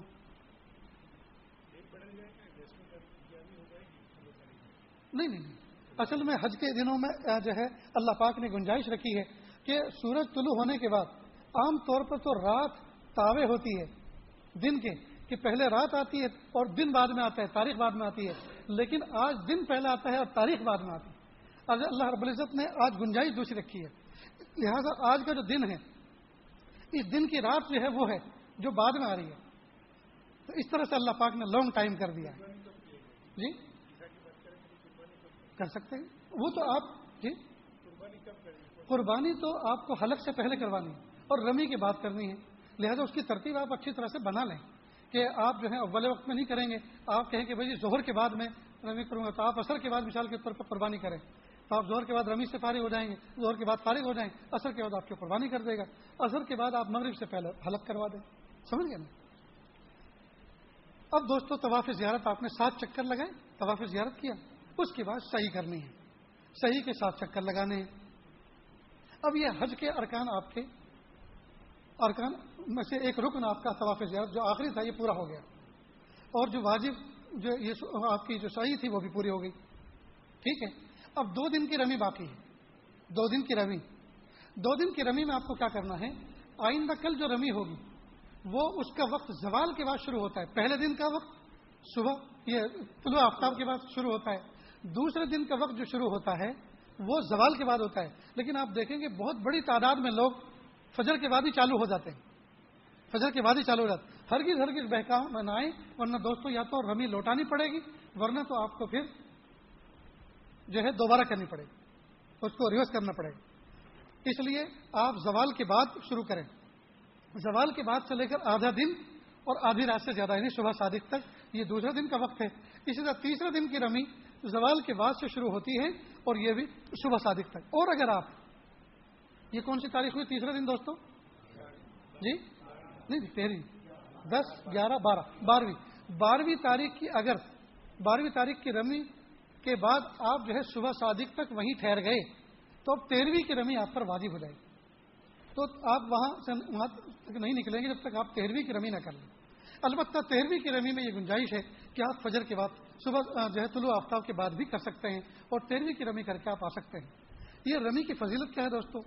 ایک ایک کنکر پر اللہ تعالیٰ اتنے بڑے گناہ کو معاف کرتے ہیں جو گنا جو ایک ہی گنا آپ کو جہنم میں، ہم سب کو جہنم میں لے جانے کے لیے کافی ہو سکتا ہے۔ تو گویا ایک شیطان کو سات کنکری مارنے پر سات ایسے گناہ اللہ معاف کرتے ہیں جو جہنم میں لے جانے کے لیے کافی ہوتے ہیں۔ تو کتنی بڑی فضیلت ہے دوستوں تو کوشش کریں یہ تہرویں کی بھی رمی کر ڈالیں۔ جی؟ تو ساتھی اکیس۔ اکیس اتنے بڑے گناہوں سے اللہ پاک حفاظت عطا فرمائیں گے جو جہنم میں لے جانے کے لیے کافی ہو سکتے ہیں دوستوں تو کتنی بڑی فضلت کی بات۔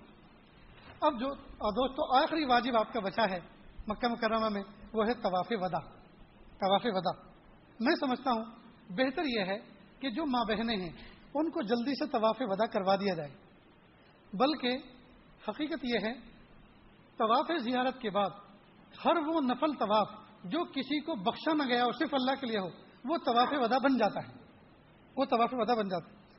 اصل میں ہم لوگ طواف ودا کس کو کہتے ہیں؟ ہم لوگ اپنی ذہن میں طواف ودا اس کو کہتے ہیں جو رو دھو کے آخری دن کیا جائے۔ آخری دن رخصت ہوتے ہو واقعی وہ تو ہے ہی طواف ودا کے آج تو ودا ہی ہو رہے ہیں، ہم جا رہے ہیں یہاں سے۔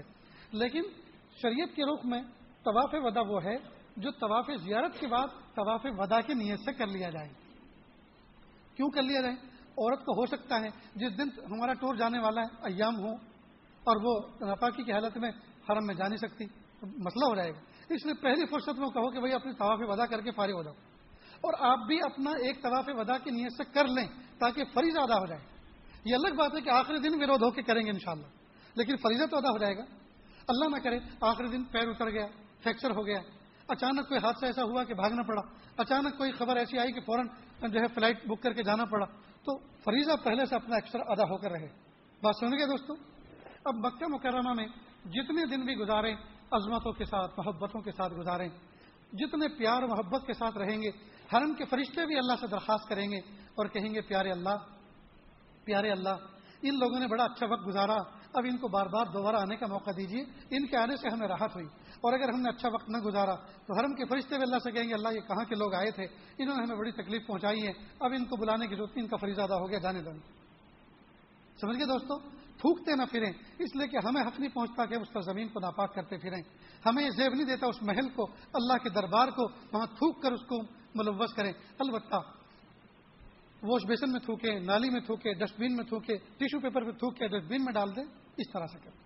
سمجھ گئے دوستوں اب مکہ مکرمہ سے مدینہ طیبہ جانا ہے۔ چاہے ٹور میں ہو چاہے حق کمیٹی میں ہو بس والے انتظام، جو ہے، انتظامیہ انتظام کریں گی۔ اپنا پورا سامان لے کر آپ اس میں رکھیں اور عظمتوں کے ساتھ روتے دھوتے اور استفار کرتے ہوئے آپ یہاں سے نکلیں۔ اللہ سے توبہ اور معافی مانگیں۔ اللہ جی ہم آپ کے دربار میں اس شان، اس طرح سے نہ رہ سکے، جس طرح سے رہنا چاہیے تھا، آپ ہمیں معاف کر دیجیے اور ہمیں بار بار آنے کی توفیق دیجیے اس کے بعد آپ مدینہ طیبہ کی طرف جب بس چلے، تو کثرت سے آپ دروشی پڑھیں۔ تاکہ اللہ کے محبوب اعظم کے دربار میں جانے سے پہلے گویا ہمارا تحفہ وہاں پہنچ جائے۔ کیسے سے دوشی پڑے آپ کی بس آپ کے ہوٹل پہ پہنچیں گی۔ ٹور والا اپنی عمارت میں لے جائے گا۔ حج کمیٹی والے اپنی عمارت میں لے جائیں گے۔ جیسے بس وہاں کھڑی ہو، سامان اتارا جائے گا۔ وہی لوگ اتاریں گے۔ آپ اپنے سامان کو لے کے اپنے کمروں میں پہنچے۔ وہاں بھی اس عمارت اور ہوٹل کا ایڈریس کارڈ لینا نہ بھولیں۔ اس کو پہلی فرصت میں اپنے پاس اور حجن کے پاس رکھ دیں۔ اپنے کمروں میں جائیں، سامان اچھی طرح سے ترتیب دیں۔ اس کے بعد غسل کر لیں۔ اور وہ جو ایک جوڑی کپڑے انڈیا میں آپ سے مدینہ لکھوا کے رکھوائے تھے، آپ وہ پہنے خوشبو لگائیں۔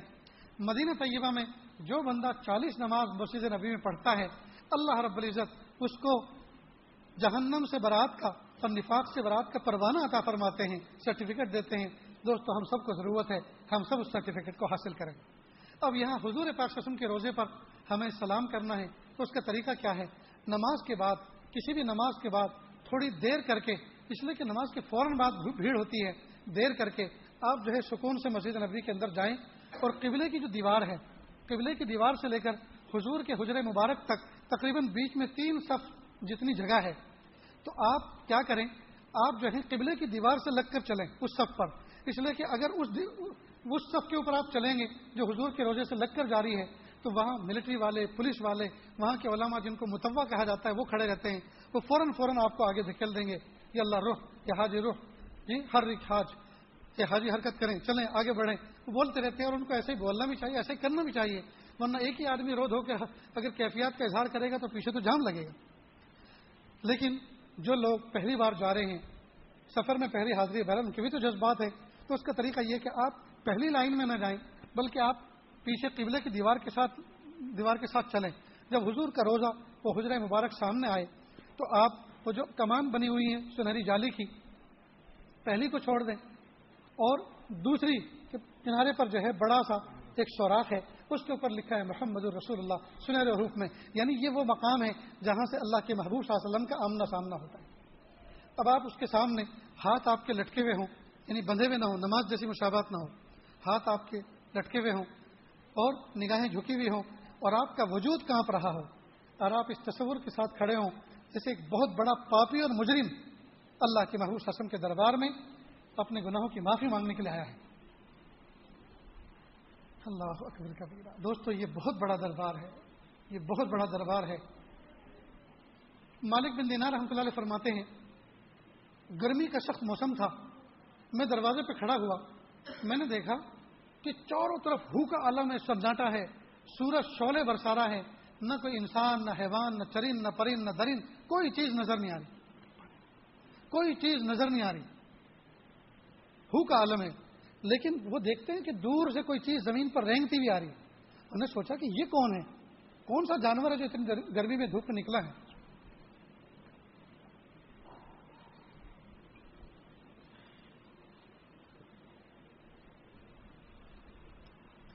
تو وہ کھڑے رہے۔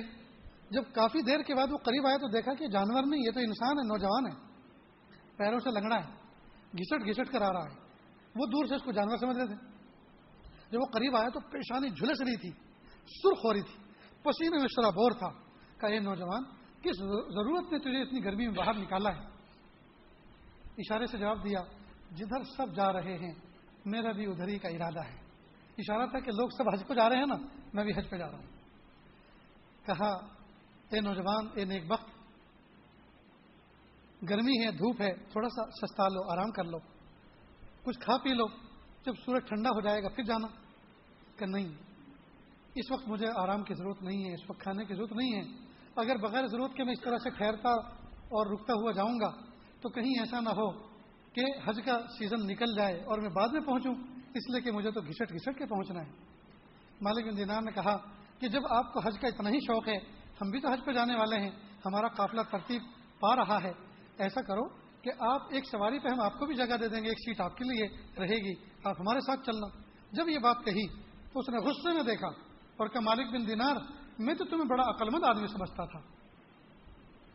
کیا خیال ہے آپ کے اس آدمی کے بارے میں؟ جس نوکر نے اپنے مالک کی نافرمانی اور غداری اور نمک حرامی کی ہو اور اس کا مالک اس کو معافی کے لیے موقع دے اپنے دربار میں آنے کا، کیا اس کو یہ بات سجتی ہے کہ وہ گھوڑے پہ بیٹھ کر جائیں یا اس کو یہ بات جچتی ہے کہ وہ گھسٹ گھسٹ کے جی اپنی سرین رگڑ رگڑ کے پہنچے؟ جب یہ بات کہی تو مالک بن دینار ٹھٹک گئے کہ یہ کوئی پہنچا ہوا شخص معلوم ہوتا ہے۔ فوراً راستہ چھوڑ دیا اور کہا، میں نے آپ کا وقت ضائع کیا، آپ مجھے معاف کر دیجیے آپ جا سکتے ہیں۔ یہ آگے بڑھ گئے۔ اللہ کی شان۔ دسویں ضلع کو مالک بن دینار رحمۃ اللہ علیہ شیطان کو کنکری مار کر ایک طرف کھڑے تھے۔ تو پتہ چلا کہ کچھ لوگ ایک طرف کھڑے ہوئے ہیں کافی۔ تو انہیں خادم کو بھیجا اور پوچھا، وہ دیکھو، یہ لوگ کیوں کھڑے ہیں؟ تو کوئی خادم یا کوئی ساتھی گیا اور کہا کہ ایک شخص ہے اپاہج۔ اور عجیب و غریب انداز سے اللہ سے دعا اور مناجات کر رہا ہے کہ چلو ہم بھی سنتے ہیں۔ جب یہ وہاں پہنچے، دیکھا یہ وہی لنگڑا، یہ وہی پیروں سے معذور شخص تھا جو دروازے کے باہر پتن میں ملا تھا۔ اب وہ آنکھیں بند کیے ہوئے ہیں۔ میلا کچلا احرام اس کے جسم پر ہے اور شرابور ہے پسینے میں اور اللہ سے یوں دعا کر رہا ہے، اے میرے پیارے رب، لوگ تو سواریوں کی پشت پر بیٹھ بیٹھ کر آپ کے دربار میں پہنچے۔ میں تو گھسٹ گھسٹ کر مر مر کر اور کٹ کٹ کے آپ کے دربار میں پہنچا ہوں۔ میں نے مینا کا قیام کیا، آپ کو منایا۔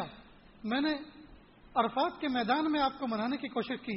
میں رات بھر مختلفہ میں جاگا ہوں تو آپ کو منانے کی کوشش کی ہے۔ آج میں نے شیطان کو کنکری بھی مار دی اور اس سے دشمنی کا اعلان کر دیا اور آپ سے محبت کا وعدہ کیا۔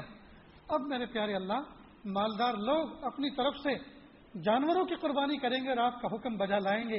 لیکن میرے پیارے رب میرے جسم کے اوپر سوائے اس چادر کے میں کسی چیز کا مالک نہیں ہوں، میرے پاس کوئی چیز ایسی نہیں ہے، میں آپ کو راضی کرنے کے لیے قربانی کروں۔ اللہ میرا کمزور سا جسم آپ کے سامنے حاضر ہے۔ اگر اگر آپ کو اچھا لگتا ہو تو قبول کر لیجیے۔ ایک چیخ نکلی اور انتقال ہو گیا۔ ایک چیخ نکلی اور انتقال ہو گیا۔ میرے بھائیوں اور بہنوں، جس میدان میں، میدان حشر میں ایسے ایسے حاجی جمع ہوں گے، ذرا سوچو میں اور آپ کہاں کھڑے ہوئے نظر آئیں گے۔ حاجی تو ایسے ہوتے تھے۔ جو اپنی ہستیاں داؤ پہ لگا کے جایا کرتے تھے۔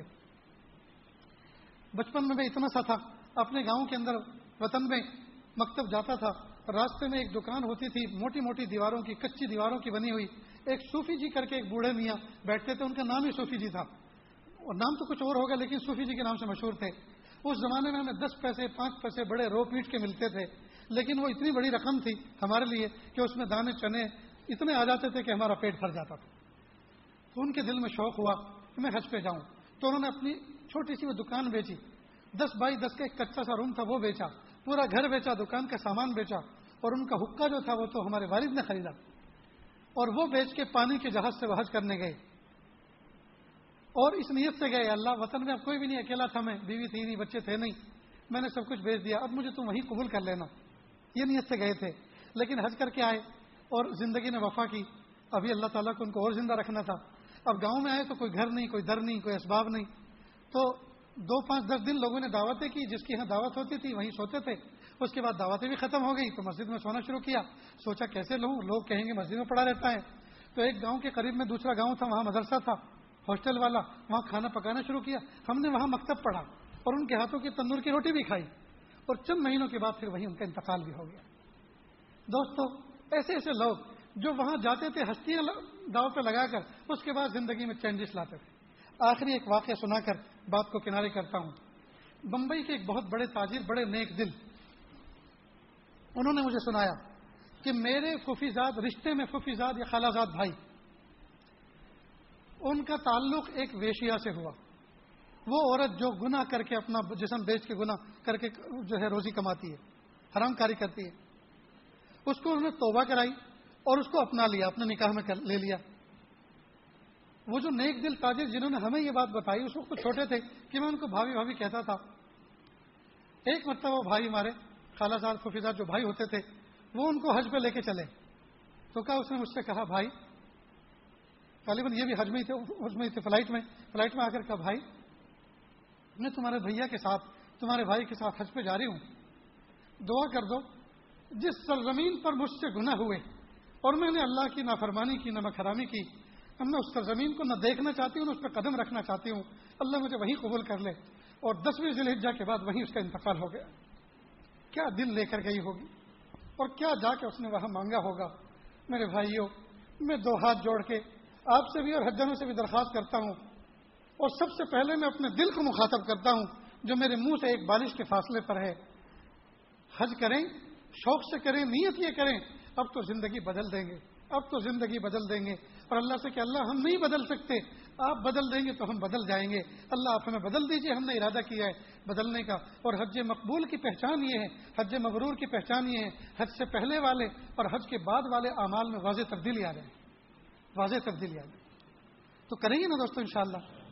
انشاءاللہ، یہ نیت کر لیں۔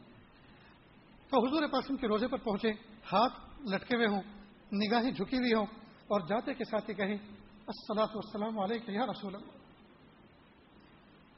اور میں سمجھتا ہوں ایک مرتبہ سلام کرنے کے بعد آپ آگے پھر دوسرا سلام نہ کریں، بلکہ فوراً آپ توبہ پہ آ جائیں اور کہیں، اے میرے محبوب صلی اللہ علیہ وسلم، مجھے معاف کر دیجیے کیونکہ ہمارا عقیدہ ہے کہ اللہ کے محبوب صلی اللہ علیہ وسلم اپنے قبر اثر کے اندر حیات ہے اور جو کہتے ہیں اس کو سنتے ہیں، سلام کا جواب دیتے ہیں۔ اور اگر ہم اپنے وطن سے سلام بھیجیں تو یہاں سے اسپیشل اسپیشل اللہ پاک نے فورس رکھی ہوئی ہے اسپیشل فوج رکھی ہوئی ہے فرشتوں کی بٹالین ہے وہ اسپیشل تحفہ لے کر آپ رسم کو پہنچاتے ہیں۔ تو وہاں آپ رسم براہ راست سنتے ہیں۔ تو جب سلام سنتے ہیں تو ہمارا کلام کیوں نہیں سنیں گے؟ لہذا کہ اللہ کے محمد صلی اللہ علیہ وسلم، آپ معاف کر دیجیے طائف کے اوباشوں نے آپ کو اس لیے تکلیف دی تھی، وہ نہیں جانتے تھے کہ آپ کون ہیں۔ لیکن میں تو آپ کو جانتا بھی ہوں، مانتا بھی ہوں، آپ کا کلمہ پڑا پھر بھی میں نے آپ کو تکلیف پہنچائی ہے۔ میرے محبوب صاحب آپ مجھے معاف کر دیجیے اور پھر اللہ کی طرف مخاطب ہو کر کے اللہ جی آج آپ بھی مجھے معاف کر دیجیے اور آج میں دو کریموں کے دربار میں ہوں، دو کریموں کے درمیان ہوں۔ اللہ آپ بھی کریم، اور آپ نے اپنے نبی کو بھی کریم کہا۔ بخشش کے لیے تو ایک بھی کافی تھا۔ آج تو میں دو دو کے دربار میں کھڑا ہوں۔ اگر آج میرا کام نہ بنا، شیطان کہہ کے لگائے گا، ہنسے گا اور کہے گا، دو میں سے ایک نے بھی کام نہ بنایا۔ اللہ آپ اس تانے سے مجھے بچا لیجیے اور پھر یہ بات کہنے کے بعد کہ السلاۃ والسلام علیکم یا رسول اللہ۔ السلاۃ والسلام علیکم یا حبیب اللہ السلاۃ والسلام علیکم یا خیر خلق اللہ اور اگر اتنا سب یاد نہ رہے تو بس یہ گئی السلاۃ والسلام علیکم یا رسول اللہ السلاۃ والسلام علیکم یا رسول اللہ پانچ چھ سات دفعہ بس یہی کہہ لیں۔ اور کہنے والے تو پتہ نہیں کیا کیا کہتے ہیں۔ بس ایک بات اتنی سی اور کہہ دوں یوں کہ اللہ کے بہو صلی اللہ علیہ وسلم آپ کے سامنے کفار و مشرقین آتے تھے اور یوں کہتے تھے، اے محمد اشحد اللہ الہ الا اللہ. میں گواہی دیتا ہوں کہ اللہ کے سوا کوئی معبود نہیں۔ وہ اشحد اللہ کا محمد رسول اللہ۔ اور گواہی دیتا ہوں، بے شک تو ہی محمد رسول ہے، اللہ کے رسول ہے، صلی اللہ علیہ وسلم۔ تو آپ کہتے تھے صحا تو نے صحیح کہا۔ اور اس کے بعد پھر وہ کافر نہیں رہتا تھا، بلکہ مومن بن جاتا تھا اور آپ اس کو اپنا صحابی بنا لیتے تھے۔ اللہ کے محمود صلی اللہ علیہ وسلم، اس کلمے کے پڑھنے پر آپ کے سامنے وہ صحابی بن جاتا تھا۔ جی اور آپ اس کی قیامت کے دن گواہی دیں گے۔ اس نے میرے سامنے کلمہ پڑھا تھا۔ جب میں اپنے وطن میں پیدا ہوا، ہوش سنبھالا، ماں نے مجھے کلمہ پڑھایا تھا اور میں نے پڑھ لیا تھا۔ آج تو میں آپ کے دربار میں آ کے کھڑا ہوں۔ آج میں آپ کے سامنے کلمہ پڑھتا ہوں۔ اشد اللہ الہ الا اللہ و اشد اللہ کے محمد رسول اللہ۔ صلی اللہ علیہ وسلم، پیارے نبی، جب قیامت کے دن آپ اپنے صحابہ کے بارے میں گواہی دیں گے، تو آپ میرے بارے میں بھی گواہی دے دینا۔ ہاں ہاں یہ بھی ترکیسر سے، سورج سے جی یو پی سے بیرٹ سے، فلاں سے فلاں سے، یہ بندہ بھی آیا تھا اور اس نے میرے سامنے کلمہ پڑا تھا۔ جہاں صحابہ کی گواہی ہوگی، وہاں میری بھی گواہی ہو جائے گی، میرا کام بن جائے۔ یہ دوستو، اتنی بات کر لیں۔ ٹھیک ہے؟ ایک قدم آگے بڑھیں گے آپ۔ حضرت ابو بکر صدیق رضی اللہ عنہ، اللہ کے منہ کے یار غار موجود ہیں۔ ان کو کہ السلام علیکم۔ یا ابا بکر صدیق رضی اللہ عنہ۔ اللہ تعالیٰ پوری امت کی طرف سے آپ کو بہترین بدلا فرمائے۔ پھر ایک قدم آگے بڑھیں تو حضرت عمر فاروق اعظم رضی اللہ عنہ السلام علیکم امیر المنین عمر بن خطاب رضی اللہ عنہ۔ اللہ تعالیٰ آپ کے آپ کو بہترین بدلاتا فرمائے۔ امت کی طرف سے آپ کو بہترین بدلا تھا فرمائے۔ سمجھ گئے دوستوں یاد رہے گا یہ؟ اس کے بعد مسجد نبی سے باہر نکلیں گے۔ سامنے جنت البقی ہے۔ مکہ مکرمہ کے قبرستان کو جنت المالا کہتے ہیں۔ اس میں ماخذت القبرا رضی اللہ تعالیٰ موجود ہیں اور ہمارے اکابی مشائق میں حاجی امداد اللہ مہاجر مکی رحمت رحیم مدفون ہیں اور نہ جانے کیسے کیسے قیمتی قیمتی صحابہ مدفون ہیں۔ جی اور مدینہ طیبہ میں ہیرے جواہرات سے زیادہ قیمتی۔ جی ازواج متحرات بنات طاہرات۔ جی صحابہ اور صحابیات اور بزرگان دین مدفون ہیں۔ وہاں جائیں اور سلام کریں۔ اور بہتر یہ ہے کہ آپ وہ جو راستے بنے ہوئے ہیں، آپ ان راستوں پہ نہ چلیں۔ اس لیے کہ ہو سکتا ہے، راستے تو بعد میں بنے، ہو سکتا ہے لاکھوں صحابہ میں کسی ایک کی صحاب کی قبر نیچے ہو اور ہم سے کوئی توہین ہو جائے۔ اس لیے بہتر ہے کہ دروازے کے کنارے جا کر قریب میں سلام کرنا اشارے صاف کر لیں پھر شہدائے عہد پر جا کر تب آپ آپ کے ٹور والے، آپ کے گروپ والے جہاں آپ کا انتظام کریں گے اور وہاں زیارت کروائیں گے۔ حج کمیٹی کی طرف سے کوئی ایسی سہولت نہیں ہوتی کہ وہ جو ہیں وہ اس طرح کی کوئی وزٹ کروائیں تو اپنے پیسوں سے جانا ہوتا ہے۔ تو دو دو چار چار ریال لگتے ہیں۔ کسی گاڑی میں بیٹھ کر آپ زیارت پر جا سکتے ہیں۔ تو میدان عہد پر جا کر جہاں عہد کی جنگ ہوئی تھی، وہاں اللہ کے مساسم کے چچا شہید ہوئے تھے، حضرت حمزہ رضی اللہ تعالیٰ اور بھی دوسرے بہت سے صحابہ۔ تو وہاں جا کر آپ ان کو سلام کریں صلی صاف کریں۔ اور مدینہ طیبہ میں ایک مسجد ہے، مسجد قبا اس کی فضیلت یہ ہے کہ جو بندہ اپنے گھر سے پاکیز کی طہارت حاصل کر کے آ کر یہاں دو رکعت نماز پڑھتا ہے تو مقبول عمرے کا ثواب اس کو ملتا ہے۔ تو آپ روزانہ بھی عمل کر سکتے ہیں۔ فجر کی نماز پڑھ کے مسجد نبی سے نکلیں۔ دو ریال جانے کے دو ریال آنے کے لیتے ہیں۔ شیئرنگ ٹیکسی میں آپ وہاں جائیں اور اشراق وہیں پڑھیں۔ تو آپ کو عمرے کا بھی ثواب مل جائے گا، اشراق بھی آپ کی ادا ہو جائے گی۔ اور مدینے میں رہتے ہوئے عمرے کے ثواب پائیں۔ گے تو یہ جنرلی بات تھی دوستوں بہت ساری اور بھی چیزیں ہیں۔ لیکن انشاءاللہ جیسے جیسے آپ مکہ مکرمہ مدینہ طیبہ میں رہیں گے، وہاں بھی گروپ میں علماء صلاح ہوتے ہیں، بیانات ہوتے ہیں۔ اور انشاءاللہ اللہ تعالیٰ آپ کی وہاں رہبری فرمائیں گے۔ یہ آج دل جان سے دعا کرتا ہے آپ کے لیے کہ اللہ تعالیٰ ایسے ساتھیوں کا ساتھ نصیب فرمائیں جو آپ کے حج کو اچھے سے اچھا بنا دے۔ سمجھ گئے دوستوں مولانا نے ایک بات یہ کہی تھی کہ حج بدل کا کیا مسئلہ ہے؟ حج بدل دوستوں دوسرے کی طرف سے یا کوئی آدمی اپنی طرف سے جو معذور ہوتا ہے وہ اپنی طرف سے کرواتا ہے۔ تو اگر وہ اس بات کی اجازت دے دے کہ وہ حج تمتو کر لیں تو وہ یعنی آپ عمرہ کر کے بھی حج کر سکتے ہیں۔ تو اس طرح سے بھی کر سکتے ہیں۔ ورنہ حج بدل کی طرف سے عام طور پر صرف جو ہے احرام جو باندھنا پڑتا ہے، وہ افراد کا باندھنا پڑتا ہے۔ افراد حج کی نیت کرنی پڑتی ہے۔ اور افراد حج کے اندر عمرہ نہیں ہے۔ البتہ اگر موقع ہے موقع ہے تو سنت صرف طواف ہے۔ صرف طواف ہے۔ تو موقع ہے تو صرف طواف کر سکتے ہیں اور طواف کا بھی موقع نہیں ہے۔ بھیڑ ہے یا وقت کم ہے تو آپ وہ طواف بھی نہیں کریں گے۔ یہ طواف قدوم کہلاتا ہے۔